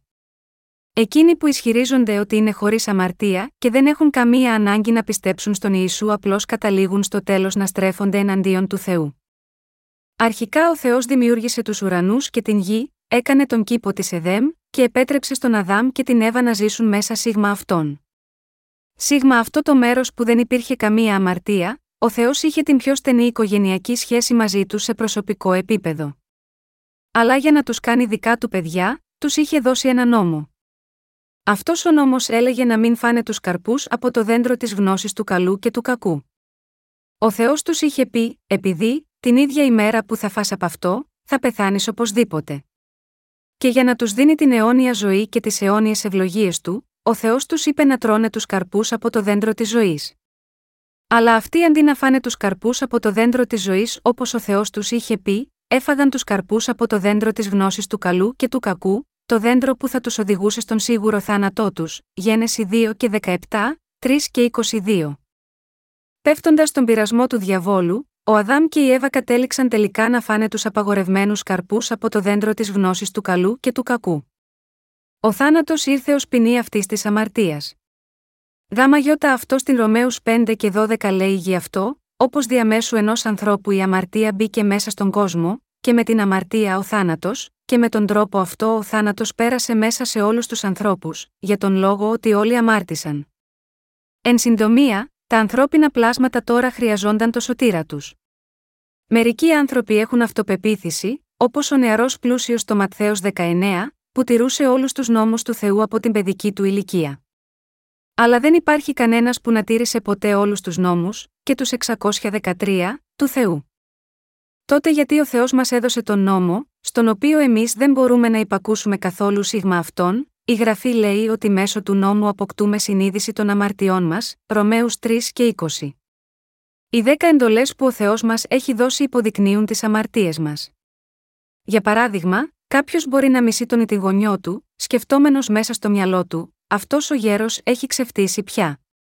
Αυτό το άτομο τότε ήδη έχει σπάσει την πέμπτη από τις εντολές του νόμου του Θεού. Και όταν ένας άντρας επιθυμεί και μόνο μέσα από τις σκέψεις του μία γυναίκα, αυτός ακόμα και αν δεν διέπραξε μοιχεία, ήδη έχει παραβεί την έβδομη εντολή του νόμου του Θεού.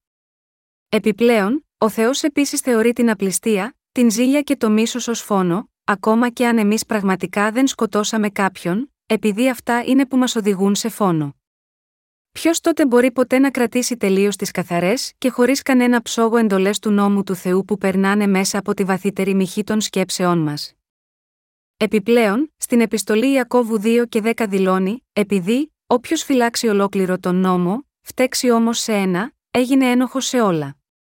Κάτω από αυτό το φως, ποιος θα μπορούσε ποτέ να ισχυριστεί ότι είναι χωρίς αμαρτία ενώπιον του αυστηρού νόμου του Θεού; Μέσα στην αδυναμία μας αυτή, πέφτουμε συχνά στην αμαρτία. Γιατί γίνεται κάτι τέτοιο, αυτό γίνεται λόγω της προπατορικής μας αμαρτίας, δηλαδή επειδή τα ανθρώπινα όντα από την φύση τους βρίσκονται σε πτώση. Γάμα γιώτα αυτό ο Δαβίδ, έχοντας μετανοήσει από την αμαρτία του, όταν παρέβηκε την 7η εντολή, λέει στο Ψαλμό 51, 5, Δες, είχα συλληφθεί με ανμία, και με αμαρτία με γέννησε η μητέρα μου. Ο Δαβίδ, με άλλα λόγια, παραδέχτηκε την εκγενετής αμαρτία που έφερε επάνω του. Οι προσευχές της μετανία που προσφέρονται από τον απλό χριστιανό πιστό σήμερα και η ομολογία που κάνει ο ίδιος ο Δαβίδ, κατά βάση, ο σύνολο αμαρτιών, είναι εντελώς διαφορετικές μεταξύ τους. Ο πρώτος παραδέχτηκε μία πραγματική αμαρτία ή πράξη, ενώ ο δεύτερος, σε αντίθεση παραδέχεται ότι δεν μπορούσε παρά να αμαρτάνει λόγω της φύσεως του που είναι γεμάτη αμαρτίες. Μόνο εκείνοι που αναγνωρίζουν την φύση τους ότι είναι γεμάτοι από αμαρτίες και πιστεύουν στο Ευαγγέλιο του ύδατο και του πνεύματος που έχει δοθεί από τον κύριο μπορούν να λάβουν την δωρεά της συγχώρεσης της αμαρτίας από τον Θεό. Έτσι δεν είναι, ποιο είναι το σωστό πράγμα που πρέπει να κάνουμε, να απαριθμούμε τις καθημερινές μας αμαρτίες στον Θεό και να ζητάμε τη συγχώρεσή του καθημερινά, ή να αναγνωρίζουμε την εν γέννη αδυναμία μας, να παραδεχθούμε για τους εαυτούς μας ότι είμαστε δούλοι της αμαρτίας στο μεγαλύτερο του σύνολού μας, και να πιστεύουμε, με ευγνωμοσύνη στο Ευαγγέλιο του Ήδατος και του Πνεύματος που έχει δοθεί από τον κύριο. Το τελευταίο, σίγουρα είναι αυτό που είναι το σωστό για να κάνουμε εμείς. Α πιστέψουμε όλοι ότι γνωρίζοντας και πιστεύοντας το Ευαγγέλιο του Ήδατος και του Πνεύματος, μπορούμε όλοι να λύσουμε τα προβλήματα των αμαρτιών μας. Στο Ιωάννης 6, 53, 55, ο Ιησούς λέει: Ο Ιησούς, λοιπόν, είπε σε αυτούς: Σας διαβεβαιώνω απόλυτα, αν δεν φάτε τη σάρκα του ιού του ανθρώπου, και δεν πιείτε το αίμα του, δεν έχετε μέσα σας ζωή.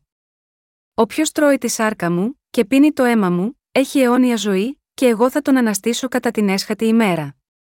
Επειδή η σάρκα μου, αληθινά, είναι τροφή, και το αίμα μου, αληθινά, είναι πόση. Εδώ, το να τρώμε τη σάρκα του κυρίου και να πίνουμε το αίμα του σημαίνει ότι πρέπει να έχουμε πίστη που να πιστεύει ότι ο Ισού πήρε επάνω του όλες τις αμαρτίες του κόσμου με το βάπτισμα που είχε λάβει από τον Ιωάννη. Αυτό σημαίνει ότι αν δεν γνωρίσουμε την αλήθεια του βαπτίσματος του Ιησού, τότε δεν μπορούμε να μεταβιβάσουμε τις αμαρτίες μας επάνω σίγμα εκείνων, και ούτε οι αμαρτίες μας μπορούν κατά συνέπεια να συγχωρεθούν. Εάν έχουμε ανοίξει ένα λογαριασμό σε ένα κατάστημα, θα χρωστάμε μέχρι το χρέος μας να εξοφληθεί τελείως. Παρόμοια, αν δεν υπήρχε το βάπτισμα που ίσου έλαβε από τον Ιωάννη τον Βαπτιστή, τον αντιπρόσωπο όλου του ανθρώπινου γένους, οι αμαρτίες μας δεν θα συγχωρούνταν ποτέ. Ματ. 3 και 15, 11, 11, 13. Η σταύρωση του Ιησού ήταν μία συνέπεια του γεγονότος ότι πριν από αυτό, εκείνος είχε πάρει πρώτα επάνω του τις αμαρτίες του ανθρώπινου γένους μέσω του βαπτίσματος που είχε λάβει από τον Ιωάννη. Μη αυτόν τον τρόπο ο κύριος μας έσωσε από όλες τις αμαρτίες μας με την θυσία του, χύνοντας το πολύτιμο αίμα του, και συνεπώς σηκώνοντας όλη την καταδίκη των αμαρτιών μας στη δική μας θέση. Όταν ομολογούμε ότι πιστεύουμε στον Ιησού, πρέπει να πιστεύουμε ότι αυτός πήρε όλες τις αμαρτίες μας επάνω του με το βάπτισμά του. Η γραφή μιλάει ξεκάθαρα σχετικά με την συγχώρεση των αμαρτιών των πιστών, πράγμα που μπορεί να συνοψιστεί σε δύο βασικά σημεία. Πρώτα, μας λέει ότι βαπτιζόμενος ο ίσου δέχτηκε όλες τις αμαρτίες του κόσμου να μεταβιβαστούν επάνω στο σώμα του. Ο Ψαλμός 32, ένα δηλώνει: Μακάριος εκείνος του οποίου συγχωρέθηκε η αμαρτία, του οποίου καλύφθηκε η παράβαση. Η λέξη εξυλασμός περιλαμβάνει το νόημα φορτώνω με τις αμαρτίες, δέχομαι τις αμαρτίες. Στην ενός Πέτρου 3 και 21 λέει, αντίτυπο του οποίου σώζει σήμερα και εμάς το βάπτισμα, όχι η αποβολή της ακαθαρσίας της σάρκας, αλλά η μαρτυρία της αγαθής συνείδησης προς τον Θεό, διαμέσου της ανάστασης του Ιησού Χριστού. Με το βάπτισμα που εκείνος έλαβε από τον Ιωάννη, ο Ιησούς δέχτηκε όλες τις αμαρτίες του καθένα μέσα στον κόσμο μία για πάντα. Δεύτερον, η γραφή μας λέει ότι ο Ιησούς έχει εξαλείψει τις αμαρτίες μας. Στο Ισαία 43, 25 λέει: «Γω, εγώ είμαι, ο οποίος εξαλείφω τις παραβάσεις για χάρη μη, και δεν θα θυμηθώ τις αμαρτίε Το εξαλείφω εδώ, σημαίνει το εξαφανίζως σβήνοντά το και διώχνοντάς το μακριά. Αυτό σημαίνει ότι ο Θεός Πατέρας έχει καθαρίσει τις αμαρτίες του κόσμου μεταβιβάζοντάς τες επάνω στον γιο του μέσω του βαπτίσματός του. Για εκείνους ανάμεσά μας που μπορεί να λένε, Δεν έχω καμία ελπίδα επειδή εγώ έχω κάνει τόσες πολλές αμαρτίες, και αυτοί, επίσης, μπορούν να ελευθερωθούν από όλες τους τις αμαρτίες ακούγοντας το λόγο του Ευαγγελίου του Ήδατος και του Πνεύματος. Ο διάβολος μας λέει: Εσύ δεν διέπραξες όλες αυτές τις αμαρτίες, αλλά ακόμα και αν εμείς ακούμε αυτά τα λόγια, όταν εμείς πιστεύουμε στο βάπτισμα του ίσου και στο αίμα του Σταυρού, τότε μπορούμε όλοι να απελευθερωθούμε από όλες αυτές τις αμαρτίες. Όταν έχουμε αυτού του είδους την πίστη, ο διάβολος φοβάται και τρέχει μακριά. Είμαστε πεπισμένοι ότι ο κύριος έχει συγχωρέσει τις αμαρτίες μας μέσω του βαπτίσματος και του αίματος του ίσου, και τότε το θαυμαστό έργο της ειρήνης του έρχεται μέσα στη ζωή μας. Αυτή είναι η κεντρική πίστη του χριστιανισμού, η πίστη ότι συγχωρούνται οι αμαρτίες. Το αποτέλεσμα της λήψης της συγχώρεσης των αμαρτιών μας είναι να ελευθερωθούμε από τις αμαρτίες μας και από το φόβο του θανάτου.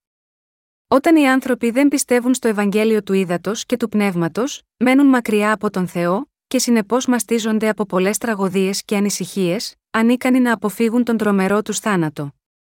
Έτσι, οι άνθρωποι έχουν κάνει την υπέρτατη προσπάθεια ώστε να σωθούν από τις αμαρτίες τους και το θάνατο. Μερικές φορές μάλιστα στράφηκαν και σε αποκαλούμενες θρησκευτικές τελετές που ήταν φτιαγμένες από τους απομονωμένους τους εαυτούς, προσκολούμενοι σε μία συνεχή μετάνοια, ασκητισμό και μετάνοια, όλα χωρίς αποτέλεσμα. Αλλά για εμάς τους Αγίους, το Ευαγγέλιο του Ήδατος και του Πνεύματος δεν έχει εξαλείψει μόνο όλες τις αμαρτίες μας, αλλά έχει επίσης αποκαταστήσει ξανά την επικοινωνία μας με τον Θεό, η οποία ήταν διασπασμένη, και έτσι μας ελευθερώνει από όλες μας τις αμαρτίες καθώς και τον φόβο του θανάτου.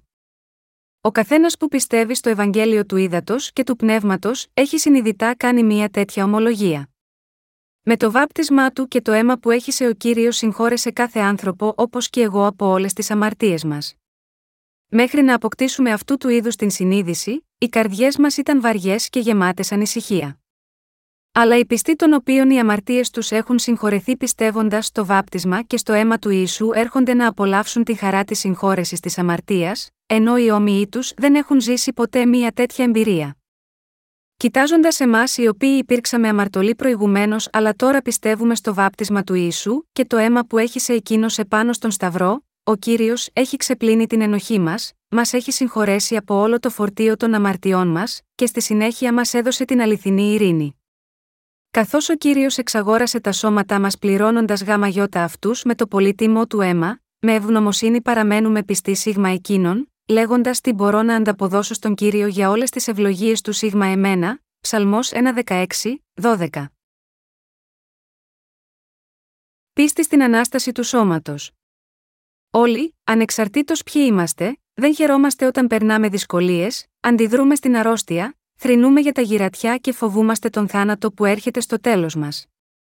Αυτό γίνεται επειδή τα δεινοπαθήματα, οι αρρώστιες και ο θάνατος δεν θα έρχονταν στο ανθρώπινο γένος αλλά ήρθαν ως ποινή της αμαρτίας. Μιλώντας ουσιαστικά, τα ανθρώπινα πλάσματα απομακρύνθηκαν από την αιώνια ευτυχία τους εξαιτίας της αμαρτίας του πατέρα του γένους μας. Αυτός είναι ο λόγος που οι άνθρωποι αναζητούν ασταμάτητα τη χαμένη αιώνια ζωή τους, ωστόσο παραμένουν ανίκανοι να την φτάσουν εξαιτίας καθαρά της ανικανότητάς τους, την θεωρούν απλά σαν μία ανέφικτη εικόνα και τελικά υποκύπτουν στο θάνατό τους. Αυτός είναι ο λόγος που όλα τα ανθρώπινα όντα αναζητούν τη σωτηρία τους από κάποιον άλλον από τον εαυτό τους, ομολογώντας: Ο, ταλέπορος άνθρωπος, εγώ ποιος θα με ελευθερώσει από το σώμα αυτού του θανάτου, Ρωμαίους 7 και 24. Η απάντηση στην κραυγή αυτή δίνεται στο τελευταίο κομμάτι του πιστεύω των Αποστόλων δηλαδή, είναι η ομολογία της πίστης στην ανάσταση των σωμάτων και της αιώνιας ζωής.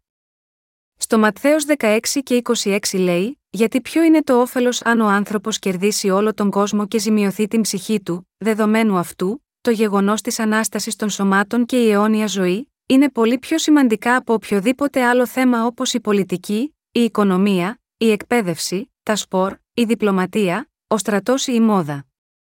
Γιατί, επειδή αυτά τα πράγματα είναι γήινα ζητήματα, μέσα στη διάρκεια του χρόνου ζωής που δεν διαρκεί περισσότερο από 100 χρόνια, και πάβουν να αποτελούν ζητήματα όταν κάποιος αποχωρίζεται αυτόν τον κόσμο. Συνεπώς, η ανάσταση και η αιώνια ζωή είναι τα μεγαλύτερα ζητήματα της ζωής μας. Πριν εξετάσουμε αυτό το θέμα, ας ασχοληθούμε πρώτα, για λίγο με το πρόβλημα του θανάτου. Εκείνοι που αναζητούν την τελική απάντηση στο πρόβλημα του θανάτου είναι σοφοί, επειδή μη γνωρίζοντας την τελική κατεύθυνση της ζωής, κανείς δεν μπορεί να βρει τον τρόπο να ζήσει την πραγματική ζωή. Οι νεκροί δεν κινούνται δεν μπορούν ούτε να ακούνε ούτε να βλέπουν. Γάμα γιώτα αυτούς, η γνώση τους, η σοφία, η φήμη, ο πλούτος, η δύναμη, όπως και κάθε τι άλλο, δεν έχουν κανένα νόημα πια, που σημαίνει ότι τέτοιου είδους πράγματα δεν σημαίνουν τίποτα γάμα γιώτα αυτούς. Αν αποτεφρωθούν, τα σώματά τους μετατρέπονται σε στάχτες, και αν θαυτούν σαπίζουν κάτω από το έδαφος. Ο θάνατος είναι το πιο τραγικό γεγονός που αντιμετωπίζει ο καθένας. Αλλά ο φόβος του θανάτου εξαφανίζεται από την δύναμη της σωτηρίας που ο Ιησούς μας έδωσε. Αυτή η αλήθεια βρίσκεται μέσα στο Ευαγγέλιο του Ήδατος και του Πνεύματος. Στο Λουκάς 8 και 52, ο Ιησούς λέει: Μη κλαίτε δεν πέθανε, αλλά κοιμάται. Ο Ιησούς παρουσιάζει τον θάνατο των εκλεκτών, δηλαδή των πιστών, ως τον αποχωρισμό τους από τον Θεό με τον φυσικό τρόπο, και για λίγο διάστημα. Συνεπώς, αυτός δήλωνε ότι αυτοί θα ζούσαν ξανά πιστεύοντα στο Ευαγγέλιο του Ήδατος και του Πνεύματος. Στο πρώτο μέρος του εδαφίου Ματθαίος 10 και 28 ο Ιησούς επίσης λέει: Και μη φοβηθείτε από εκείνους που θανατώνουν το σώμα, οι οποίοι όμως δεν μπορούν να θανατώσουν την ψυχή μας μιλάει για την αθανασία της ανθρώπινης ψυχής. Ακριβώς όπως ο ίδιος ο Ιησούς εμπιστεύτηκε την ίδια του την ψυχή στον πατέρα όταν εκείνος πέθαινε, και όλοι οι άγιοι που προηγήθηκαν από εμάς, έκαναν το ίδιο επίσης όταν έφυγαν από αυτό τον κόσμο, πράξεις 7 και 59. Σε τι είδους σώματα θα ξαναζήσουμε; Η ζωή κρατάει για πάντα. Από τη στιγμή της δημιουργίας του σύμπαντος, η ζωή ποτέ δεν έπαψε να υπάρχει αλλά έχει συνεχίσει να υπάρχει. Η ζωή δεν έχει ούτε φωνή ούτε βάρος, αλλά έχει μεγάλη δύναμη.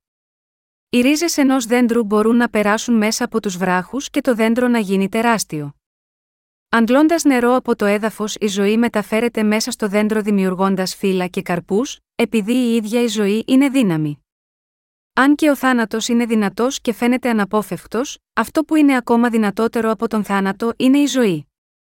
Οι πιστοί έχουν λάβει το πνεύμα του Ιησού μέσα στην καρδιά τους όταν πίστεψαν στο βάπτισμά του και στο αίμα ως αυτό που τους σώζει από τις αμαρτίες τους.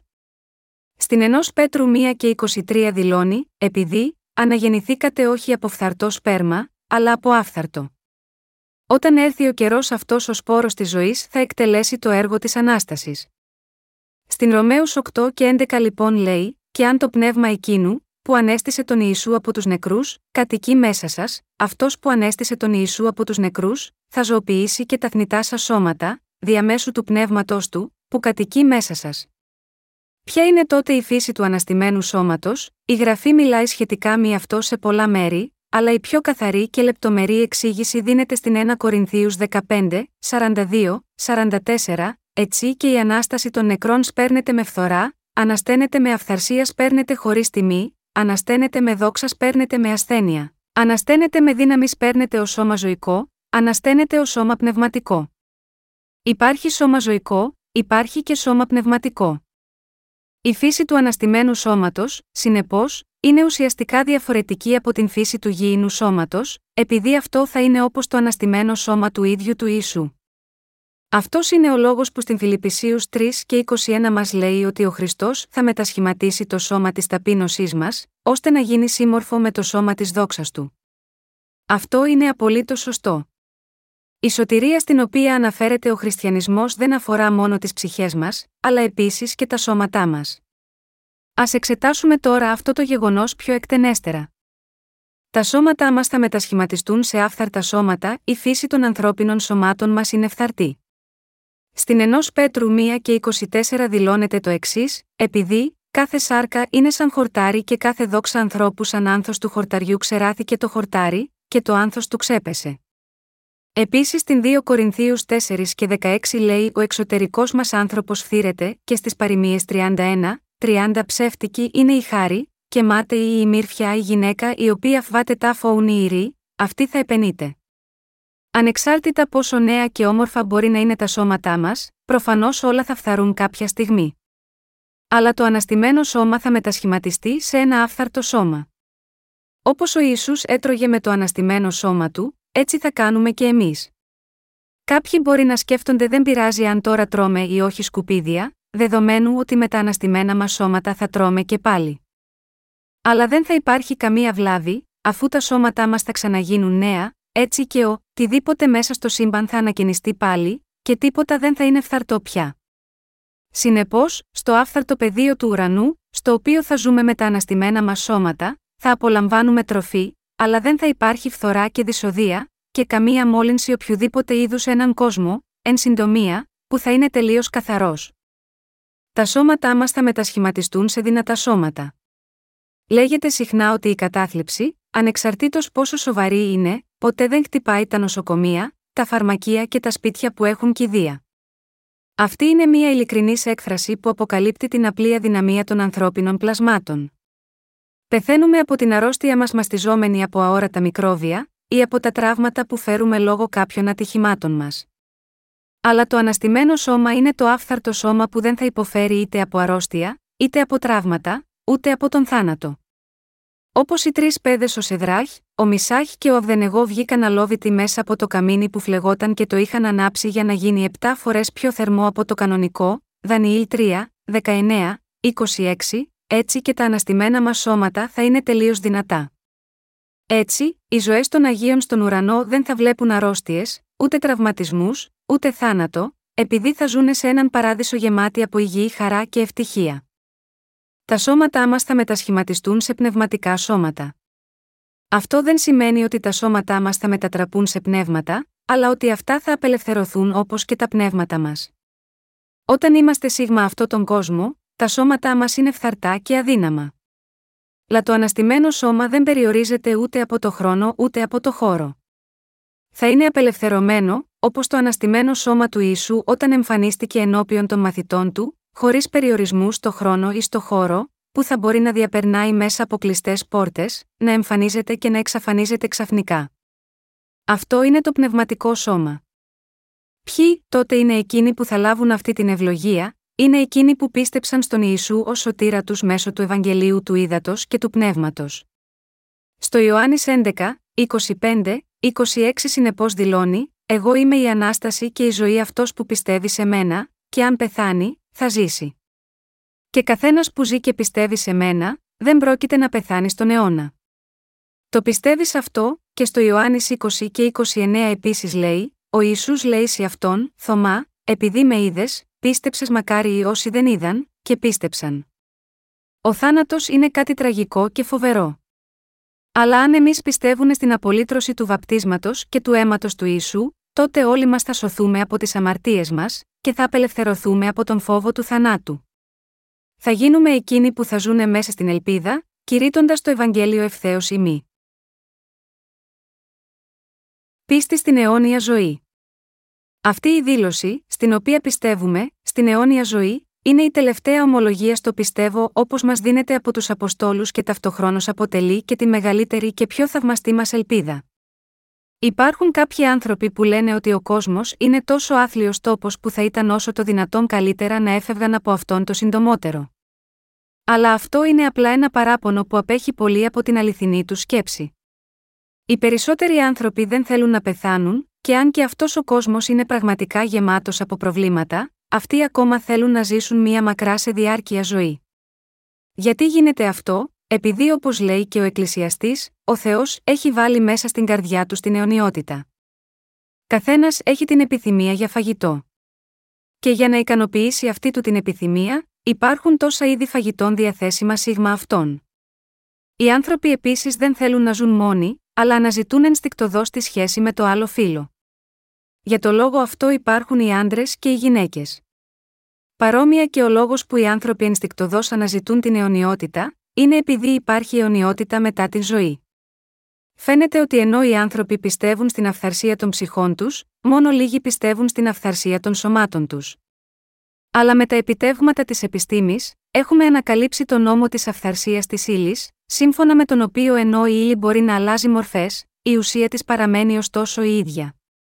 Το νερό, για παράδειγμα, παραμένει στα συστατικά του σε θερμοκρασία δωματίου, αλλά αν η θερμοκρασία πέσει, μετατρέπεται σε πάγο, και αν θερμανθεί εξατμίζεται σε ατμό, αέρια μορφή. Αλλά αυτό δεν σημαίνει ότι το νερό το ίδιο εξαφανίζεται, αλλά ότι αυτό έχει αλλάξει τη μορφή του. Έτσι, όταν τα σώματά μας τα σαρκικά πεθάνουν, αυτά μετατρέπονται σε στάχτες αν καυτούν και αν θαυτούν κάτω από το έδαφος σε χώμα. Όμως αυτές είναι μόνο χημικές αλλαγές. Με άλλα λόγια, μετά τον θάνατο τα σώματά μας δεν εξαφανίζονται τελείως, αλλά αυτά αλλάζουν μορφή, και τα συστατικά τους στοιχεία παραμένουν άθικτα. Ιδιαίτερα, για το σώμα και το πνεύμα των χριστιανών, ταυτόχρονα με την αναχώρησή τους από αυτόν τον κόσμο, οι ψυχές τους είναι τελείως εξαγνισμένες και ανυψώνονται στον ουρανό, ενώ τα σώματά τους παραμένουν χωρίς αισθήσεις μέχρι την ημέρα της επιστροφής του κυρίου. Όταν ο κύριος επιστρέψει, οι νεκροί θα αναστηθούν και θα μετασχηματιστούν για να ζήσουν αιώνια, με τις ψυχές και τα σώματά τους ανακαινισμένα πάλι, στη βασιλεία του πατέρα. Ο Ιησούς συνεπώ έλεγε στο Ιωάννης 11, 25, 26 Εγώ είμαι η Ανάσταση και η ζωή. Αυτός που πιστεύει σε μένα, και αν πεθάνει, θα ζήσει. Και όποιος ζει και πιστεύει σε μένα δεν θα πεθάνει ποτέ. Έτσι η αιώνια ζωή των ανθρώπινων πλασμάτων δεν είναι ένα όνειρο, αλλά είναι κάτι το αληθινό και πραγματικό. Εκείνοι που έχουν γίνει χωρίς αμαρτία πιστεύοντας στον Ιησού πραγματικά θα ζήσουν για πάντα. Ο Θεός είναι ο Θεός της αγάπης και της δικαιοσύνης. Αυτός πώς ευλογεί τους καλούς και τιμωρεί τους κακούς. Αλλά μέσα σίγμα αυτόν τον κόσμο, η ανταμοιβή για το καλό και η τιμωρία για το κακό δεν είναι στην πραγματικότητα δίκαιες. Γιατί, επειδή τα ανθρώπινα όντα δεν έχουν φτιαχτεί για να ζήσουν μόνο σίγμα αυτόν τον κόσμο και μετά με τον θάνατό τους πάβουν να υπάρχουν, αλλά έχουν φτιαχτεί για να ζήσουν για πάντα στον άλλο κόσμο. Για τον λόγο αυτό ο Ιερεμίας, ένας υπηρέτης του Θεού τον ρώτησε: Ήριε, είσαι δίκαιε, όταν αντιμάχομαι μαζί σου όμως, ας συζητήσω μαζί σου για τις κρίσεις Γιατί ευδώνεται ο ουδρόμ των ασεβών, γιατί ευημερούν όλοι όσοι φέρνται άπιστα, Ιερεμίας 12, 1, ο Ιερεμίας μετά απαντάει: Σύρεται σαν πρόβατα για σφαγή, και ετοίμασέ τους για την ημέρα της φαγής. Αυτός πίστευε, με άλλα λόγια, στην κρίση μετά από αυτή τη ζωή, και αυτό απαντούσε τα ερωτήματά του. Όπως έλεγε ο Ισού στο Ματθαίος 25, 46, και αυτοί θα πάνε σε αιώνια τιμωρία αλλά οι δίκαιοι σε αιώνια ζωή, δεν υπάρχει κανένα λάθος, τα ανθρώπινα πλάσματα δεν θα ζήσουν μόνο σίγμα αυτό τον κόσμο, αλλά και μετά από αυτή τη ζωή για πάντα. Τι εννοείται όταν λέμε ότι οι ψυχές θα λάβουν την αιώνια ζωή τους; Αυτό σημαίνει ότι θα ζήσουν με τον Θεό για πάντα. Μόνο η ζωή δίπλα στον Θεό Πατέρα, Γιο και Άγιο Πνεύμα που υπάρχει και θα υπάρχει στον αιώνα για πάντα, μπορεί να είναι αιώνια. Έτσι αληθινή έννοια της αιωνίου ζωής είναι να έχεις μέρος μέσα στη ζωή του Θεού. Αυτό ακριβώς. Αυτό που κάνει τον ουρανό παράδεισο για μας είναι το γεγονός ότι ο Θεός, η ρίζα όλων των ευλογιών, θα είναι μαζί μας. Είναι ένας τόπος όπου θα ζουν μόνο εκείνοι που έχουν λάβει τη συγχώρεση των αμαρτιών τους πιστεύοντας στο βάπτισμα και στο αίμα που ο Ιησούς έδωσε.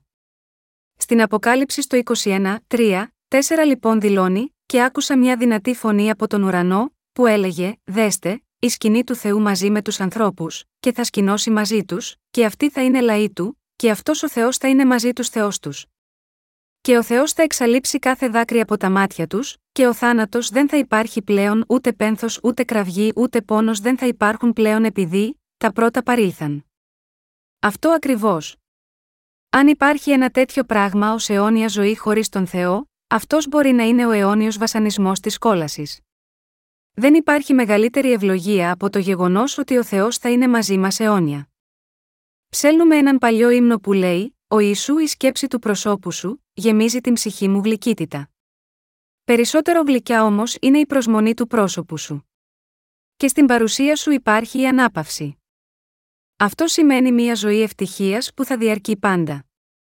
Ο Χριστός έχει αποκαταστήσει πλέον την αιώνια ζωή που είχαμε χάσει εξαιτίας της πτώσης του Αδάμ του προπάτορά μας, της αποτυχίας του να διατηρήσει την διαθήκη που είχε και την ανικανότητά του να τρώει μόνο από τους καρπούς του δέντρου της ζωής, και μας έδωσε τελικά την αιώνια ζωή.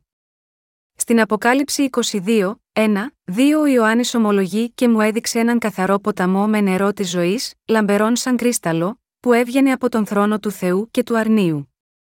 Στο μέσον της πλατείας της και του ποταμού, από εδώ και από εκεί, ήταν το δέντρο της ζωής, που φέρνει 12 καρπούς, κάνοντας κάθε έναν μήνα τον καρπό του και τα φύλλα του δέντρου είναι για θεραπεία των εθνών. Ζούμε επάνω στις ακτές, επάνω στην ακτή, εκεί όπου αναβλύζουν τα θεραπευτικά νερά, ζούμε επάνω στις ακτές, στις ακτές που αναβλύζουν τα νερά της ίασης. Σημαίνει αιώνια ζωή χωρίς καμία αμαρτία. Εξαιτίας της θρησκευτικής διαφθοράς, είχε επέλθει διωγμός των χριστιανών από τους ειδωλολάτρες και καταπίεσή τους από τους αθεϊστέ. Εξαιτίας των πολιτικών ανισοτήτων είχε έλθει η τυραννία από τους ισχυρούς και η αχαλήνωτη συκοφαντία και τα πισόπλατα μαχαιρώματα, και εξαιτίας της ηθικής διαφθοράς που οδηγούσε σε ατελείωτη ροή από βομολογίες, απάτες, κλεψιές, βία και φόνους, αυτός ο κόσμος παραμένει σταθερά μέσα στη σύψη. Αλλά η αιώνια ζωή στο επόμενο στάδιο, αυτό του ουρανού βιώνεται σε ένα βασίλειο όπου τέτοιου είδους κακά έχουν όλα εξαλειφθεί, και είναι γεμάτο μόνο με ειρήνη και δικαιοσύνη. Γάμα γιώτα αυτό και στην 2 Πέτρου 3 και 13 δηλώνεται, σύμφωνα με την υπόσχεσή του, καινούριους ουρανούς και καινούρια γη προσμένουμε, στους οποίους δικαιοσύνη κατοικεί.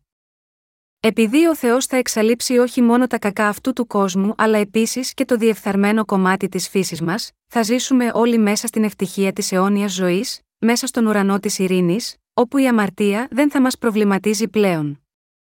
Μόνο εκείνοι που έχουν αναγεννηθεί ξανά από το νερό και το πνεύμα μπορούν να απολαύσουν ένα τέτοιο είδος αιώνιας ζωής. Οι λέξεις δεν μπορούν να περιγράψουν την απερίγραπτη ομορφιά και την δόξα του ουρανού, και έτσι η γραφή μας τα περιγράφει μόνο συμβολικά. Στην Αποκάλυψη 21, δύο ο ουρανός περιγράφεται ως ετοιμασμένη σαν νύφη στολισμένη για τον άντρα της, και στο εδάφιο 11 μας λέει ότι αυτός έχει την δόξα του Θεού, και η λαμπρότητά της ήταν όμοια με πολύτιμη πέτρα, σαν πέτρα η ασπή, που κρυσταλλίζει. Στο εδάφιο 18 λέει ότι και η εσωτερική δομή του τείχους της ήταν η ασπής και η πόλη ήταν από καθαρό χρυσάφι, όμοια με καθαρό γυαλί, και στο 21 δηλώνει ότι και οι 12 πυλώνες ήσαν 12 μαργαριτάρια, κάθε ένας από τους πυλώνες ήταν από ένα μαργαριτάρι και η πλατεία της πόλης ήταν από καθαρό χρυσάφι, σαν διαφανές γυαλί. Ο στολισμός της νύφης, η πολύτιμη λύθη, το καθαρό χρυσάφι και οι πέρλες, όλα αυτά αποτελούν όμικρον με τόνο, τι καλύτερο υπάρχει σε ανθρώπινους όρους, και δεν υπάρχει άλλος τρόπος που να μπορούσε να περιγράψει τον ουρανό καλύτερα. Α πούμε ότι ένας από τους φίλους σας αναρριχήθηκε σίγμα, ένα διάσημο βουνό. Όταν τον ρωτήσετε πώς ήταν αυτή του η εμπειρία, αυτός θα μπορούσε να σας πει: Δεν μπορώ ούτε να ξεκινήσω καν να σου περιγράφω πόσο όμορφα ήταν. Ήταν τόσο υπέροχα που καμία λέξη δεν θα μπορούσε να το περιγράψει ποτέ αυτό. Όταν δεν αρκούν οι λέξεις σε μας για να περιγράψουμε ένα βουνό μόνο, πώς να μπορούσαμε να περιγράψουμε ποτέ την αιώνια δόξα του ουρανού; Αιώνια ζωή σημαίνει να έχουμε κοινωνία με τον Θεό σε τέλεια πνευματική ικανότητα. Όπως δηλώνει το 1 Κορινθίους 13 και 12 επειδή, τώρα βλέπουμε σαν μέσα από ένα θαμποκάτοπτρο, με τρόπο ενηγματώδη, τότε όμως θα βλέπουμε πρόσωπο προς πρόσωπο τώρα γνωρίζω κατά μέρος, τότε όμως θα γνωρίσω καθώς και γνωρίστηκα. Θα γνωρίζουμε και θα έχουμε τέλεια κοινωνία όχι μόνο με εκείνους που είχαμε προσωπική σχέση όταν ήμασταν επάνω στη γη, αλλά επίσης και εκείνους που είχαν έρθει πριν από εμάς, εκείνους που ήρθαν μετά από εμάς, χωρίς να χρειαστεί ούτε καν να τους συστηθούμε. Αυτό το γεγονός αποδεικνύεται από την περικοπή στο Ματθαίος 17, 1, 8, όπου ο Πέτρος βλέπει τον Μωυσή και τον Ηλία να παρουσιάζονται μαζί με τον Ιησού τη στιγμή της μεταμόρφωσής του, και του λέει: Κύριε, είναι καλό να είμαστε εδώ αν θέλεις, ας κάνουμε εδώ τρεις σκηνές, μία για σένα, μία για τον Μωυσή και μία για τον Ηλία. Ματθαίος 17, 4 Αυτό μας δείχνει ότι ο Πέτρος ήταν σε θέση να αναγνωρίσει αμέσως τον Μωυσή και τον Ηλία, από τους οποίους ο Μεμπρότος είχε ζήσει πριν 1500 χρόνια ενώ ο δεύτερος, 800 χρόνια πριν την εποχή του Πέτρου. Δεν είχαμε όλοι μας, γονείς, συζύγους, γυναίκες, αδελφούς, γιους και κόρες που έζησαν με πίστη και έχουν φύγει με τον κύριο πριν από εμάς, όταν έρθει όμως ο καιρός, θα του συναντήσουμε ξανά με χαρά, και δεν θα υπάρχει πια αποχωρισμός. Οι πιστοί δεν ζουν για λίγο διάστημα μόνο και μετά εξαφανίζονται. Εκείνοι που έχουν λάβει την αιώνια ζωή, πιστεύοντας τον Ιησού θα έχουν και τα δύο, τις ψυχές και τα σώματά τους το ίδιο λυτρωμένα, και θα ζήσουν με τον κύριο για πάντα. Θα μπορούσε να είναι μόνο μία μεγάλη ευλογία το γεγονός ότι είμαστε σε θέση να ομολογήσουμε την πίστη μας μέσω του Αποστολικού πιστεύω, το ίδιο πιστεύω στο οποίο πίστευαν και οι Άγιοι πριν από εμάς και το ομολογούσαν. Γιατί, επειδή αυτοί που συμφωνούν και ομολογούν το πιστεύω των Αποστόλων ως τη δική τους πίστη και το ακολουθούν με ένα αμήν, είναι οι ευλογημένοι που θα ζήσουν για πάντα στην όμορφη βασιλεία των ουρανών. Συνοψίζοντας, ο Ιησούς μίλησε για τη γνώση και την πίστη που ολοκληρώνονται όταν πάνε μαζί. Είπε και κάποιες δύσκολες και μυστήριες λέξεις όπως: Πρέπει να φάτε τη σάρκα μου και να πιείτε το αίμα μου. Μόνο τότε μπορείτε να λάβετε την αιώνια ζωή. Πόσο σημαντικός είναι αυτός ο λόγος, μας λέει για την σχέση που υπάρχει των ψυχών μας με τη ζωή του Χριστού, που είναι όπως αυτή του σώματος που χρειάζεται να τρώει και να πίνει. Αυτός είναι ο λόγος που μας λέει να πιστεύουμε στο γεγονός ότι ο Ισού, μέσω του βαπτίσματος που έλαβε από τον Ιωάννη, πήρε όλες τις αμαρτίες του κόσμου επάνω στο δικό του σώμα. Και μας λέει να πιστεύουμε ότι αυτός πέθανε επάνω στο Σταυρό, και αναστήθηκε από τους νεκρούς έπειτα από τρεις ημέρες. Η υπόσχεση του Θεού είναι ένα δώρο, δεν είναι κάτι που μπορούμε να το λάβουμε με τα δικά μας έργα ή τη μετάνοια μας. Συνεπώς, πρέπει να πιστεύουμε στο λόγο του Χριστού, να υπακούμε σίγμα αυτόν και να είμαστε πιστοί σίγμα αυτόν. Υπάρχει ο λόγος της ζωής που μας ακολουθεί. Επειδή γνωρίζουμε για την αιώνια ζωή, πρέπει να προχωρούμε από το στενό μονοπάτι. Πρέπει να συνεχίσουμε να ακολουθούμε το θέλημα του Θεού, ανεξαρτήτως πόσο μοναχικό μπορεί αυτό να είναι.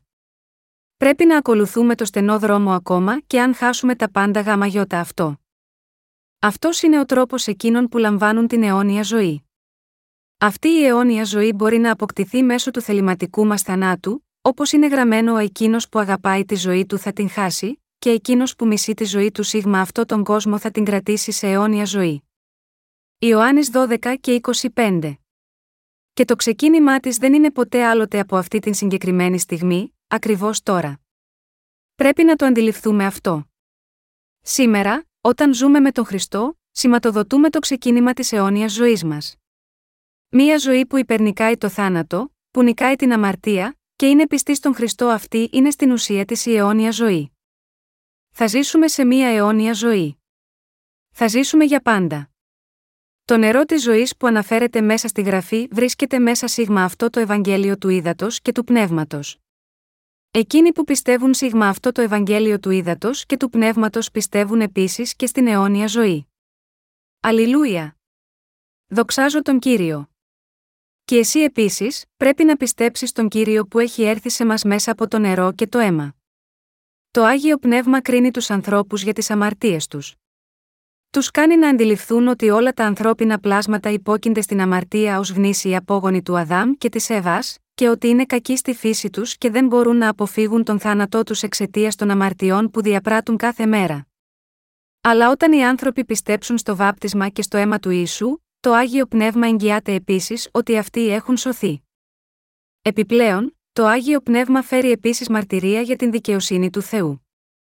Μας καταδικάζει ω αμαρτωλού, επιπλήττει και τιμωρεί εκείνους που δεν πιστεύουν στο Ευαγγέλιο της συγχώρεσης των αμαρτιών του ανθρώπινου γένους που ο Ισού έχει εκπληρώσει πράγμα που σημαίνει στο βάπτισμα και στο αίμα του Ιησού τα οποία είναι αυτά που φέρουν τη συγχώρεση της αμαρτίας.